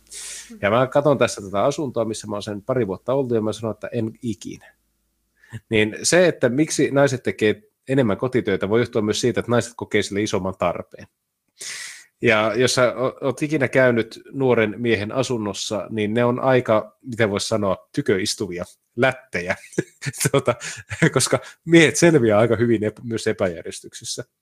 No. Jolloin, herää, jolloin herää semmoinen, niin kuin, että miten tämä voi ratkaista. Yksi on se, että miehet pistetään siivoamaan ja tekemään kotitöitä sen naisen oman maun mukaisesti, jolloin se on jatkuvaa nalkuttamista. Ja se on aikamoinen niin kuin kriisipesäke mihin tahansa parisuhteelle, jos joka ikinen asia pitää tehdä sen naisen antamilla ehdoilla. Tai toinen on se, että se nainen tekee yhtä vähän kotitöitä kuin se mies tekee, jolloin käppä voi olla vähän epäsiistimpi, mutta rauha on maassa. Mm. Ihan miten haluatte. Joo, kun tämä on justiinsa semmoinen, niin että, että mä tiedostan tämä erittäin hyvin nimenomaan, että meillä on hyvin erilaiset standardit siihen, että mitkä on kotitöitä, mitkä pitää tehdä. Että esimerkiksi niin Juneksen mielessä varmaan niin esimerkiksi ver- joululiinojen laittaminen ja silittäminen ei ole siellä ihan niin kärkipäässä, mutta minun mielestä se on asia, joka pitää tehdä. Ja samaten meillä käytiin tässä vasta keskustelusta, pitääkö ikkunat pestä, kun minun mielestä ne ehdottomasti pitää pestä, mutta Juneksen mielestä kannattaa vaan odottaa kevää, keväämmälle ja tuota, pestä ne sitten. Ja, ja tuota, niin tässä selvästi on standardien ero, niin, niin että kun siis kun kyse on nimenomaan siitä, että minulla on korkeammat standardit, ja kumminkin se ikkunoiden pesu että ei ole sellainen asia, että jos sen jättää tekemättä, niin me ei kuolla siihen. Sitä ei tule mitään akuuttia vahinkoa meille, jos se ikkunoiden pesu jää tekemättä. Se ei ole välttämätöntä. Joten miten se olisi sitten se reilu ratkaisu, että minä pakotan Juneksen pesemään ne ikkunat? Eli tekemään jotakin, mikä ei edes ole välttämätöntä, mutta jonka minä koen niin kuin, tärkeäksi. Niin miten se olisi niin kuin, reilua? Tämä niin kuin, Ettäkö se on vähän sama kuin jos minkä mies vaikka tykkää pitää huolta autostaan, ja nainen, naista mm. taas se auto ei kiinnosta, ja sitten se mies pakottaa sen vaimon vahaamaan se auto viikoittain, että pesemään ja vahaamaan sen, että se auto pysyy siistinä, niin se on ihan sama asia, että niin pari, pari kun se nyt ihmisillä vaan eri asiat on tärkeitä, ja se on järkevintä, että ihmiset itse tekee ne itselleen tärkeät asiat, jos toista ei ne hirveästi kiinnosta, ja jos ne on jotakin sellaisia mitkä ei ole välttämättömiä niin yhteisen elämän selviämisen kannalta. Joo, ja mä olin just sanomassa, että tuo ikkunoiden pesu, niin se jotakin särähti itseäni korvaan, koska se on nämä kuin naisten geneettinen erityispiirre, koska samaa ikkunoiden pesemistä ehdotettiin myös minulle, ja mä sanoin, että jos laittaa verhot alas, niin silloin se ei haittaa, missä kunnossa ne ikkunat on. Tämä ratkaisu ei, ei kelvannut. Ehkä me jonakin päivänä tulen näkemään myös sitten myös ikkunapesua tämän mm. Mutta tämä oli hyvä pohjustus. Mediassa on pitkään tiedostettu epätasa-arvo. Normaalisti naisten osuus haastatelluista henkilöistä on vain kolmannes.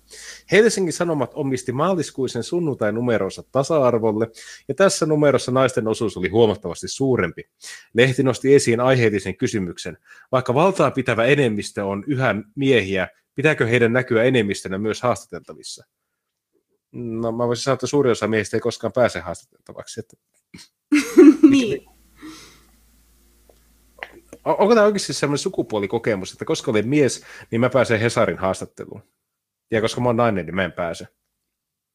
Niin, ja siis äh, äh kun tämä varmaan tietää toimittajakunnan aika hyvin, että niin ne on kaikki suvakkeja siellä.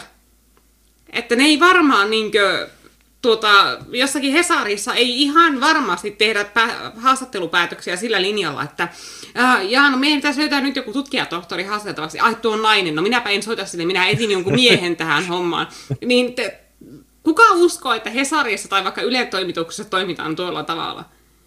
Että eiköhän ole vaan niin, että koska äh, ylipäätään äh, sella, mediassa on tiettyjä toistuvia aiheita, ja esimerkiksi politiikka on toistuva aihe, oikeus on mm. toinen mm. toistuva aihe.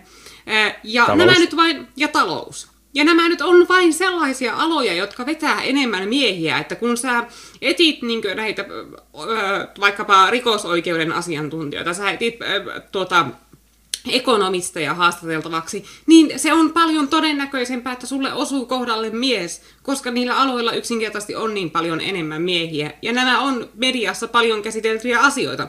Mutta jos sä katsot sitten naisten lehtiä, missä käsitellään erilaisia aiheita, niin siellä yhtäkkiä haastateltavissa melkein kaikki on naisia, koska ne käsittelee erilaisia aiheita. Niin, mm.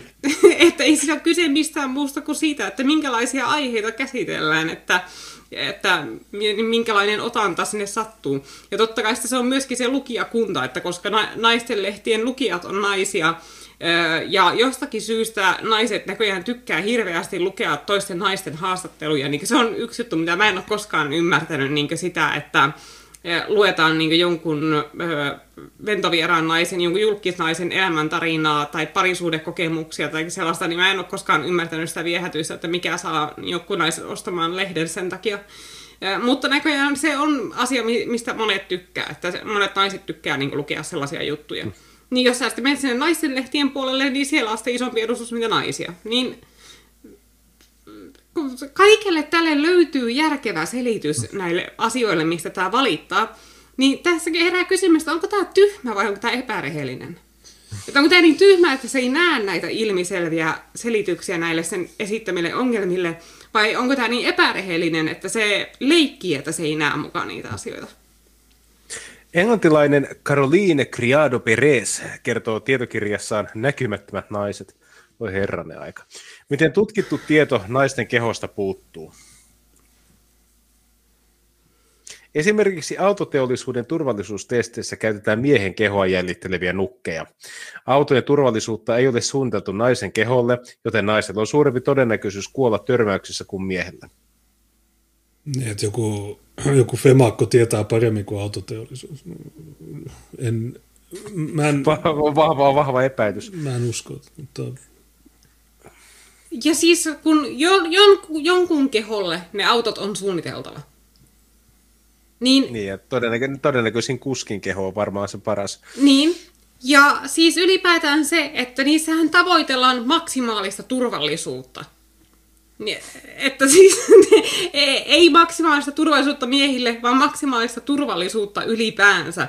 Ja siis se, että naisella on suurempi todennäköisyys kuolla törmäyksissä kuin miehellä, niin liittyisikö vaikkapa ruumiin rakenteen eroihin, niin kuten vaikka siihen, että naiset on pienempiä, kevyempiä, ää, niin niille...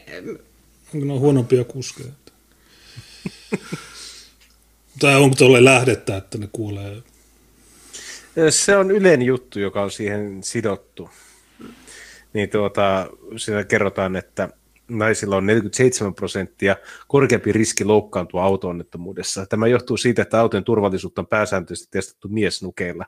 Toisaalta mä mietin, että voisiko siihen vaikuttaa myös se, että tuota, miehet ovat fyysisesti niin paljon vahvempia, mitä naiset, eli miehet selviää pienemmillä vammoilla törmäyksessä. Tämä on vaan arvio, mikä mulla kävi mielessä. Juu, no mulla Mutta... tulisi myös sama mieleen, että semmoinen iso kokoinen tuota, 100-kiloinen mies niin on varmaan törmäystilanteessa aika paljon vahvemmilla kuin 50-kiloinen nainen, joka on hyvin hentoinen ja varmaan iskuille paljon arempi kuin tuota, ää, mies. Ja sitten niin joskus, kun mä oon nähnyt tähän autojuttuun liittyen jossakin, olisiko ollut Vaisissa tai jossakin, niin hmm. just ja siinä niin esimerkiksi valitettiin siitä, että miten niin kuin, esimerkiksi turvavyöt ei asetu niin naisilla oikein, koska ne on suunniteltu miehille. Ja siis mä en edes muista, milloin mä olisin nähnyt autoa, jossa ei ole turvavyön korkeuden säätöä. Siis siellähän on se korkeuden säätö siellä sivussa, missä sä säädät sen itselle sopivaksi. Ja siinä on myöskin penkin säädöt ja muut vastaavat. Eli että se mm. kirjoittaja ei selvästi tiennyt yhtään, että mistä se puhui. Että se vaan oletti, että se arveli, että, että joo, no se varmaan on niin, että, ko, että ne on suunniteltu miehille ne turvavyöt. Mutta koska se ei tiennyt niinkö asiasta mitään, niin se ei tiennyt, että siellä itse asiassa on ne säädöt, joilla ne voi tehdä jokaiselle sopivaksi. Että kyllä siinä niinkö on huomioitu ihan kaikki mahdolliset seikat. Niin nämä, näistä niinkö, on vähän vaikea usein erottaa näistä fe- feministien selityksistä, että milloin ne sanoo jotakin siksi, että ne on oikeasti niin lukeneet niin jostain järkevästä lähteestä, ja milloin ne sanoo jotakin ihan vaan omana olettamuksenaan, koska ne sanoo ne omat mututuntumat aivan samalla itsevarmuudella kuin mitä ne sanoo, niin kuin siteraa tutkimustietoa. Myös kuntosalien laitteiden kalorilaskurit perustuvat miehen kehoon. Älypuhelin on liian suuri useimpien naisten käteen. Veres väittää, että jopa lääkkeet voivat olla sopimattomia naisille, koska niitä ei ole riittävästi tutkittu ja testattu naisille. Mun nähdäkseni älypuhelimia löytyy kyllä kaiken kokoisia. Niin. Siis, jo, siis jos kyseessä on oikeasti, että valintaperusteena on se, että se mahtuu käteen, niin sä löydät pieniä ja sä löydät isoja ja sä löydät tabletteja. Niin onko tämä joku semmoinen, että juuri jotain tiettyä mallia ei löydy pienempänä, joka tuntuu siinä mielessä vähän tyhmältä, koska tietty malli on tietyn kokoinen juuri siksi, koska siinä on tietyn kokoinen näyttö tai tietty määrä sälää sisällä, prosessoria, muistia ja tämmöisiä. Niin ja sitten tuo, että... Miten tämä toteutetaan? Niin ja tuo, että kalorilaskuit perustuvat miehen kehoon. No siis, mä en tiedä, onko jossakin semmoisia alkeellisia systeemejä, missä niin on vaan yhdenlainen, mutta ainakin kun mulla on semmoinen kehon koostumusvaaka kotona, niin sä syötät siihen mm-hmm. tietoja itsestäsi niin sun pituuden, iän ja myöskin sukupuolen, koska se sukupuoli on vaikuttava tekijä niissä tuloksissa. Niin että jos mun kehon koostumusvaaka, mikä on jostakin vitun Lidlistä ostettu, erottaa niin. sukupuolet toisistaan, ja, niin tuota, en mä usko, että se kauhean laajalle levinnyt ongelma on, että niin kalorilaskurit olisi suunniteltu yksinomaan miehille. Niin, yleensä ottaen kalorilaskurit kuntosalilla sen verran voi sanoa, kun itse siellä mä en, käy. Mä en niin salilla nehän... käy, niin mä en niistä niiden, niiden laitteista sillä mm. tiedä, mutta... Niin, nehän katsovat he, henkilön painoa, ja se, että tuota, pa- paljonko henkilö kuluttaa kaloreita, niin sehän on vain siitä painosta tehty karkea arvio. Se on sinne päin se tulos. Ei se yhdellekään ihmiselle se tuskin on desimaalin tarkkuudella oikein. Niin, ja kun siis siinähän on isoja vaihteluita sitten, jos se kerran pelkästään painoon perustuu, niin siinähän on isoja mm. vaihteluita jo sen perusteella, että mistä se ihmisen paino muodostuu. Että jos se ihmisen paino muodostuu lihaksesta, niin se kuluttaa paljon enemmän kuin mitä jos silloin, jos se paino muodostuu rasvasta, niin mutta jos sinne meinataan jotakin kalorilaskureita saada, niin joku systeemihän siihen on valittava. Että jonkinlainen keskiarvonormi on etsittävä, jos sä meinaat semmoisen systeemin luoda ellei se sitten ole sellainen, että jokainen käyttäjä syöttää erikseen niin siihen omat tietonsa tuota siihen kapistukseen ja se antaa sitten personoidummat tulokset, mutta mikäli se on joku sellainen, että se on kaikille sama, niin kyllä siihen silloin on luotava joku semmoinen teoreettinen keskivertokäyttäjä, jolle ne lasketaan ne. Peres osoittaa tilastojen avulla, miten puolet maailman väestöstä jää huomioimatta. Esimerkiksi puolella väestöstä on emätin, mutta aihetta käsitteleviä tutkimusartikkeleita on vain kourallinen. Okei. Okay. Äh, siis Lantiopo... mi- Mitä? Oh, oh, hei, älä, on, on, on, muutama tutkimus, jossa on todistettu, että naisilla on pillu, niin nyt, nyt jää rauhassa. Lantiopohjan siis, terveysongelmat... Niin, että, että tutkimusta, niin mieti kaikkea tutkimusta syövästä, HPV-rokotteen vaikutuksista, kaikista niin muista sairauksista, mitä on synnytykseen liittyvistä asioista, raskaudesta, niin tätä, näitä tutkimuksia kun ei ole. Ei ole. Lantiopohjan terveysongelmat on vaiettu epidemia, josta jopa puolet yli 50-vuotiaista naisista kärsii, Peres väittää. No, no mä, mä, kyllä mielestäni näen ihan samalla lailla niitä Tena Lady-mainoksia, jos mä avaan telkkarin, kuin mitä mä näen miehille niitä eturauhaslääkemainoksia. Että niinkö, eikö se ole ihan yleistä tietoa, että miehillä iän myötä, tuota, jos ne ei pidä huolta lantion pohjasta, niin niillä eturauhanen laajenee ja sitten ne joutuu ramppaa vessassa koko ajan. Ja jos naiset ei pidä huolta lantion pohjasta, niin niillä alkaa virtsankarkailu. Ja olen huomannut, että aika paljon on mainontaa niin molempiin vai, vaivoihin liittyviin tuotte, hoitotuotteisiin tai ähm, suojatuotteisiin, niin mä en oikein usko, että tämä on mikään vaiettu epidemia. Että kaikki tietää, mikä on tenaleidi. Kaikki tietää, että se on virtsankarkailusuoja. Jos tämä olisi vaiettu epidemia, niin tietäisikö koko kansa, mikä on tenaleidi? Mulla on pakko sanoa, mä en tiennyt, mutta nyt tiedän kannatti, kannatti osallistua monokulttuuri. Monokulttuuri on ainoa puolue, jossa opit virtan karkailusta. En ole siis maailman ainoa nainen, joka ei ole tuntenut oloaan kotoisaksi omassa kehossaan. Ja kaikki tämä Peresin kirjan takia synkkää. On surullista, että oiva, oivallan vasta nyt, että kuukautisvuoto on elintoiminta. Sä oot yli 50-vuotias nainen ja sä oivallat nyt, että kuukautisvuoto on elintoiminta. Mikähän se ollut sitä ennen?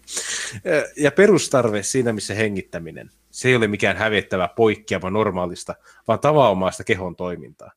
Kauan siinä meni kyllä aikaa sen oppimiseen. No kun yleensä tämä ihmisille opetetaan jo peruskoulussa sillä niin jossakin terveystiedon tunnilla, että tytöille tulee kuukautiset ja ne on niin osa tyttöjen ja naisten normaalia elämää, että ne tulee. No jo, joillekin menee vähän kauemmin tässä oppimisessa. Jokainen taflaa tyylillä. Mielestäni olisi vain oikeudenmukaista, että kehoon liittyvät asiat kuuluisivat perusterveydenhuoltoon. Kehoon liittyvät asiat kuuluvat perus... sinne joo. Eikö se koko missä... sitä varten se perusterveydenhuolto? Mi, mi, missä tämä perusterveydenhuolto on? Onko se just semmoista niin kuin energiavoimia kanavoimista vai mi, missä tämä nainen käy hoidossa? Mä kai on luullut, että sitä varten perusterveydenhuolto on olemassa, että jos sulla niin keho, kehossa jotakin vikaa, niin sä meet sinne. Onneksi on Yleen kolumnit. Tämäkin, tämäkin ongelma on nyt meidän kuulijoiden tiedossa. Tyttöjen ja naisten kipu jää pahimmillaan kokonaan hoitamatta. Siis naisten kehoja ei terveydenhuollossa Ä- että se, jos mä niin soittaisin, menisin niin nyt tuonne jonnekin Tuiran päivystykseen, niin ne käännyttäisi mut tietä, koska mä oon nainen. Ehkä sinimustassa yhteiskunnassa näin voisikin tapahtua, mutta me emme vielä ole siellä. Ajan varaaminen kynekologille pitäisi olla yhtä helppoa kuin hammaslääkäriin. Mä en tiedä, en ole hirveästi kynekologilla itse rampannut, mutta onko se niin vaikea? Että Ää, no se on semmoista, että tuota, kun mä kävin tuota, tota, itselääkärissä, niin siellä erittäin ystävällinen naislääkäri antoi mulle tämmöisen kortin ja sanoi, että soita ihan milloin tahansa, jos jotakin tuota, ongelmaa tulee. Että tuommoista on ajavaraus gynekologille. Ja se voi tehdä netissä. Niin. Hammaslääkäri ei voi netissä. Aina kaulussa. Se, se tava, haasa helpompi. Että niin vaikeaa se on, että sä meet ensin sinne niin joko akuutti vastaanotolle tai sitten varaat kiireettömän ajan ja, ja sitten sulla on semmoinen niin tämmöinen, ja, jos, ja sitten voi soitella, jos, jos lisää tarvetta tulee lääkärikäynnin. Monien työpaikkojen työterveyshuoltoon ei vielä kuulu kynekologin palvelut. Mm, työterveyshuoltoon yleensä ottaen kuuluu semmoisten vaivojen korjaaminen, jotka ovat sen työn teon kannalta oleellisia. Niin. Sinne ei sisälly monikaan semmoinen vaiva, joka voi syntyä jostain muusta kuin työstä. Niin, Mutta Suomessa on siinä, siinä mielessä hyvä järjestelmä, että jos sulla on joku semmoinen vaiva, joka ei liity työhön mitenkään, niin sä voit kuitenkin käydä maksuttomassa julkisessa terveydenhuollossa sen hoidettamassa ja sä maksat siitä muutaman kympin. Niin. Että et sä, ihan, sä et ihan tyhjän päälle sä et jää. Työterveyshuolto on vaan niin sanotusti pinkan päältä sitä parempaa ja nopeampaa hoitoa, ja sen työnantaja maksaa. Niin sen takia sen käyttäminen on aika matalalla kynnyksellä, jos olet itse työntekijä ja on sen piirissä. Niin, ja sitten tarkoittaako tämä sitä, että niinkö, työnantaja pitäisi maksaa sitten niinkö viagrat, niinkö, että siellä pitäisi työnantajan piikki, piikkiin hoidattaa sitten kaikki miesten erektiohäiriöt ja muut vastaavat, jos niinkö mennään siihen, että ty, sen ei tarvi liittyä mitenkään varsinaiseen työterveyteen sen asian ja työ, työhön. Mm niin siitä tulisi aika kallis tikki työnantajille silloin, että mä veikkaan, että silloin aika monet työpaikat luopus työterveydenhuollosta kokonaan. Taidan hoitaa kuntoon oman työpaikkani työterveyshuollon tältä osin. Terveisin Leena Vilkka. Kirjoittaja on Helsingin NNKYn toiminnanjohtaja, Helsingin yliopiston dosentti. O- olipas muuten kauhistuttava artikkeli. ja. Oli tosi huono. nämä niinku, sukupuoliasiat on semmoiset, ne, ne ei ihan niinku juneisin sillä mukavuusalueella pyöri. on, on, on, onneksi meillä on Tiina, me voidaan jakaa yhdessä nämä tyttöjen jutut. Niin. Sitten. Mä, mulla oli maanantaina seitsemän tunnin skriimi. Mä ihan satana väsynyt. Niin,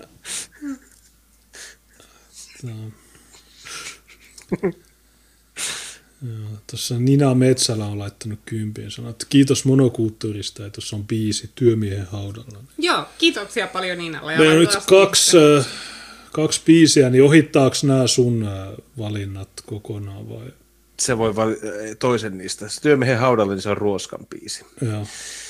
Ja Ru- Ruoskahan on kuitenkin klassikko, legendaarinen bändi, että totta kai Ruoskaa pitää soittaa silloin. Mitäs mä olin laittanut? Pistetään Blutsoiken soimaan, eli otetaan sakso nyt sitten pois.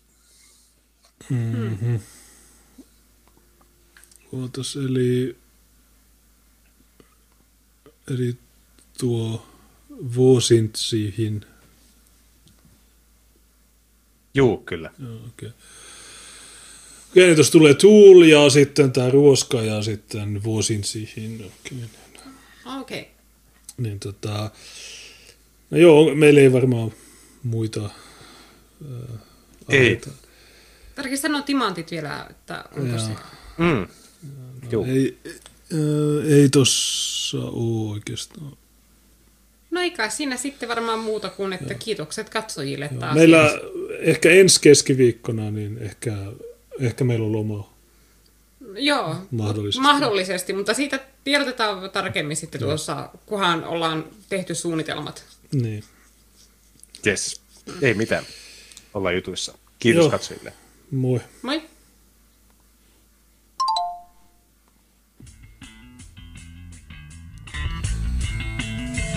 Okei. Okay.